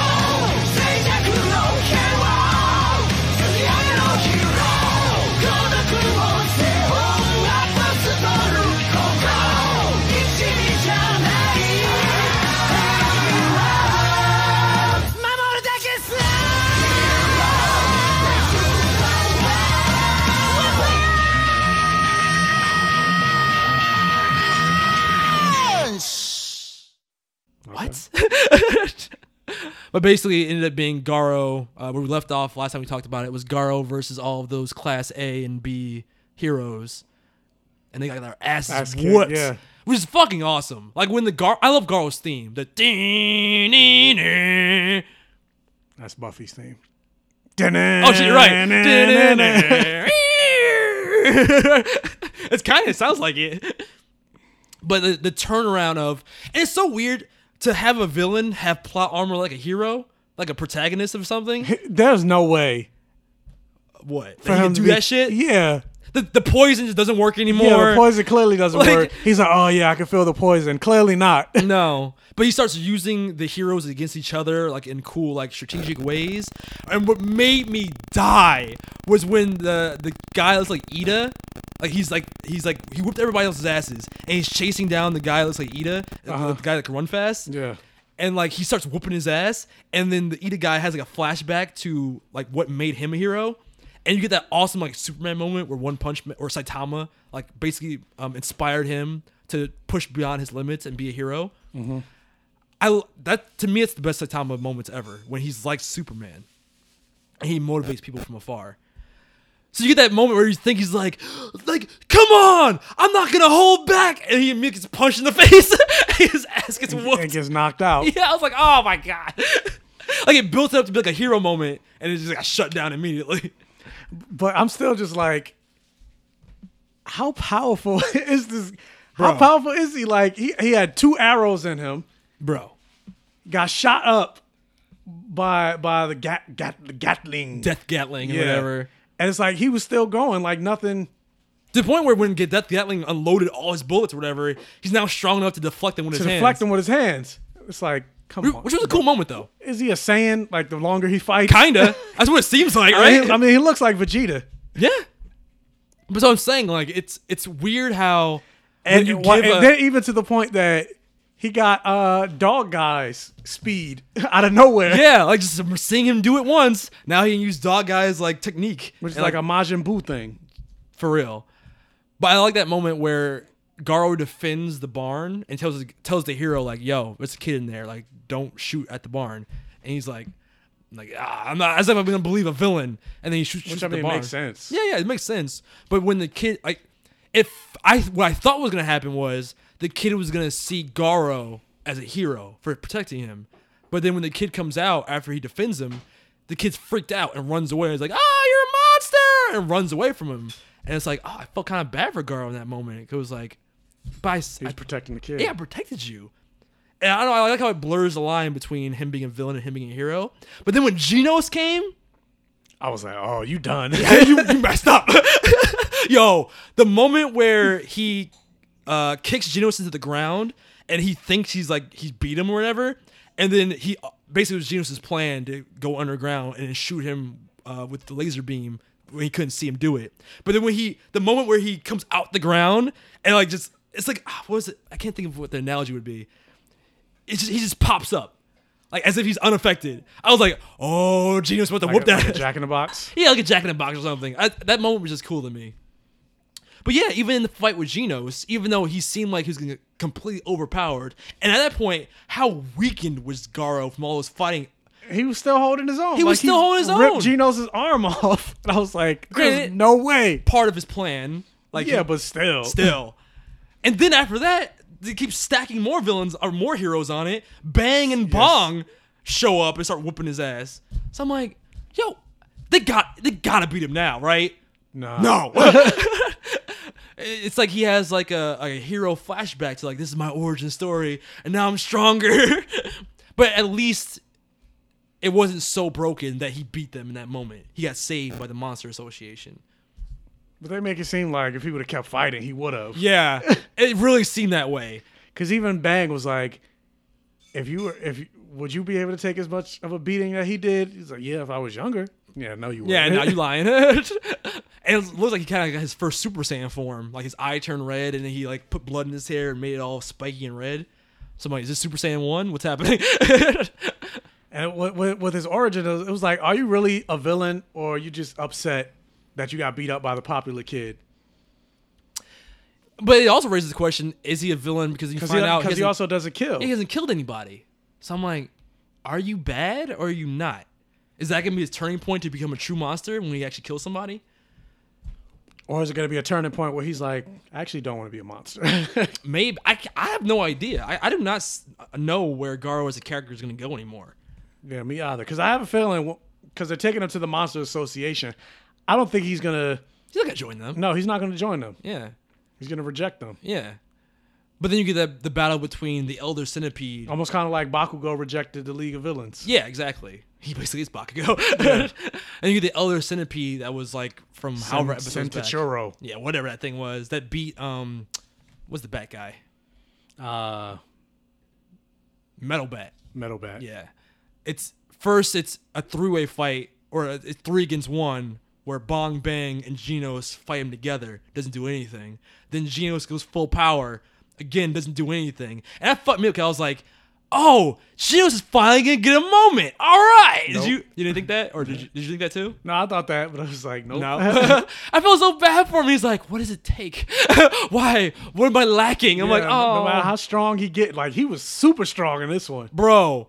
Like is that that moment where he does like the the harpoon kick thing and goes into his mouth and blows him up from the inside out. I'm like, that was badass. And still nothing. Just have Saitama show up and do one serious punch and vaporize it. Uh, Which is awesome. I, I like that moment. But and yeah, well, like King, like Saitama, what are you doing? Hurry up! but I, I like I thought they were gonna be able to take it like when that uh moment with Bong and Bang like did like a super punch and it like destroyed the whole fucking Cent- Centachuro, whatever the fuck his name is, and it brought it to like t- to his bones. I was like, oh, it's done. And then when it came back, I Yeah. was like, oh, what the fuck? Obviously, Saitama's gonna have to show up at this point. what else can they do? Yeah. But again, I, these last two episodes, maybe even the last three, I felt like they did a good job. It was not as good as the animation of season one, but it did a good enough job that I wasn't thinking about how bad the animation usually is. So like it, it again, not on the level of season one, but at least it was like a, it was good enough. The only thing is though, like for the most part, for this to be a show about Saitama, there hasn't been that much Saitama this season.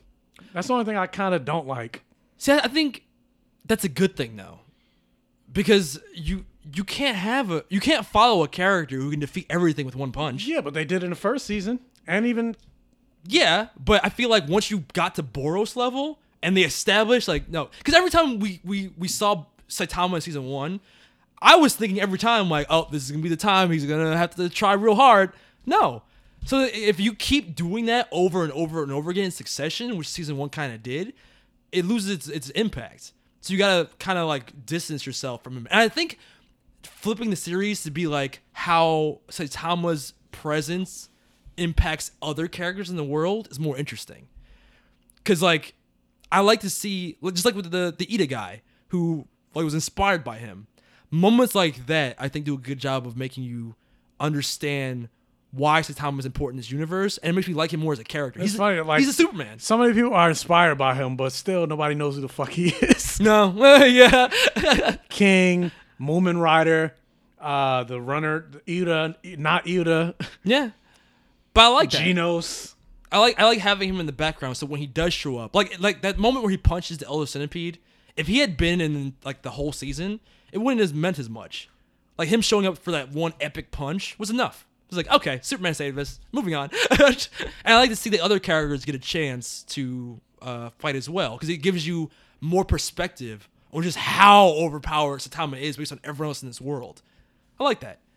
So I'm, I don't really mind him not being as much I'm in this still season. curious of how the fuck What? he's so powerful. 100 push-ups, 100 sit-ups. No, I mean, there's gonna be more to it because the the fact that they even had Genos say, "I don't think even he knows where he got his power from." No. It's gonna be a reveal. I'm telling point. you, it's the same thing that makes people like Garou powerful. It's like whatever you believe in in this world changes you. Like people that ate too much crab become a crab monster. Yeah, but Genos also believes he's a super powerful hero, and then he's not. Yeah. So Yeah. he, he doesn't have that much belief. in nope. he's a cyborg, so he's cheating. it's got to be something like that. It's unexplainable, but I like it. I mean, uh, would you rate the season though? I'll give him more than passable. So yeah, I want to give it perfect vision just because I like yeah, the I ending, but the animation, I really hope they go back to the season one animators next time. Like for looking at this season top down, I'm like, okay, This isn't the end of the season, is it? yeah, it was in that was in the season. That was the end of the season. that was in the season. Oh, that's garbage. but but I feel like that's if you're gonna give a season to the people that aren't the animators season one, I feel like this season was inconsequential enough that you could do it. Because there was never a moment where you needed something on the level of Boros for Saitama. Nothing was ever that big. You know what I mean? Well, I mean, Saitama versus the fucking the the head of the Monster Association. But that wasn't the season. No, I'm saying In the future, so I'm saying like, if when we get to that point, I want the season one animators back. But for this season, for things that happened in this season, which is like what Garou fighting Tank Top Man, who cares? I I would always love the better animation to be part of the show. But if you're gonna sacrifice a season, I'm okay with this season being sacrificed for in terms of animation. But that's just me. yeah, that's fine. Whatever. But yeah, more than passable. I'm with you. All right, moving on. Let's get into news of the week with Michael. Boop, boop, boop, boop. Wait, you want to know about Fire Squad or Fire Force or whatever the fuck? Oh, you watched it? I told you I did. Oh, okay. Well, well what's it about?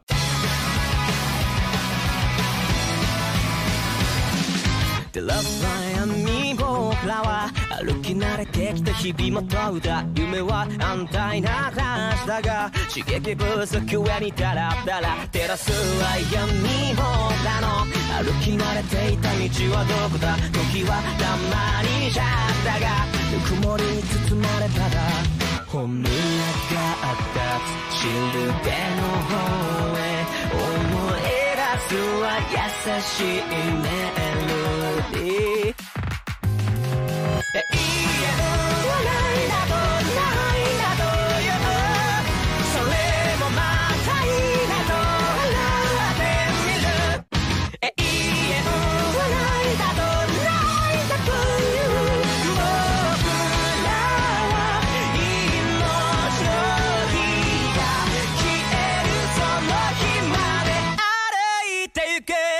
Uh, basically, without giving spoilers, it's a world where every human on Earth, they, and they don't know why, they haven't explained it, but every human has the potential to, to spontaneously combust. What? what? And when you spontaneously combust, you become something called an infernal. Basically, it's something like you become a fire demon, more or less. Wait, so there's, there's no trigger? You're just walking around, just exploding in flames? One yeah. day? And, and it can Oh. happen to any person at any moment. What the fuck? Okay. Yeah, and when you become a when you become an infernal, you're basically you you you're, you almost look like the Human Torch, where it's like flame on. Yeah. and you become like a monster more or less. And the only way to destroy you is you have to obliterate the person's heart. Okay. And so with that, they created the Fire Force.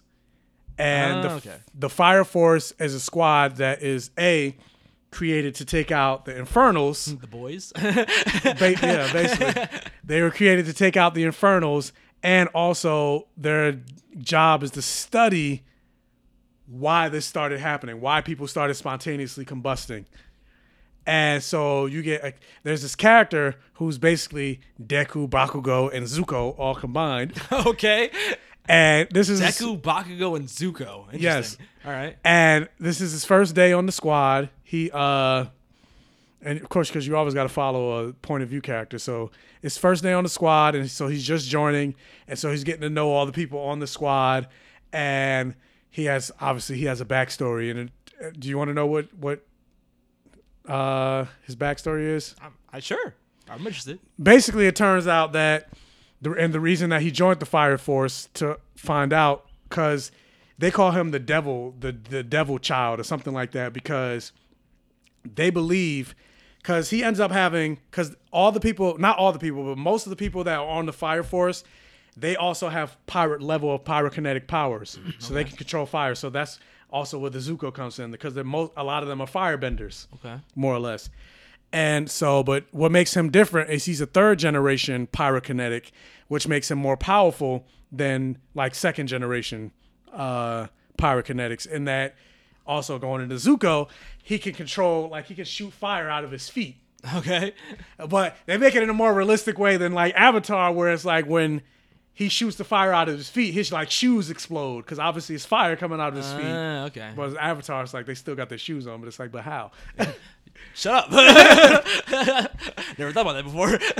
So the reason he joins the fire force is because most and like his family disowned him and everything like that because they believe that the fire, the power, the the pyrokinetic ability that he has, he burned his mother and little brother. Mm. And they didn't spontaneously combust. He just killed them. oh shit. Okay. And so, and then he also has this weird quirk about him where whenever he gets super nervous, he smiles. So here's Deku, and okay, now Yeah. I'm seeing the connection. I'm like, what? And so he smiles.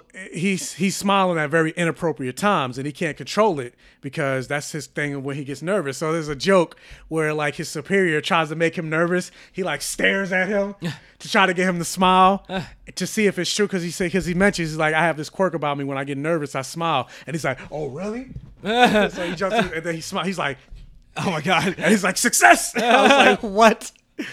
And so like even his grandmother dis- disowns him, and he's like that that nervous smile that you have on your face is disgusting. Oh my god. Okay. And so eventually you find out in the first episode that there was somebody there when his mother and brother got spontaneously combust when they when they uh, basically burned on fire. And he was like, it wasn't me. And I'm here to find out who it is. And then he's also like, because they also ask him, why did you join the fire force? And he's like, I'm here to be a hero, the greatest hero. Okay. again- again, there's the Yeah, yeah, My there's Hero the- Academia. All right. There's the My Hero Academia element. So that's basically what happens in the first episode. They take like they meet and then they take out uh one of the Infernals and you get to see like the other characters get to see the power of a third generation pyrokinetic. Like one of the person says like, "Wow, this is what a third third generation pyrokinetic can do." Like, holy fuck. So a person with fire powers fights fire monsters. Yeah, it's weird. I mean, I'm just like, oh, okay, they're firebenders. Uh, okay. It's like a firebender fighting another firebender. okay, cool. So So everybody in this anime has fire powers. No, no, no.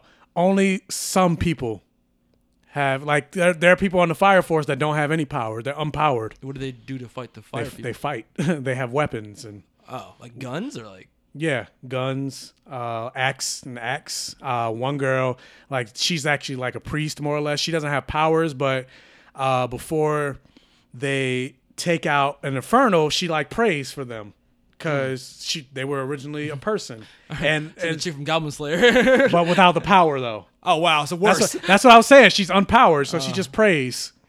Useless. It's not useless. That's their religion. Like, it's go you go to the great God of Soul or whatever the fuck his name is. James. James Brown, God of Soul, Godfather of Soul. Wow. That's what they all go to. But so, so what do you how you feel about the first episode? I'm, inter- I'm I'm I'm definitely curious. Yeah. Okay. I'm interested. And there's another anime called Doctor Stone. I didn't watch that, but I'm, I want to check that out too. Okay, cool. Let's. Especially now that One Punch Man and uh, Oh wait, I did have emails. Attack on Titan are over. We need to find something else. Since you're not watching fucking Shield Hero and Demon Slayer. I need to Yeah, watch. I've I need to catch up up. on Demon Slayer. But speaking of My Hero Academia, let's talk about emails for freaking news. Here's the mail, it never fails. It makes me wanna wag my tail. When it comes, I wanna wail. Uh, we've got a question of the week from Danny Villasenor. Is it about My Hero Academia? Yes, actually. Like what? What kind of? what kind of segue? It's about heroes. Uh, hey guys, so here's the question: What makes a vigilante a vigilante and a superhero a superhero? For example, what makes the Green Arrow from Arrow and Batman vigilantes, and what makes Superman, the Flash, Green Lantern, and Wonder Woman, and basically any other hero that isn't considered a vigilante a hero? This also includes Marvel characters. So that's it. Stay nerdy, my blurries, and go beyond Plus Ultra. What's the difference, man?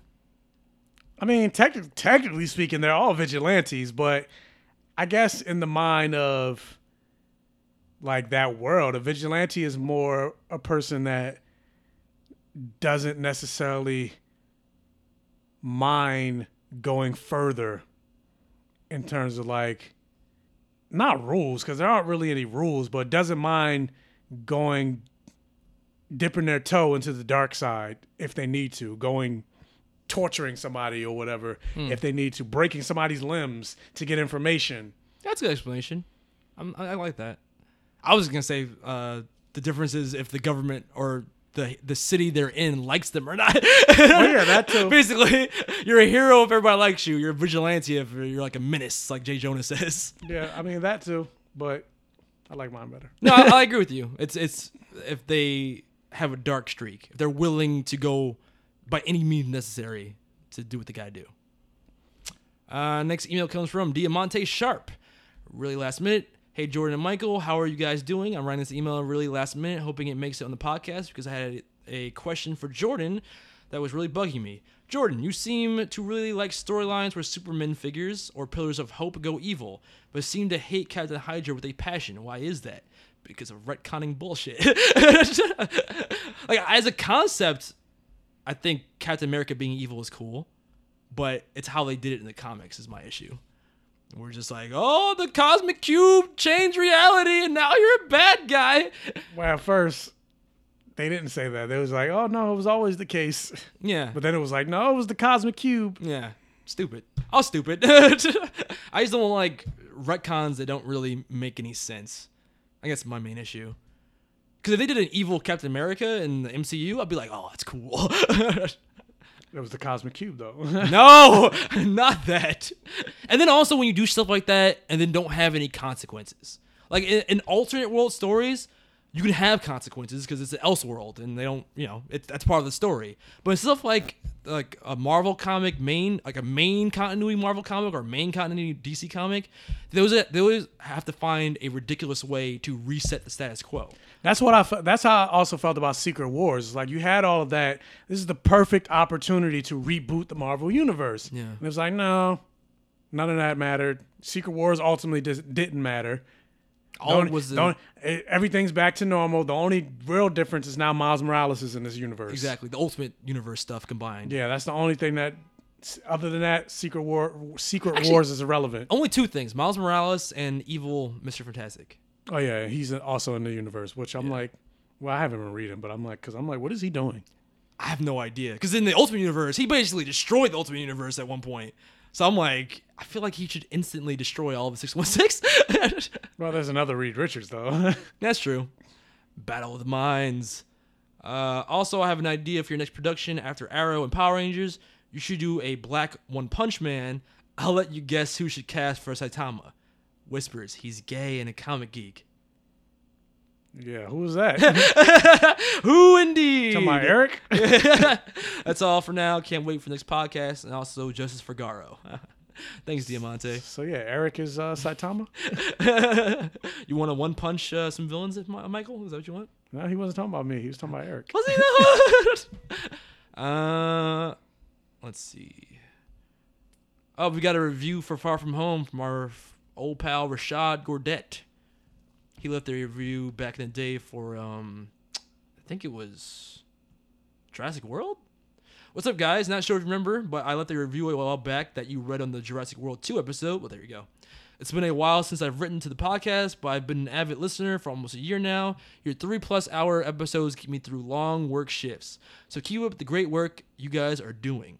But speaking of great work, here are my thoughts about the thrill ride that was Spider Man Far From Home. Oh my god, the opening sequence or the opening scene of the school's tribute video to the fallen Avengers immediately immersed me back into the world of the MCU and Spider Man. This movie did a really good job of conveying the struggles Peter endures living his double life and a hero and a teenager, more so than Homecoming did, in my opinion. The relationship between Peter and May feels authentic, and Marisa Tomei kills it as the cool and freaking hot aunt. She's so hot. Oh, that that reminded me of something. I was like, yeah, either Marisa Tomei's Aunt May is either the coolest aunt ever, or she's super irresponsible. Oh yeah, they didn't even go into that whole thing of like, you, so you, you know your son, your basically your son is going out being a superhero, and you're just completely fine with it, even though Uncle Ben died. You know what I mean? Like there was not even a, like a moment of like, oh, be careful. Just like get out there and yeah, do it. yeah, go do it, son, or whatever. It's like, you got this. you can interpret that she's super supportive, but it's also just kind of weird. yeah, it's you like- can be supportive and still say, be careful. Yeah. She's packing his fucking spider suit for him. Yeah. it's like I would be normal. Don't forget your suit. Um, da- da- da- the Peter, MJ, and Brett love triangle subplot was handled really well, and when Pete and MJ get together at the end, it felt genuinely earned. You aren't the only one that shed a tear, Jordan. Uh, happy Did and you shed a tear? I didn't shed a tear. Yeah, I was like, what? uh, maybe he means like in general, 'cause I cry all the time. Happy and Fury added some nice comedic beats to an already hilarious movie. Almost all the jokes landed with me. Oh, yeah, we didn't talk about Happy at all. He was there. I mean, but I liked. I liked Happy. I like the fact that they didn't get rid of his character now that the Iron Man movies are done. No. Like they And I have to assume he disappeared too. they gave him a role. He was snapped away, right? I don't know. They never said. It kind of seems that way. Does it? Where's he been? He wasn't even in like Endgame or anything until the end. Whenever Yeah, I but came what back. is he gonna? How, what is he gonna do against Thanos? well, no, I mean like you know you would think that they would establish that he was still alive at the beginning of that movie. Not the beginning, but when they when they go back to Tony and Pepper and you know their lives, I think they would say something about him being around if he was still alive. yeah, but I don't know. I guess there's no time for that. No time, Michael. uh, I don't know. My favorite part of that whole happy thing was um, him kind of, you know, seeing Tony in Peter. And then at the end, where he's like, I love your aunt, or I love Peter's aunt, or Spider Man. And then it's also more poignant considering the fact that Jon Favreau created, like, he directed the first Iron Man movie, Yeah. or first two actually. I feel bad. He got friend zoned by Aunt May. also, just mean Aunt May is like a player. She's she's just out there living up after Uncle Ben died. What's up with that? Which I mean, I guess considering that she's like the youngest, like she's not an old, she's not old Aunt May. She's still in her prime. Still. So She's like, I'm trying to fuck. yeah, gotta, gotta get some, gotta get some, gotta get that pussy eaten. I guess, man. It's just weird because Aunt May. Um, blah, blah, blah, blah, what's he? Happy Free nice But she's. Aunt, she's Aunt Bay. Aunt May. Hot May. While the Mysterio plot twist was predictable for us comic book fans, I still love how they executed it. Having Mysterio as a whole team of people definitely added to the threat. Uh, I like that too. And Jake Gyllenhaal impressed me as he did a complete 180 from trustworthy hero to selfish asshole villain. Another great actor portraying a great Spider-Man villain. And he finally gets to be in a Spider-Man movie. Yeah. Because remember he was going to be uh, Tobey Maguire, right? Yeah, he's when he injured his back for Seabiscuit, he was going to be Peter Parker in Spider-Man 2. That was just a weird recast, like It'd mid a very mid weird franchise. I mean, granted, it's not as it's not as uh major character, but I mean, Rhodey. The scene that stood out to me the most was the one I saw coming before going to the movie the construction site fuckery that Mysterio put, Spider Man through before leading him into a speeding train. He really beat down Peter's spirit mentally, physically, and emotionally. It felt like the Apocalypse versus Xavier fight, but 100 times cooler. Seeing him bounce back felt powerful, and the final act really embodied everything that Spider Man means as a character. Seeing Peter go from a full mechanic to back in, bla- back in black was a dope callback, and it was a cool. Oh, and it was cool to see Peter show off his genius and ingenuity before and during the fight. A big F you. Yeah, the moment. I didn't talk about that either. The moment where um he ran out of webbing, and basically had to use. He had no technology at that point. It was all Spider Man. I like that. Uh, the a big fu to all the fans that complain about Peter relying on Tony's genius instead of his own, and an even bigger fu to the fans who claim that he didn't have Spidey sense. Seeing him go full Ultra Instinct against against Mysterio's drones was crazy awesome. Peter Tingle for the win. But one thing I cannot ignore was J.K. Simmons returning as J. Jonah Jameson. Holy shit! All right, I'm gonna say spoiler alert for this email. I'm gonna edit I mean, we that. already. Well, I'm gonna edit that at Oh. the beginning of this email just so people listening might be like, "Oh shit."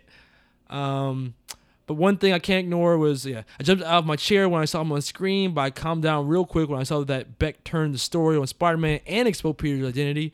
Oof. Cannot wait to see what's in store for Phase 4 and the future of Spider-Man. I could go on talk more about things I loved in the movie, like Ned and Betty subplot, Mr. Bell and Harrington, and Edith, but that's why we're all subscribed to you guys and not me. Far From Home gets sparkling perfect vision for me, and I can't wait to hear what you guys have to say. Thanks. At Tank Spams. Thanks, Rashad. That was good. That was a really comprehensive review. Yes, it was. And you already heard what we had to say. the power of time. uh, let's see. Do I have? Although I'm also like going for like they can't introduce Miles Morales in this universe now. Why? Because what are they gonna do with him? Everything that they're doing with him, they're doing with Peter. Like even to the point that the same high school experience, you stole his best friend. I agree with you, but I've I'd have to have faith in Marvel that they You're, would. you're, you're putting granted it's not Nick Fury, but you're putting him with Nick Fury, which is all which is all Miles Morales that, that did with the Ultimate Spider-Man. They'd have Being to taken under. Nick Fury, but it's like change it to what? I have though? no idea. It'd be original. Uh, I mean, because even into the Spider. And then also like Donald Glover, I don't see him as the Prowler. me either. But even into the Spider Verse was like not the Ultimate Comics It's- version. It wasn't the Ultimate Comic version, but version, but it was still the Ultimate Comics version. Was it? Because Ganke wasn't even a part of it, really. No, Ganke wasn't part of it, but he was still a character. Barely. he was just there. Yeah, he was there. Like, but you could tell they set him up for the sequel. Yeah, I agree with that. But I just I they changed a lot from the Ultimate Comics. Like the, the graffiti, his relationship. They they improved the relationship between him and Prowler. Yeah, I'm saying they changed that, but ultimately it was still like you're inspired by the death of Peter Parker. You have the death of your uncle. Yeah. Granted, they didn't have his mother die yet. that was stupid anyway. Venom just randomly kills her. But anyway, I think they could do it. But there are still a lot of beats from Ultimate Spider-Man, is what I'm saying. Like, I mean, they did have to also change it enough that it's not like into the Spider Verse either. So like, they they've got like double duty work. They can't make it like the comics, and they can't really make it like into the Spider Verse. So I don't know how to do it, but I have to have faith in Marvel, even though that re-release of Endgame kind of hurt my faith if in Marvel. anything, if anything, do it like like they did in a PS4 game. How they introduced Miles, mm. okay, but we which got, I actually liked. I, I wouldn't know. I know you wouldn't know. we got one more email from Daryl Roberso. You're gifted, But in the game, they they killed his father instead of his mother. You're gifted an upcoming anime season. You're even listening to me. No, I'm not. His father died instead of his mother in the game. Spoilers! Uh, Jordan, I want to start off by saying you have a gift when it comes to looking at deeper meanings to things and giving them a poetic light. Oh, thank you. When you catch something, you really get Fuck you! when you catch something, you really get it. But it seems like a double edged blade. You have a tendency to. It doesn't matter. What does that mean? Ow. What does that mean? Just try to be more positive. Oh, I think he means try to be more positive when it comes to something you don't like. Life becomes a little lighter. This is coming from a depressed nigga. It helps. Oh shit. Okay. I have gotten that complaint though. Like, and we both have the uh where Chris says like, "Oh, you say you like something, but then you just dog it out." I get where you're coming from. I I, I think it was pretty balanced with the far from home thing though. Yeah. I did complain about some things, but there were things that kept it No, I was complaining, Jordan. no one asked you. Stop complaining about things, Jordan. God. but I review things. uh, shout out to Michael. He actually kept up with Shield Hero. Salute. Are you caught up? Nope. no. Uh, I am caught up. I'm more caught up than you. I mean, that's true. so this season is jam packed with excellent potential, but I'm only going to give you two recommendations and one demand.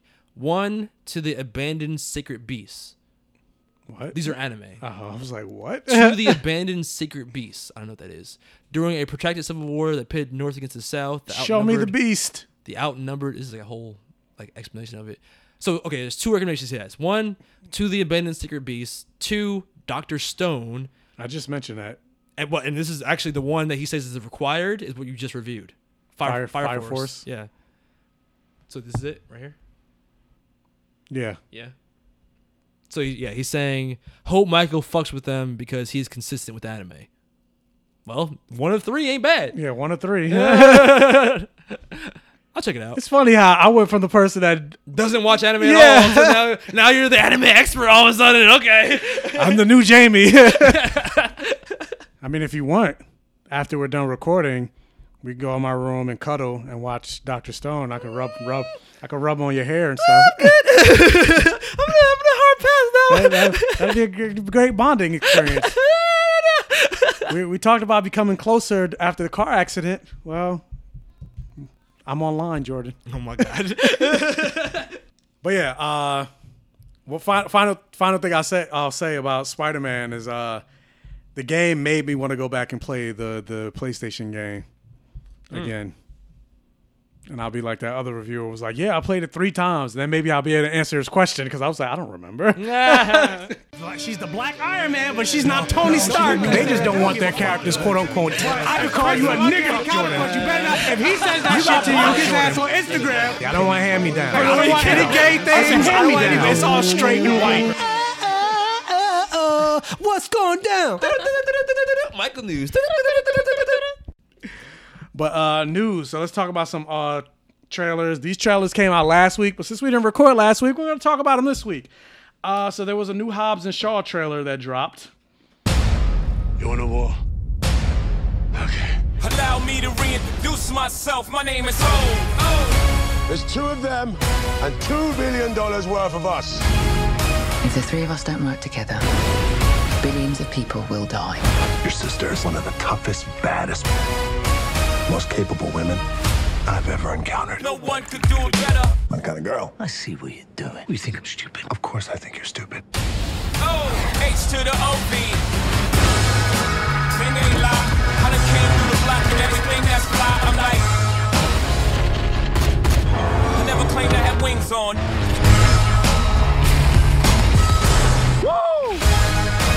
We're gonna need cars and guns. Oh, I can handle that part.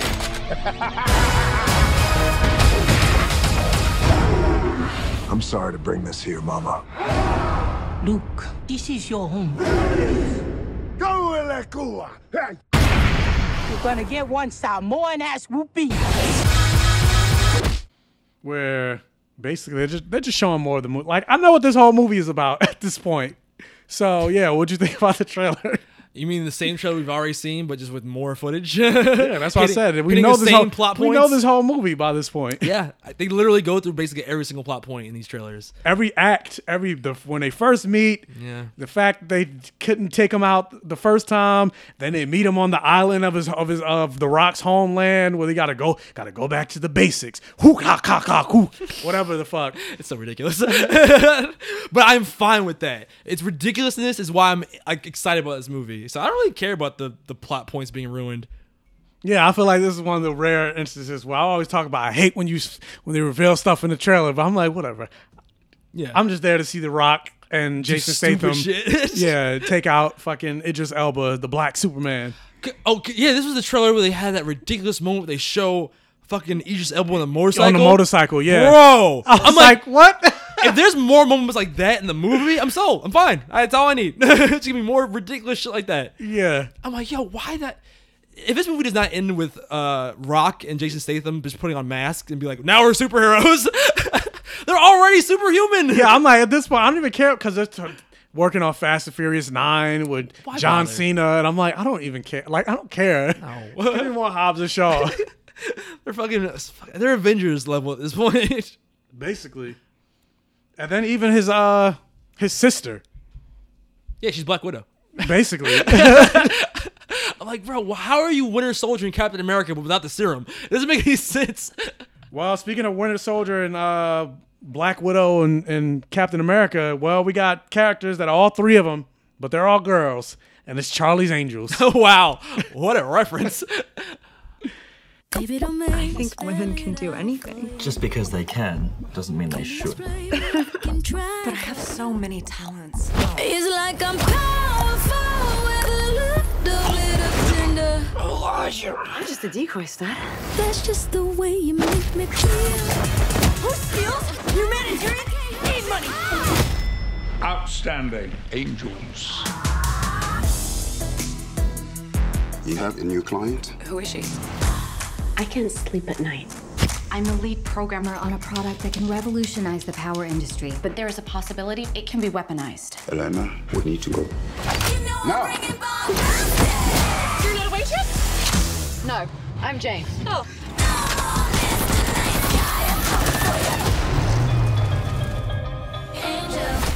So yeah, there was a new Charlie's Angels trailer that dropped. And, uh, What you're not a fan of Kristen Stewart and her Captain Marvel haircut and and a female Bosley because girl power and a sex bro. I'm sorry. I, this trailer looks- I'm that guy. I'm th- I'm that guy I like on the podcast. I, I like the, the the Drew Barrymore, Lucy Liu, Charlie's Angels, and even even the eh. '70s cartoon. was cute. Even I mean cartoon. I, I saw some of the '70s TV show. I was like, this is this is interesting. Granted, it's the '70s. I was like, so the technology and stuff like that is terrible, but for what it was, I enjoy it. But the, the this movie, I was like. I can see why Lupita and Nyong'o dropped out. oh yeah, that's right. She was gonna be one yeah, of the she was supposed to be one of the angels. Good on you, girl. You did the right thing. Cause this looks it looks trash. I mean, You got you got uh, Bell, Bella, fucking Princess Jasmine slash Kimberly the Pink Ranger, and then I don't know who this the other girl is. the Lupita Nyong'o's replacement. I'm not. I'm not as angry at it as I thought it would be. I thought I would zero in on Kristen Stewart's character and be like, "Oh God, she's trash." But like the way they're playing her, I wasn't as annoyed. But what did annoy me was the first, literally the first scene in the trailer is, "Hey, I'm a guy and I'm sexist as fuck. You gotta deal with it." And she's like, "Uh, uh cause girl power." I'm like, "Ugh, I get, I get it." I get it, Hollywood. I get it. Men are trash. Women are good. I get it. like it's it's too heavy-handed. Men don't even talk like that. Like 99% of men aren't like that. But like they, they keep shoving down this like misogynist male thing down our throats to be like, this is what men act like. It's like, do we? I would say you say uh, you say that, but men. Granted, I, I completely agree with you. There are men that are. I was gonna say but there are a lot of men that can like a cat call a woman, all that other stuff. Yes, you're right. But the way Hollywood's portraying it, it just makes it feel like most men are misogynistic. Like it's just so like every.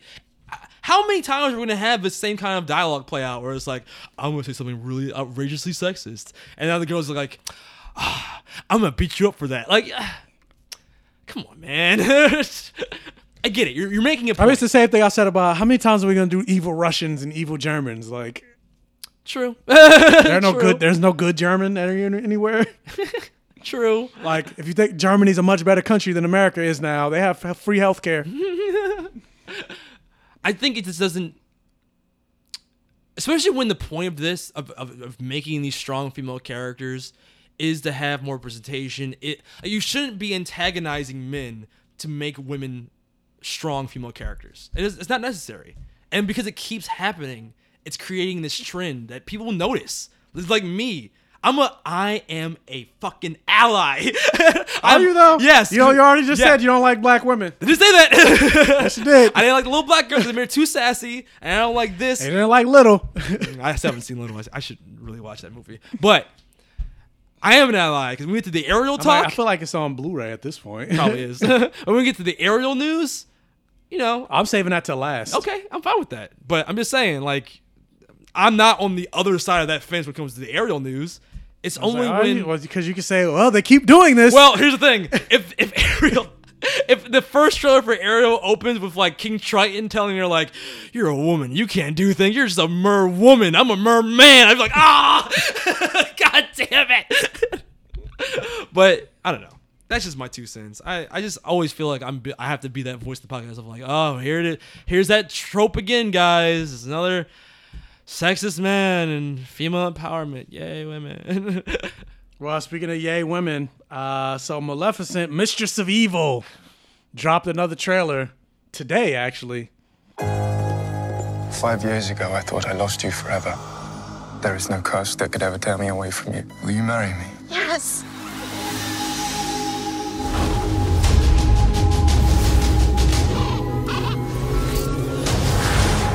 Mistress, I have a little bit of news. Don't ruin my morning.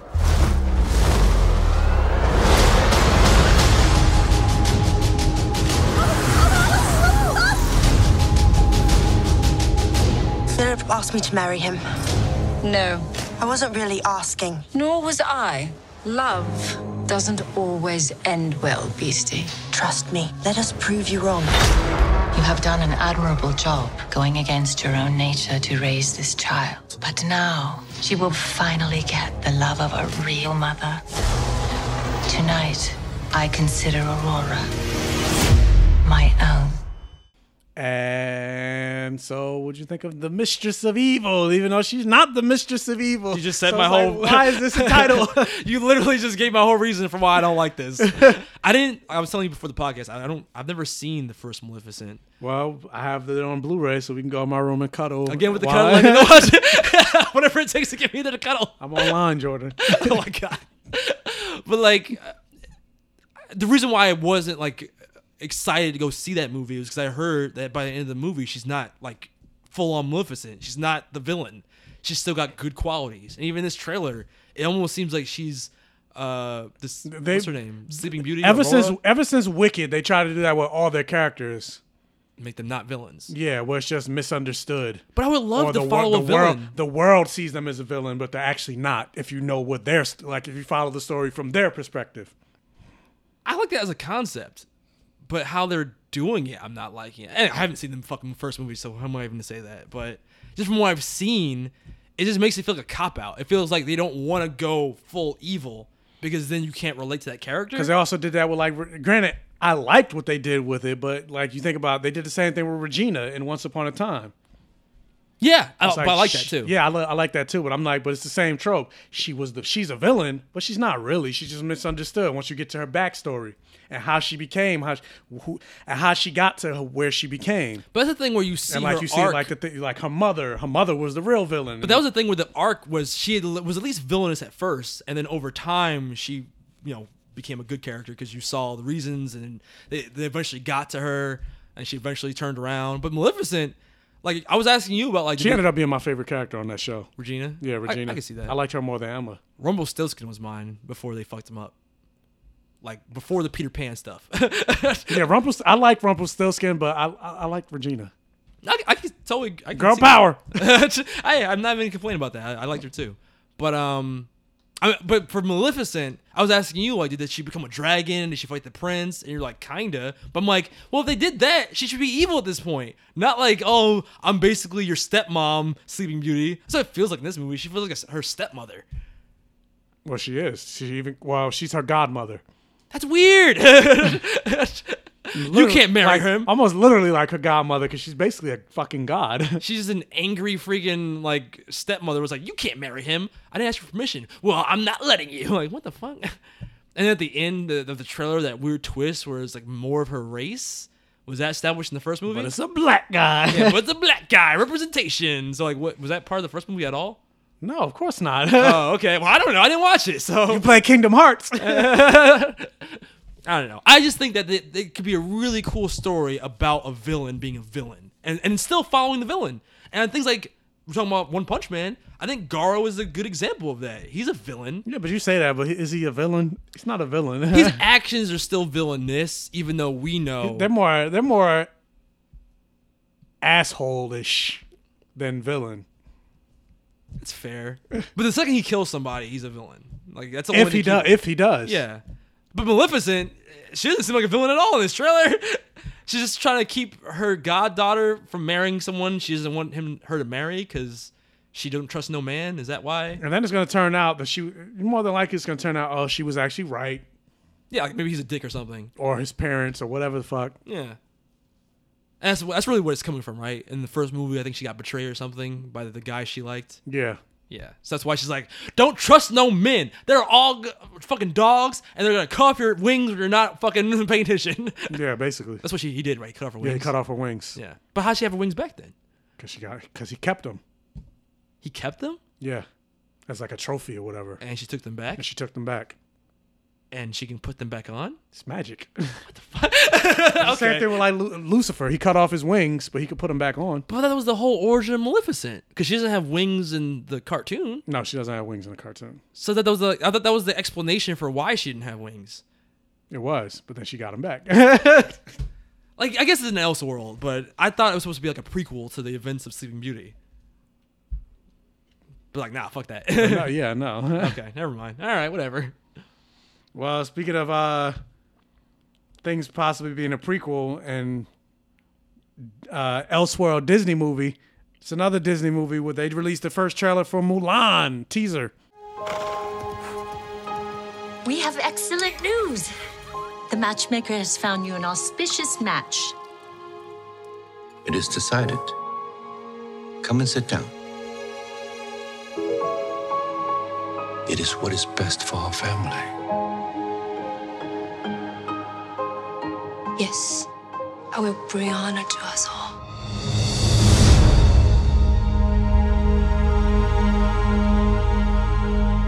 Quiet. Composed. Graceful.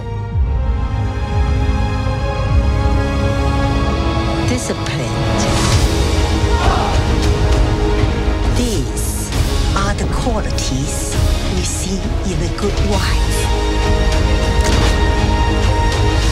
These are the qualities we see in Mulan.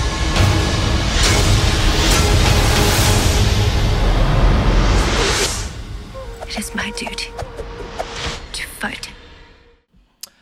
And there's talks of there being no Mushu. Oh. And I already mentioned this before a long time ago. There's no, No Li music? Shang, no Li Shang, no music. Oh. And why why no Li Shang?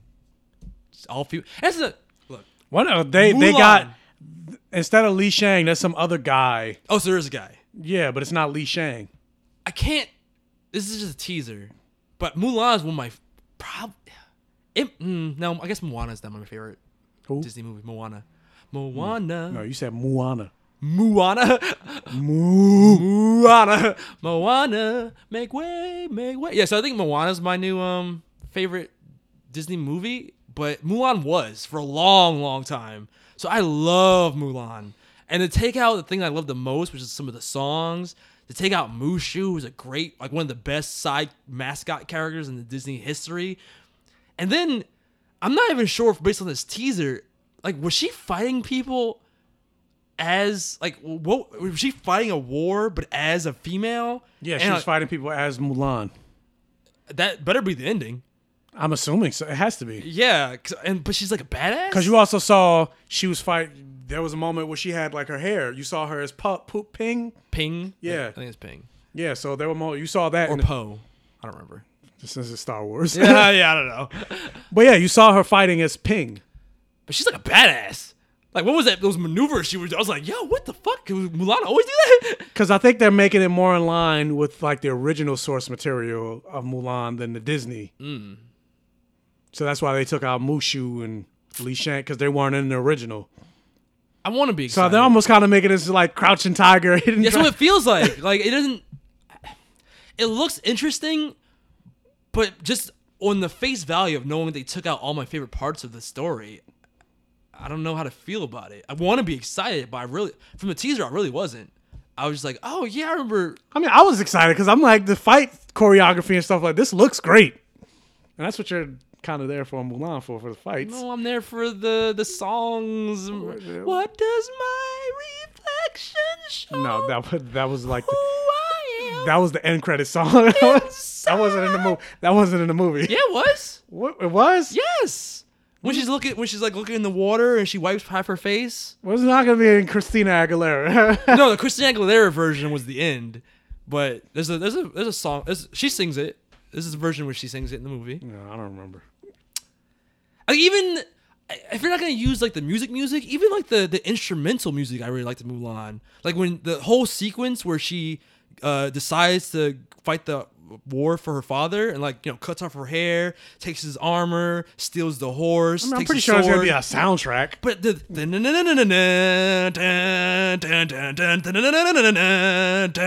I mean, you assume that's not. There's all movies have a score, so No, I want that song. I mean, but you you you assume it's not gonna be. I'm saying there's not gonna be any dance like fight whatever the fucking lyrics are. I don't know. I've only seen Mulan once. Let's once. get down Yeah. to business. I've only saw Mulan once, so What? Oh my god, you're not you're not a Mulan fan? I love Mulan, man. and it was recently. Wow, what?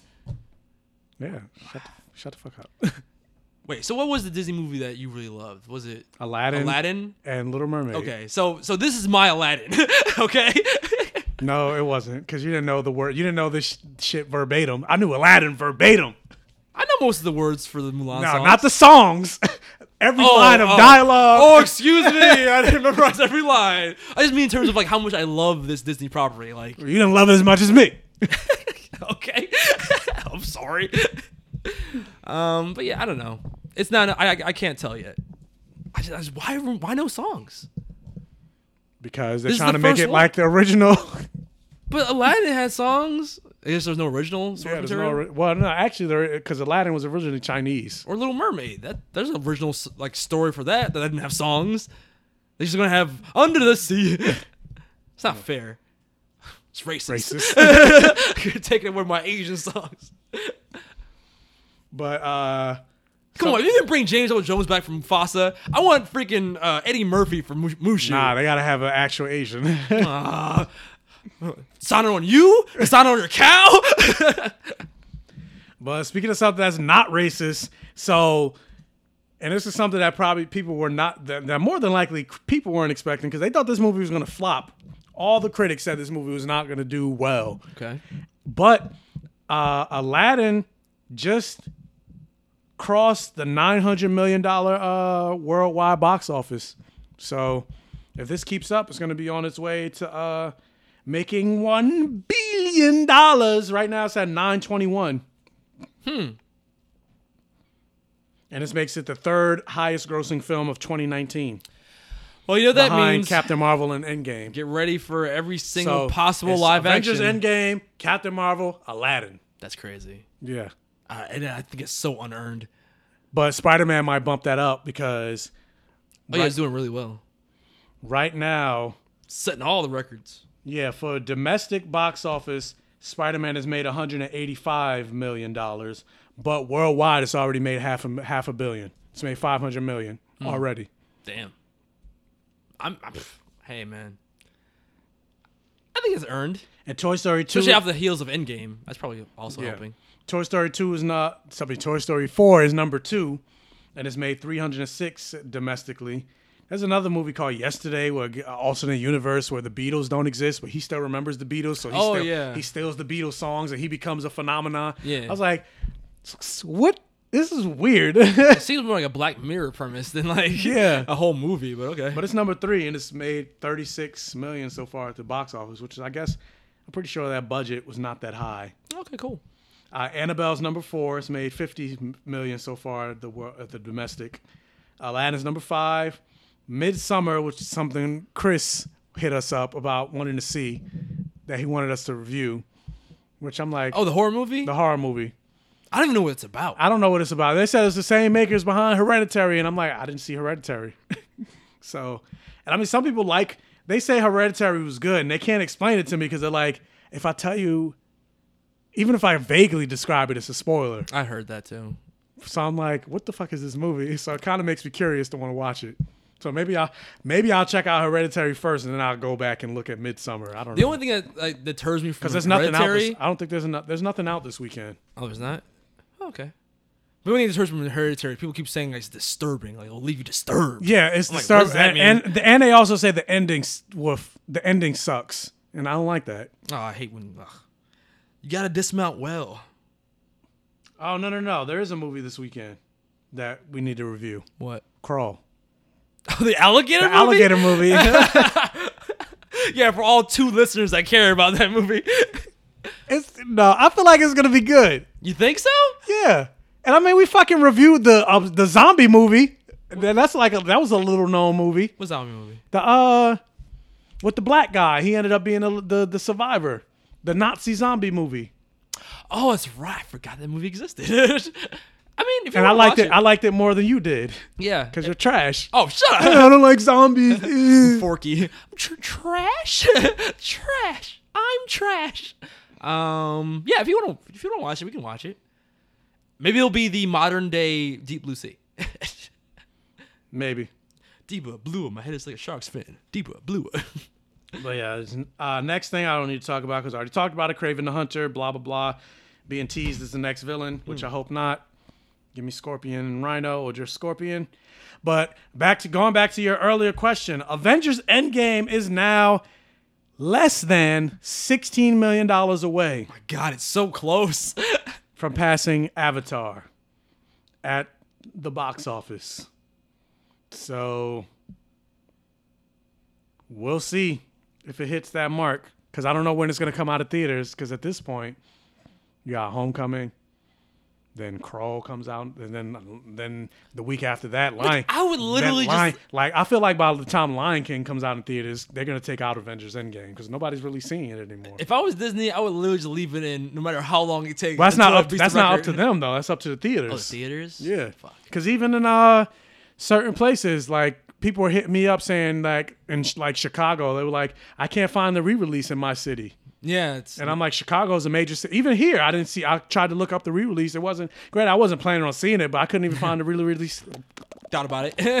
no, I didn't. I, I was, I just wanted to see the sh- how, like how would they market it. I, I couldn't find it here, so I feel like they didn't really do a good job of even marketing it. I didn't see any commercials for like see Avengers Endgame again for new footage. I didn't see that. I did. Oh, you did? They they they set like that? Yeah. Oh shit. Okay. made five million dollars. Because I mean, also at this point, the movie's three hours long. Yeah. and most people have already because it's made. It's made. It's almost beat Avatar. Yeah. So everybody's seen it In like much less time. three, four, five times. Like Yeah. nobody's gonna go back, even four in addition. Because at this point, because it's about to come out on Blu-ray like next month That's or true. digital like this month. So it's like I just see the additional footage on Blu-ray. And they need to do one more commercial push and just be like, "Help us beat Avatar." That's yeah. That's what they should have did. yeah, because that, that would get nerds to be like, "Yeah, let's rally together." Yeah, that would have mobilized more people. Yeah. Maybe I would have went to something like I'll, go- I'll go see it again just just because. I Instead of to lying to me, Yeah, tell me there's new footage. There's additional footage of 30 seconds. You want to see PS2 Hulk? No. You want to see some Stan Lee? I, I, I guess. Yeah, I like Stan Lee, but I'm pretty sure there's a documentary on Netflix that I can watch. Yeah, like I don't need it. What's a, that thing? My superhero something. I know you're talking about. I've Yeah. it. I didn't watch it, but I've seen it. There we go. That's my Stan Lee fix. Um, I don't have a segue for this. Okay. I need to say I want a segue. segue. Here's a seg you're gone away. weigh and makes me wanna. what? But this is a more serious note. Jordan, Yeah. put on your serious face. okay. Well, What's happening? putting on my serious face. okay, what's the seriousness? So yeah, we didn't talk about because again we didn't have a podcast last week, but you did rage about it on your Instagram. I'm trying to think. I'm like, I read about a lot of things. yes, because you're so negative. I am. I'm really negative. I, actually, you say that. I, I've I've gone back recently and looked over my, my my past like ten posts just to see. I'm like, yeah, most things I talk about are like complaints. I don't really talk about like I love this, and that's all.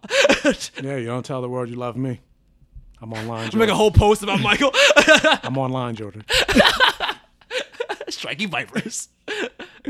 But uh, Lexi Rabe, who most people know as don't look. I at me like, I don't know who that is. Shut the fuck up and let me finish. Okay. most people don't. I'm not most people, I guess. I didn't finish the statement. Okay. Clearly, that was a fragment. Who most people know. Shut the fuck up, Lex. Let's try this again. Rewind. It's your Lexi Rabe, who most people know as what I was trying to say, the girl. Ma- what I don't even know what the fuck her name is. what, what is it? Morgan Stark. I love you Oh, three yeah. The little girl. Yes. Uh, oh, this. Okay. Yeah. So basically, she's being bullied online by so-called Marvel fans because now she's known as Tony Stark's daughter. Mm-hmm. She's known as the I Love You 3000 girl. Yeah. So people are going up to her trying to get pictures and other stuff, and so she's not taking pictures with them because again, at the end of the day, she's fucking seven years old. She's seven, dude. Yeah.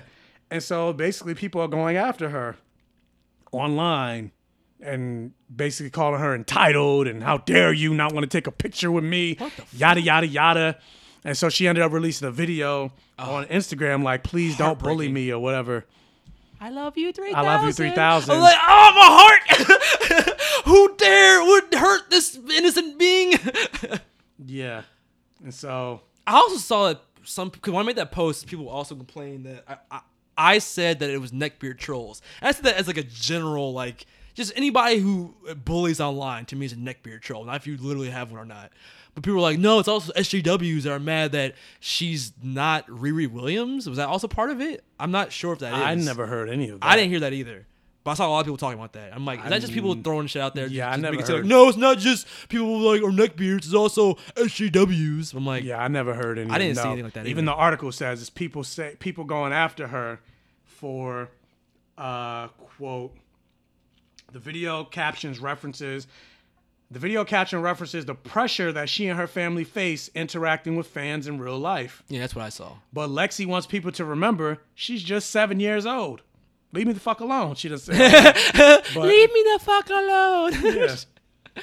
And you could tell she's like she's so little. You could tell like on the other side of the camera, her, parents probably coaching her to like to Yeah, her say her parents run her Instagram. Yeah, yeah, she's too little. she's so cute.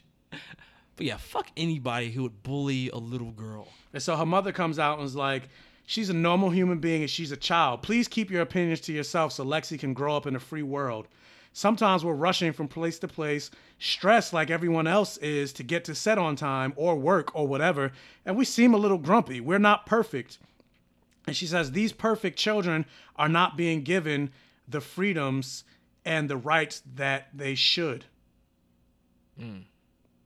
It's also shit like this that messes up child actors, like this kind of like attention, and this kind of like interaction. And then I guess there was something about people are coming after her parents because because it says uh, because she gives a quote that says we we give her a talking to and we give her timeouts, but we don't do that in public. So I guess she was acting out in public, and her parents weren't doing anything. So people because she's a well known actress. She's seven. yeah, but she's but people still know who she is. They're like, I can't believe you let your daughter act like that in public. So she basically says, we give her a talking to, we give her timeouts, but we don't do that in public. Yeah. It's just like we give our children plenty of rules and boundaries, but then give them the freedom to mess up and learn from their own mistakes. So if you see us in public and you think you have the right to judge, wait. So I guess something happened in public, I and people are judging. How often does a little I don't know what seven-year-old I don't know what that is, but Yeah, I mean- she's fucking seven. Yeah, like little seven-year-old kids. when I was younger crazy than all the time. when I was younger than that, I used to steal my mother's belt and run out, run under the bed. She was like, "Get your ass out!" No, you can't make me. Oh my God. I, oh, I was told I was bad as hell when I was a kid. That's pretty quiet. I was bad as hell. bad as hell. But yeah, I mean, what? It's gotta be hard, especially like you know you're raising a kid and you're that you have that kind of spotlight on you, so every little thing you do in public is judged. It's, it's gotta be terrible. But it just it just broke my heart that as a fandom we got to the point that internet culture has become so toxic that we will bully a little girl who's seven years old. Like what the? Fu- the fact that a little girl had to fix her mouth, you know, with the direction from parents or not, to ask people not to bully her. Yeah, it'd be one thing if this was coming like from her p- fellow classmates, like please don't bully me or Yeah. whatever. It's like no, she's talking to fucking grown adults. Yes, fans. People that call themselves fans. And I'm like, in my post on, on Instagram, I was like, Captain America be disappointed. Like, what kills me is that when fans of things like comic books and superheroes or whatever, like, act like this to other people, dehumanize other people. Yeah, it's the same concept where people say it's funny how white people can understand the trope of being a mutant, but they can't understand racism. Yeah, it's the same thing. yeah, like it's it's it just kills me because like these fandoms, Star Wars, Marvel, even DC, whatever, like they try and teach you how to live, like give you a code of contact, a code of contact, a code of conduct. Wow. But if you're speaking to Bill Maher, if you learn how to Oh, to I hate it. if you learn Mar- your moral code of conduct from fucking Pokemon cards or Avengers, then you need to grow up and read Shakespeare and I hate him so much. but I mean, that's that's where it starts. I mean, yeah, of course your parents teach you that stuff, but what's re- it, just like in the real world, the, the people around you reinforce those beliefs. And if you're a fan of Spider-Man, can you really call yourself a fan of Spider-Man if you're gonna act in a way that Peter Parker wouldn't to somebody? Like that's what that's how I look at it. Like, and I think, you know, when you're a kid, especially, or young, you know, a young a young person, those are your first heroes. They're not real, but they still teach you. And I feel like if you go against those teachings later in life, it's like, can you really call yourself a fan of those things anymore? Fill in the blank however you want. All, All Might would disappoint in you. Captain America would be disappointed in you. Like, you know what I mean? Stuff like that. Buffy would be disappointed in you. That's right. Not Willow though, because she did kill somebody. Yeah, she- that's fine. but she but she went through a momentary relapse. He's like, my some kid's like, my role model isn't Deku, it's Bakugo. He's just breaking shit. But even he has a moral code. Yeah, even he's even he said no to villains. exactly. Uh, no, that doesn't work. What? Because see, speaking of saying no to villains, Only heroes do that. Yeah, no, that doesn't work. But anyway, so yeah, Disney's interested in remaking a Nightmare Before, uh, or not ma- remaking, but doing a new Nightmare Before Christmas movie. So I'm guessing instead of maybe he might go to one of the other towns, so it'll be the Nightmare Before Easter. Nightmare before Thanksgiving. What? yeah, Nightmare Before. And it's gonna President- be claymation? Nightmare Before President's Day. Wow, it's claymation, not like. Yeah, the same, same, same style. How do you feel about that? I don't need it. I don't either. It seems. But then again, I said I didn't need a Toy Story four, and I, I liked it. well, I still I still didn't need it, but I but I liked what they did. But at least they had like a, uh, a you know, what's it called? Uh, they said a trend. Like all their movies have been like you know two, three. They kept elevating. I'm, I'm I don't know if I have the kind of faith in. I, what a ten plus year later sequel to Night Before Christmas. That's the ultimate cash grab. Like, what is there a reason Yeah, to go back Toy to that Story three and four was almost ten plus years. Yeah. But I'm just saying, if if it- announce- yeah, it is a cash. But look at what look at what Toy Story four did. Ah. So they're like, what else can we go back to? what else makes money? this is oh people hot topic kids love Nightmare Before Christmas. yeah, like it still makes money. This is Halloween. People still sing. Yeah, like some people still make that a, a yearly tradition to watch Nightmare Before Christmas. Hmm. So, who knows? Maybe we'll see it. Maybe we won't. But you know, something we won't see anymore is uh this in this old franchise called the X Men in the Fox universe. Well, X Men Dark Phoenix is doing so terribly. How is- terrible is it? That is projected to lose more money wow. than Fant Four Stick. Wow. That's a feat in itself. It deserves some kind of reward for that. Like an award for the biggest flop in superhero history. Yep. That's terrible because Fantastic Four was at the time like touted as a huge failure. So this is an even bigger failure. Uh huh. That's crazy. And even worse because at least that was like a you know one off. This is a this is the end to a franchise. Yep. Uh, so wait. Others. Uh, I'm trying to find if they give the exact number. it lost all the money. It's just saying what the box opening box office is, how much the budget was, which is 200 million, and it's just saying it's going to lose 1.39 times its overall budget. That's fucking sad. Uh, should released on Netflix. like, They should have. Yeah. I mean, because we we don't know what the fuck is going on with uh New Mutants. yeah. Oh yeah, I forgot about that thing. If that ever comes out. There was talk about them just releasing it on Hulu. Can you imagine? 'cause at this point, that was so long ago that Maisie Williams probably doesn't look the same. Like it would be like a weird time capsule where Maisie Williams was still kind of young looking. Now she's a grown ass woman.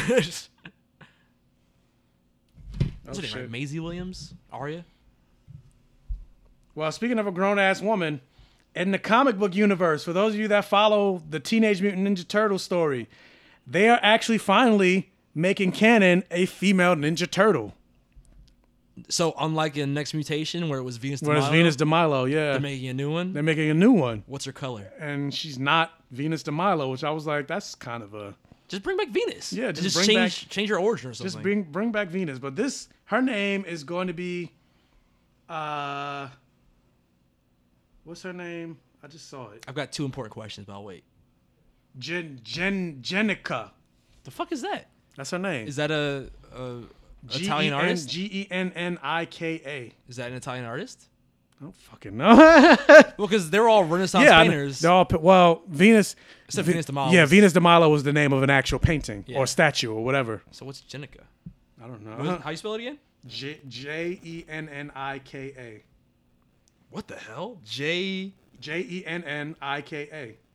The Urban Dictionary for Jennika is a beautiful person with a great personality. but I'm not seeing any like Italian references or anything. That's weird. But basically, it's different because Jennika is different in in that she's not like the other turtles where she was a turtle that got hit with the ooze or whatever, and then she mutated. No, Jennika was stupid. Jennika was originally a foot soldier Okay. who turned Into and joined who turned well who turned against Shredder and joined the Turtles. But she was like dying or whatever for some poison, and so Donatello basically injected blood transfusion? Yeah, and she became a turtle. Is that how that works? Bullshit. That's how that works. Bullshit. Look at the, look at the picture. That's how it worked with She-Hulk. That's disturbing. It is. She doesn't even look good. What the fuck? What color? Do they have a picture of what she looks like as a Ninja Turtle or? that is her as the Ninja Turtle, the final one. No, but I mean like with the outfit. Oh, uh, no. That's disturbing as fuck. So if, if so basically they could pull a lizard and just their their blood is a weapon. And if they inject you I with mean, it, it is radioactive.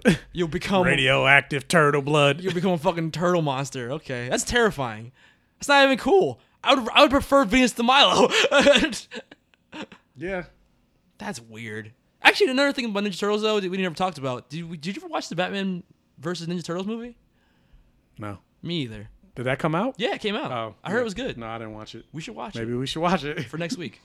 I don't know about all that. Wow, wow. But uh speaking of us watching things, I don't know. Segues are terrible this week. but We're rusty. yeah, take a week off. but yeah, so all this talk about Ezra Miller and his contract being up and them not knowing what to do with the Flash. And also before, let me backtrack. So remember they were on their third set of directors and it's supposed to be the Spider-Man Homecoming Yes. people. Yeah, yeah, yeah. Well, they're not part of it anymore. So this is the third directors that they now lost.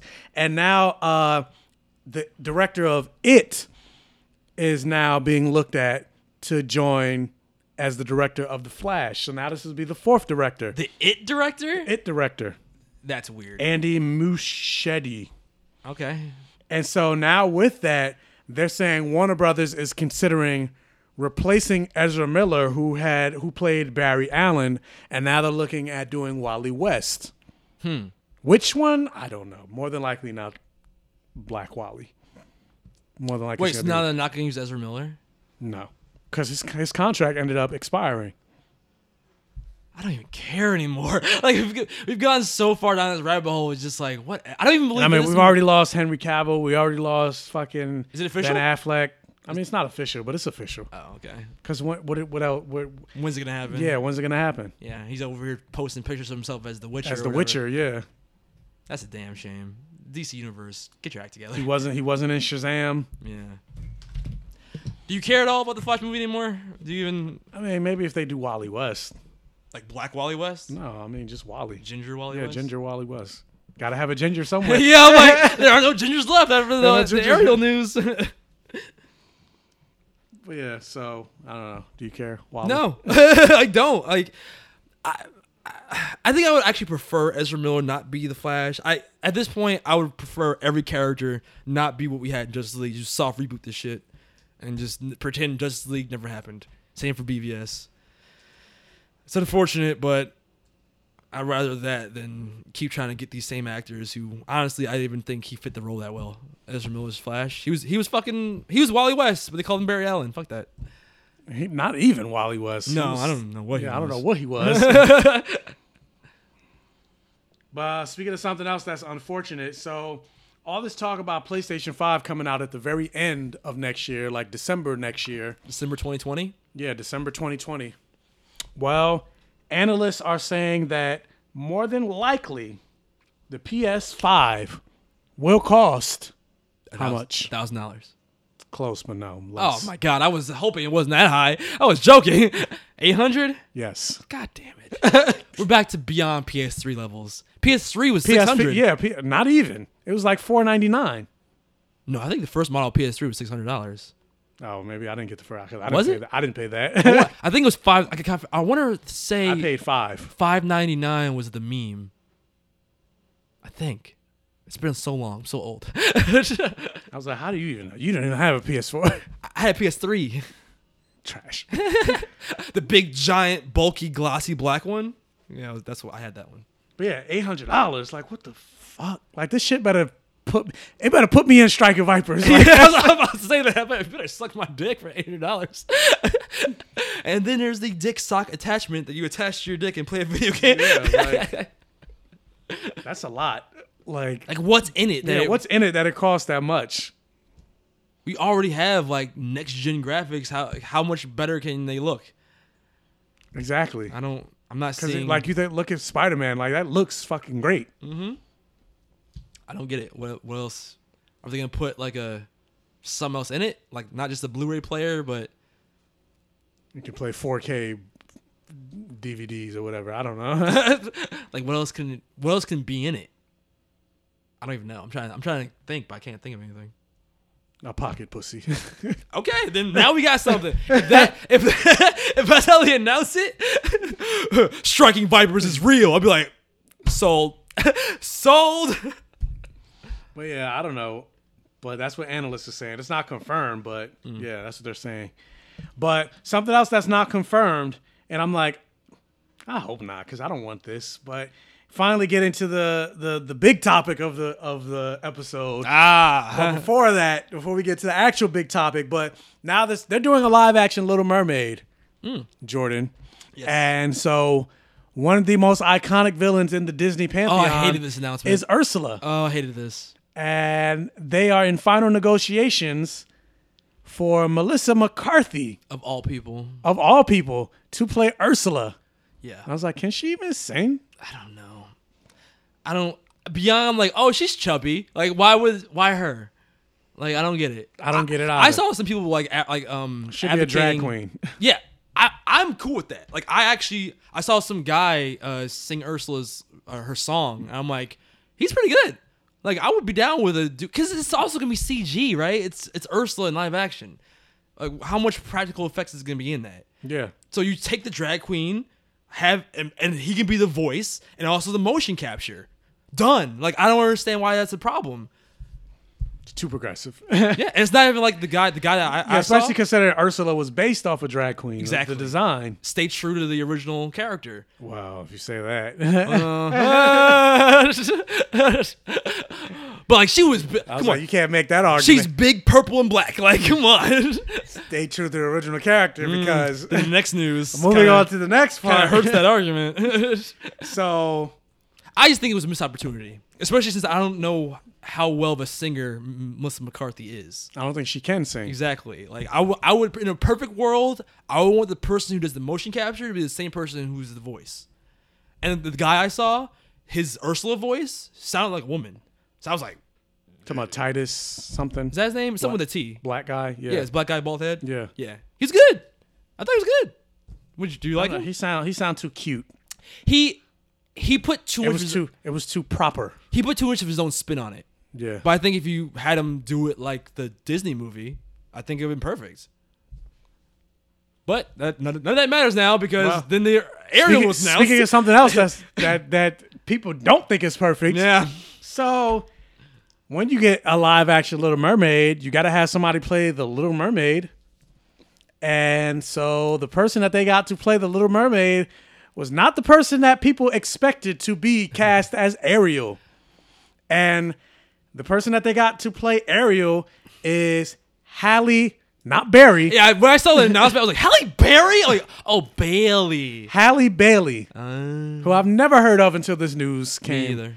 But basically, she is a black girl playing Ariel. Yep.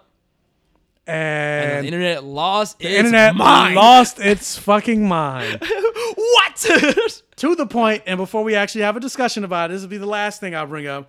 To the point that people are actually coming out and using science to say why. Science! Mermaids can't be black. Yeah, why mermaids cannot be black? Because if you're under the, because of, I'm gonna read it. Yes, according to science, mermaids are white because they live underwater and have less melanin, which means lighter skin color. My opinion on why mermaids are white is that they live so deep underwater that sunlight hardly reaches them, hmm. thus, the lack of melanin. Hmm. It doesn't matter what ocean they're from, because they could have been migrating seasonally like fishes, but maybe I'm thinking too much. You are. Yes, you are. you are. I'm glad he said it at least. it's like, bro, however you want to justify why you don't want a black girl to be Ariel, it's all it's totally on you. But don't try to bring science into it. Like, just say you don't want a black girl to be fucking. But I'm like, did science? Did you use that same science to tell you mermaids mermaid! aren't mermaids aren't fucking real? And on top of that, I'm like, so yeah, you really want to go this route? You really want to go this route? It's like Thor. Of course, of course, of course, of course. Like you really want to go this route because according to science, Jesus was not white. Jesus was in the Middle East, which is very filled with you know this. The sun is beaming down on you. nobody talk about that though. and in the Bible, it says his skin was the color of bronze. His hair was the co- his hair was the texture of wool. Mm-hmm. But yet you got that white Jesus on your wall, and you you want to go this route? Science, of course, it's because science, science tells you that Superman, Kal El, he gets his power from the sun. yeah, a white guy. A white burns. guy burns in the sun. But Superman doesn't burn. So, No. what color do you think Superman should be? I think dark skin is what kind of absorbs uh, the radiation from the, The- sun better. Yeah, and doesn't burn And the dark, It? the darker you are, the less likely is the chance you're gonna get sunburned. Weird. Weird. Yeah, it's science. Nope, no science there though. then that, that then the argument switched to, but true to the character though. But yeah, Yeah. I saw that argument too. Where it's like mermaids aren't black. I was like, mermaids aren't real. like what kind of? And then I saw you comment on my my post about how the original Little Mermaid. I didn't even know that was green. Well, they don't act. It's not confirmed, but the only description that they have of the original Little Mermaid was that her skin was like a rose petal. And what the fuck is a rose petal? It's green. Yeah. So even in her human form, she had skin like that. I didn't read the book, but that's the only Oh, descri- okay. that's the only description that they give of her, like of what she looks like. Her skin is like a rose petal. Okay, because then if we saw wait a rose petal. Rose petals are green. No, isn't a rose petal the flower part of the rose? Not the leaf. So a rose petal would be like a red. So then she's red. Yeah. Either way, she's not. yeah, not not white. That's like a red. That's so like a light red. That's weird. Her hair is red, and then her skin's a light red. Well, I don't know if her hair is red in the. Uh, Oh, in the original? Because in the original, because I the the the uh, there's an anime based on the original book, and she's a blonde.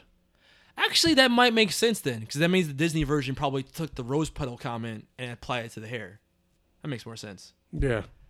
But yeah, fuck science. What the fuck, dude? This is it's a mermaid. It's fictional, and this is this is one of those cases where And I, on top of that, if you look at like the the the, the Disney animated series, because you know how they did like the Aladdin after the movies, Yeah. they also did the Little Mermaid after the movies. They had black mermaids in there. Oh yeah, yeah. I saw that online too, like a, a mute mermaid that had brown skin. Yeah. Yeah, which is not Ariel. And then really, if you want to take it like all her sisters' names, that's hood. Their names are hood as fuck. Adina, Arella. Oh yeah, that's mad. Like, Shaniqua. My, my name is Arella. Girl, you black. Uh, I mean, but yeah. How, so how do you feel about this change? No, Like- you go first. okay, well, for me, it falls back on the same argument I've always made. And actually, now that that in hindsight with the That's Melissa the McCarthy, You said stay true to the character. Oh, let me let me get let me finish the Melissa McCarthy thing. Now it kind of makes sense why they would flip that to be a white woman, whereas Ursula is typically seen as black because they're also flipping the the Little Mermaid character to be black from white, or yeah, from yeah black to white. No, white to black. um, but this is one of those cases, just like with uh, like other characters has been switched to black, where the Little Mermaid herself isn't based on any like single culture or anything. So the her race isn't what's important to her character. It's just that she's a mermaid that wants to be human. Race is not part of that equation. It's not like a, and again, of course, all the same arguments always pop up online where it's like, well, let's just change uh, Tiana to be white. Let's change Black Panther to be white. But it's like, again, the black characters are usually the original black characters are made to have their race be an integral part of their characters. Tiana grew up in the new, like the the New Orleans post like slave times. Like she was like a hard working black girl, you know, in as in that early society. Like it doesn't make sense to make her white. Kind of defeats the purpose of that story. Same thing for Black uh, Panther. Disney actually just released a statement saying if you still cannot get past the idea that choosing the incredible, sensational, highly talented, gorgeous Halle Bailey is anything other than inspired casting, that it is because she doesn't look like the cartoon one. Oh boy, do I have some news for you about? Do I have some news for you about you? Let me tell you about yourself. but um, because also like not my Ariel was trending on Twitter. I saw that too. That's stupid. But then people took it over. But she looks like her face looks like what I would imagine a mermaid to look like. Like she's got kind of like this ethereal look to her. Ethereal. Ethereal. Like yeah, she's got this ethereal look to her. Like her, it's her eye placement and high cheekbones.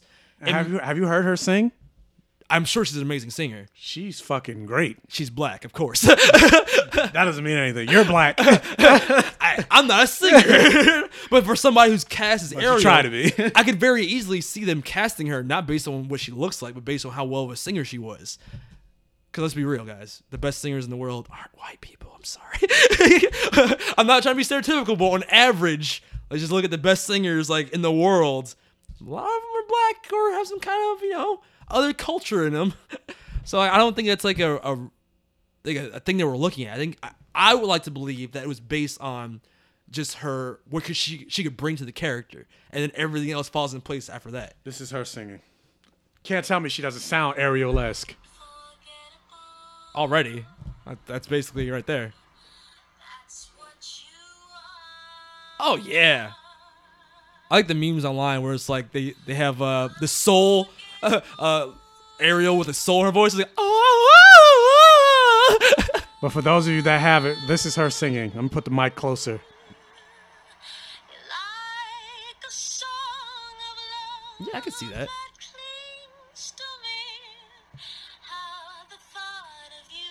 Whoa. I could totally hear her sing uh, part of your world. Yeah, this video is only 30 seconds, so You think they're gonna give uh, Ariel some soul? they're gonna give her like those little, uh, little what do they, what do they call it, flares in the her singing. What? You know, you, you know what I'm talking about. The soul flare, the thing black people do in their songs. Oh, oh, I was like, what? yeah, yeah. Put a little bit of soul on there, a little soul in that thing. It's racism. You know what I'm talking about. you know how we do. It's racism. I hope they do. I, I dig this casting. And yeah, she doesn't look like Ariel, but whatever. You still have the. That's the thing. All these live action remakes, if you don't do something to make them different, what is the point of them?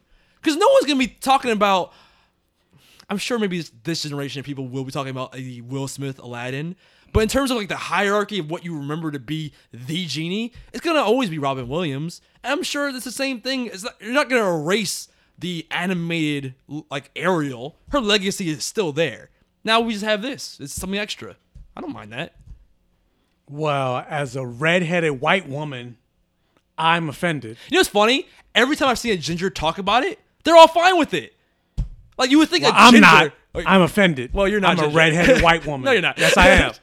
I've seen a lot of gingers be like, I have, I have no problem with this. so it's like, if they're not offended, why does anyone else care? Although part of me is like, I don't understand the trope. The ginger's trope. The ginger's trope. Ginger to black. Yeah, ginger What's to up? black. Because it's Mary Jane, Wally West, Iris, Iris, uh, Johnny Storm. Oh shit, yeah. Well, he's not ginger. He's blonde, right? Well, it depends on how, who draws them. Because Okay. I've seen some places. All where right, he's- Johnny Storm. Uh, Jimmy Olsen. Jimmy Olsen. Um, Ariel. Little Annie. Yeah, Annie. Orphan Annie was Orphan, black. Orphan Annie. Um, someone in Hollywood be like, you know what? There aren't any gingers in the real world. Let's make them all black. Yeah. Because it's, it's gotten to the point now where it's like, it, it was a joke at first, but now it's like, this is like a pattern. Why does this keep happening? Yeah, now it's more. It's more than just like the one time or two. Now it keeps happening. Yeah. Uh, Starfire. Yeah, even Starfire. She technically, but still. it's weird. It's a, it's it's got to be on purpose, right? It can't be a coincidence anymore. it's got to be on purpose at this point. hey man, there are more black people than there are gingers though, so I can't get mad at it. I mean, what do you think though? Uh, honest, like, uh, and funny enough, I posted, I posted this thing on Facebook, which blew the fuck up because I made it public. But it's a meme that basically says that I didn't even create. That's the funny thing. What if Ariel was black because she's a descendant of the ancestors Killmonger spoke about that jumped off the ships in the Middle Passage? Marvel is in the Disney universe, and, and this picture's hilarious. But yeah, so uh, That's actually pretty funny. But yeah, so basically, I'm just like, I don't have a problem with them changing the race of a character when and it's, and I I even mention this when it comes to like a like somebody like if you make Rhodey white or Asian or whatever, hmm. like his character isn't intrinsic intrinsically tied to his race. So he's like the one because people was like, well, what's the what's a black character that you could change and it was not because you could say that why is it only white characters? Like who's white that when you when you hmm. make the argument like, well, it's about not if their racial identity is so tied to their identity. Well, you can say about any white character. Why is it that? Because you know, there's nobody talking about white power, and it's like, no, you can't change. Like if you cast somebody like JFK, Yeah. like you're making a JFK movie, you can't make him black. Yeah. If you, And even War Machine, like- though, if you make War Machine white, then he's just Iron Man.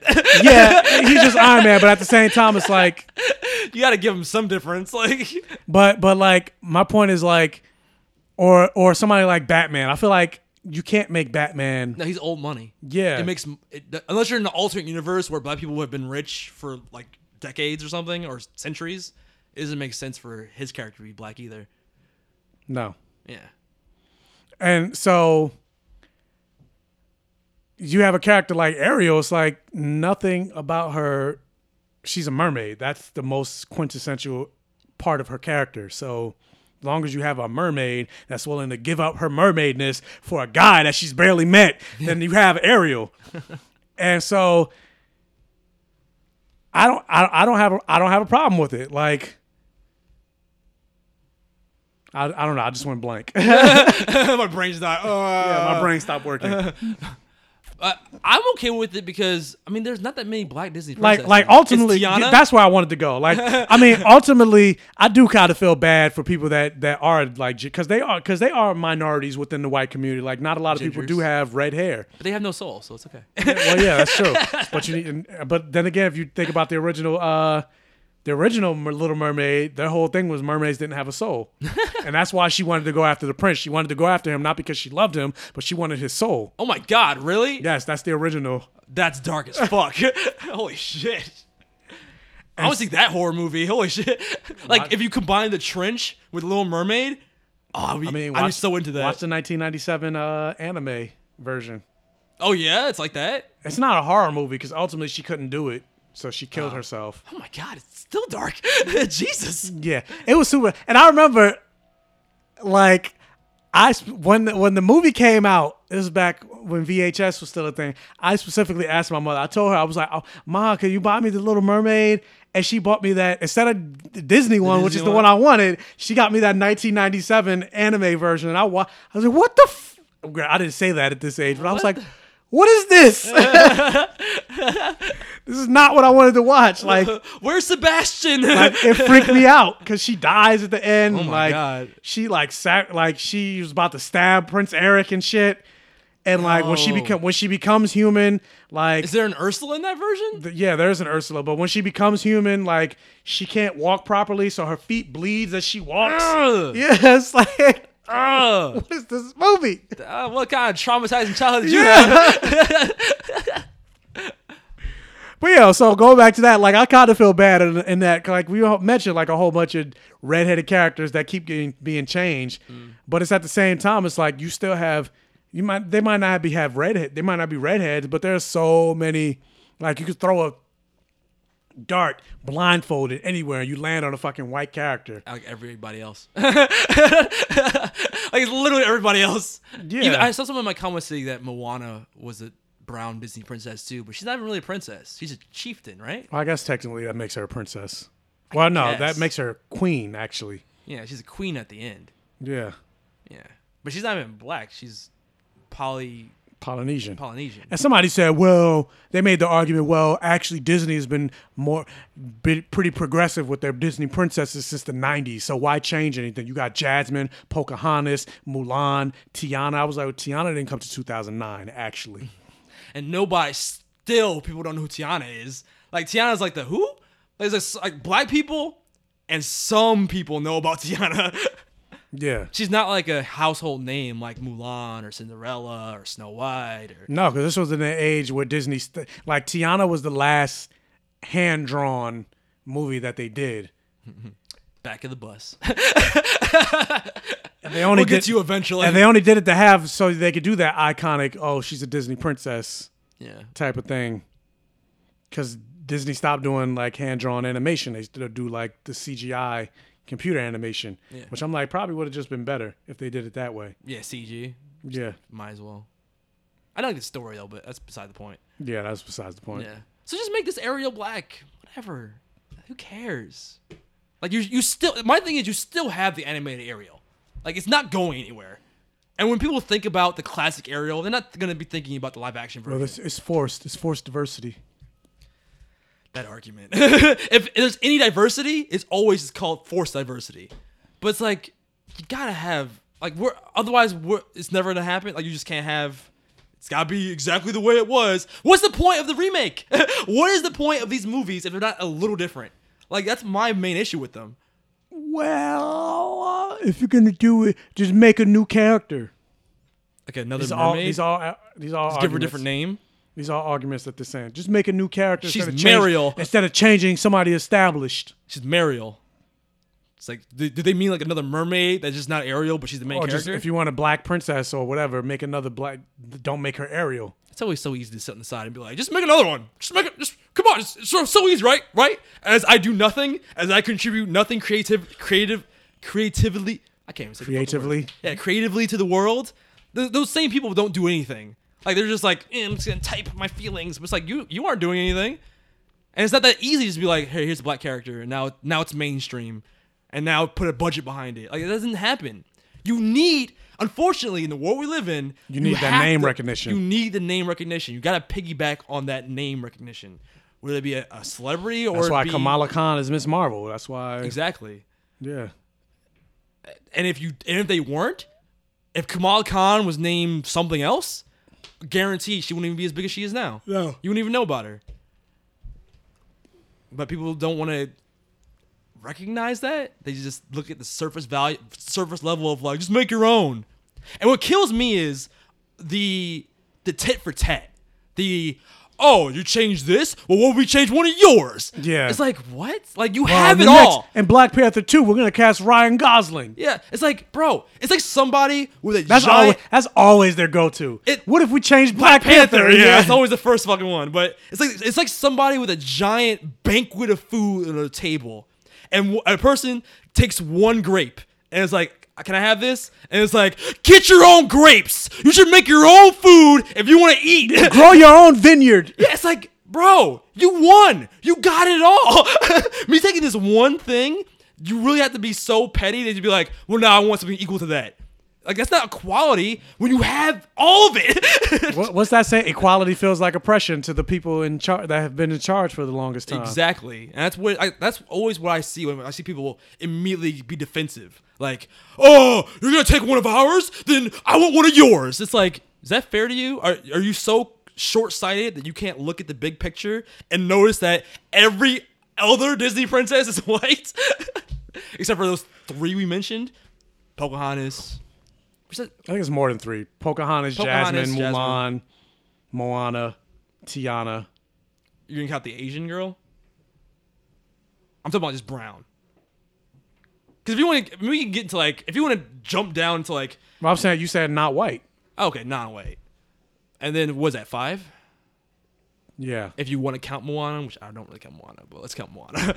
so that's five. I think it's five. And now we can sit here all day and name every other princess, every other princess. Yeah, I think they're like eight, nine, nine or ten. Yeah. Snow White, Sleeping Beauty, Snow White, Sleeping Beauty, Cinderella, Cinderella. uh, Elsa. I know I jumped in my mind first. I just look. Well, I guess Aurora. Elsa, Elsa's a queen. Does Aurora count? Well, does Moana not- she's count not then? she's not a princess. Well, yeah, Moana, Moana doesn't count then. Like she can count if you want to make it count to be like, oh, there's another one. We got we got another one, but she's not really a princess. Belle. Yeah, I was like, why can't they? I'm just think, Rapunzel. think about the princesses of heart. Yeah. oh, they count Merida from Brave. yeah, because she is Okay. Merida. Uh, yeah. So that's literally every. so when they one. do that movie, she'll be a redhead. oh yes, right. but she's Scottish, so they can't. Or, or what? Was she Scottish? Irish? Irish. Yeah. So that's one they can't change. That's Yeah. part of the culture. Part of the culture is that. So That's all I'm saying. So you, you'll get your redhead. Someone made a good point though that uh, there isn't a black princess that actually is tied to Africa. well, s- supposedly they're making another Disney princess where it's in Africa. She's in. Remember I talked about it in the news. Mm. It's, it's supposed to. She's it's supposed to take place in Africa. Yeah. And then like forget about just the princesses. Just think about main characters in Disney movies. Like, can you? I can't even. I'm trying to think of. Even like a Disney prince, we don't. There's no black Disney prince. More because more than likely, you know, her prince Prince Eric is not going to be black. Yeah, I've seen people trying to cast black people as Triton and Prince Eric, but like? I'm pretty sure. I mean, I'm pretty sure her father might be black. Yeah, it's kind of a trope of Disney to make it interracial couple, so I doubt they'll go black black. Yeah, if, I, but I also saw like make him Asian. Don't make him white. Like do something. uh, Give me something else other than white characters. Like you have white characters galore. make it. Make it. Make it Prince, Asian guy. Yeah, that's what I said. Make Prince Eric Asian. Yeah, something different. Granted, they'd be like Spanish. I saw somebody say, "Well, that's just Cinderella all over again." Exactly. I love Cinderella. The Wait. Brandy, the Brandy version. Oh, I forgot about that version. See, nobody thinks, nobody th- when you think Cinderella, no one's like, oh, Brandy. I am. well, you do, but most people don't. So I'm like, you, you still have the original. Because you're racist. Yeah, yeah, that's what it is. Like, I don't know. My argument is my, like my black- main like argument women. is like it doesn't take away what you already have. They Ariel was iconic, and she's always going to be the animated Ariel. So this is just an Elseworld Ariel. Let it be whatever. Who cares? Well, we're gonna make Black Panther white. It's gonna be to Chad. to Chad in the sequel. Bucky's gonna be Black Panther. oh my god. White Wolf, come on. But yeah, fuck him, And, and fuck the internet for constantly making a fucking shitstorm about everything that has to do with race. It's so annoying. Like as soon as I saw the casting, I didn't even have to look at anything else. As soon as I saw Halle Bailey as Ariel, I'm like, well, this is gonna be World War Three on the internet. yeah. And then of course I mean, but that's with anything. Even when they announced John Boyega as Finn, and then all the only announcement that they had was that he was Uh. a former stormtrooper. Stormtroopers aren't black, they're Yeah, clones. stormtroopers aren't black. This makes sense. This is stupid. I hate this. Yeah. SJWs. Or like what uh, what's her face had to, uh, Kelly Marie Tran, what she had to go through on the internet. Oh god, yeah. And then there was also backlash because uh, on the Broadway on the Broadway stage, well, the touring uh, musical of Little Mermaid, there was an Asian woman that was cast as Ariel, and she got a bunch of shitstorm. Oh really? Yeah, of course. she got it. She got it pretty bad from people because she was Asian. She wasn't white. She still had the red hair and all that, but she was just Asian. if it's not white, it's not right. That'd be the only thing that I would be like, because even like you think about MJ, she doesn't have the red hair. yeah, that. Thank you for bringing that up. That if if her hair is, I've seen edits of her with the black hair as Little Mermaid. I don't Yeah. like that. Yeah. Keep at least that iconic. Yeah, keep the red hair. Yeah, that's that's what she's known for. If you don't have that, why? Yeah, I agree. and Mary Jane better have red hair eventually too. I don't like that they haven't done that yet. I don't understand why they haven't done that yet. I've seen Zendaya with red hair. She looks She great. yeah, she looks great. Yeah, the fuck. Do it. Do it faster. I mean, maybe they're, maybe they're waiting. Like I said, they're, they're gonna have the Harry Potter moment where Hermione shows. But they're up. already together. they missed yeah, it. but still, it'd be like, wow, I'm lucky. I don't know. Yeah, you're. I mean, yes, you're right. That could play the same way. If he's like, "Wow, I knew I was lucky, but now I know I'm really lucky," and this he says the face of tiger part. or maybe they break up for a little bit and then they get back together. And uh, It's true. I wasn't even thinking about that, but classic Peter Parker and Mary Jane is that they have to break up a couple times. Yeah. okay, you're right. You, you kind of won me over on that. That's true. Yeah, face a tiger. you just hit the jackpot. But now it's like, bitch, you're gonna break up with me right when my spoilers, My Peter tingled. my identity was revealed. you bitch. Right when I learned how to tingle my Peter. Ew. All right, is that for the news? Yeah, that's it. All right, let's get the hell out of here. Uh, next week, hopefully. But- but here's another uh, another uh, thing that somebody posted on Twitter. White people complaining they cast a black girl as Ariel. Disney created 49 films from 1937 to 2009 before delivering their first black princess with Tiana.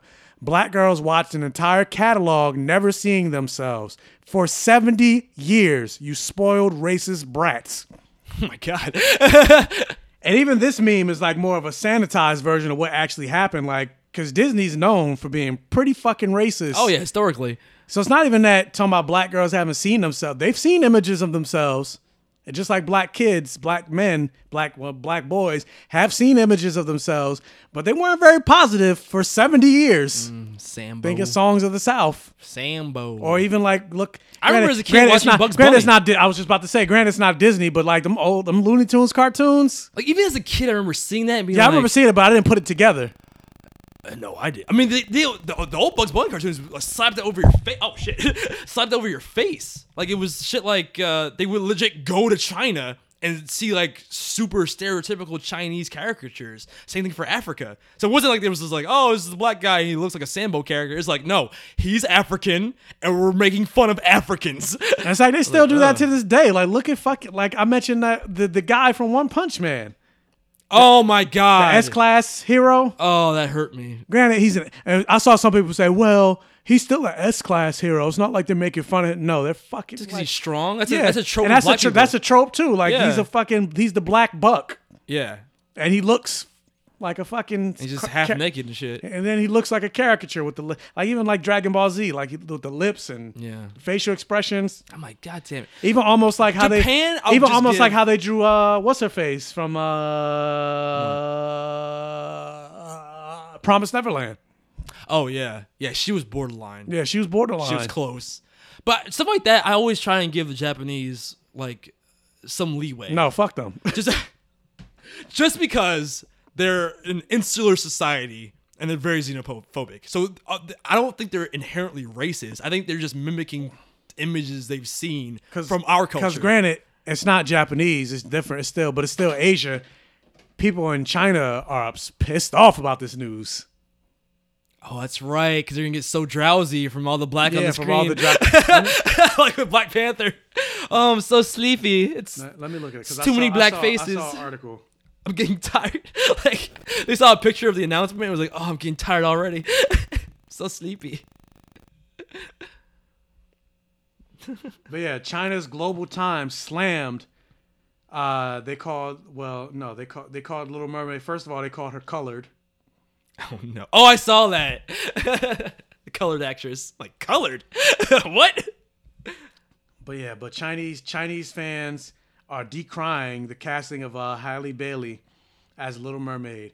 And uh, one person says, "It's not that I don't like black people. Oh no! When you have to start you like have- that, when you have to start off yeah, like when you that. start that way. The problem is that this character was originally white with red hair. Uh, what else? It's not a race thing. It's a it's a character accuracy thing. Casting a black actor in a role in a role rooted in white culture. That's just corporations. That's just a corporation trying to earn money by being politically correct. No. Yeah. no.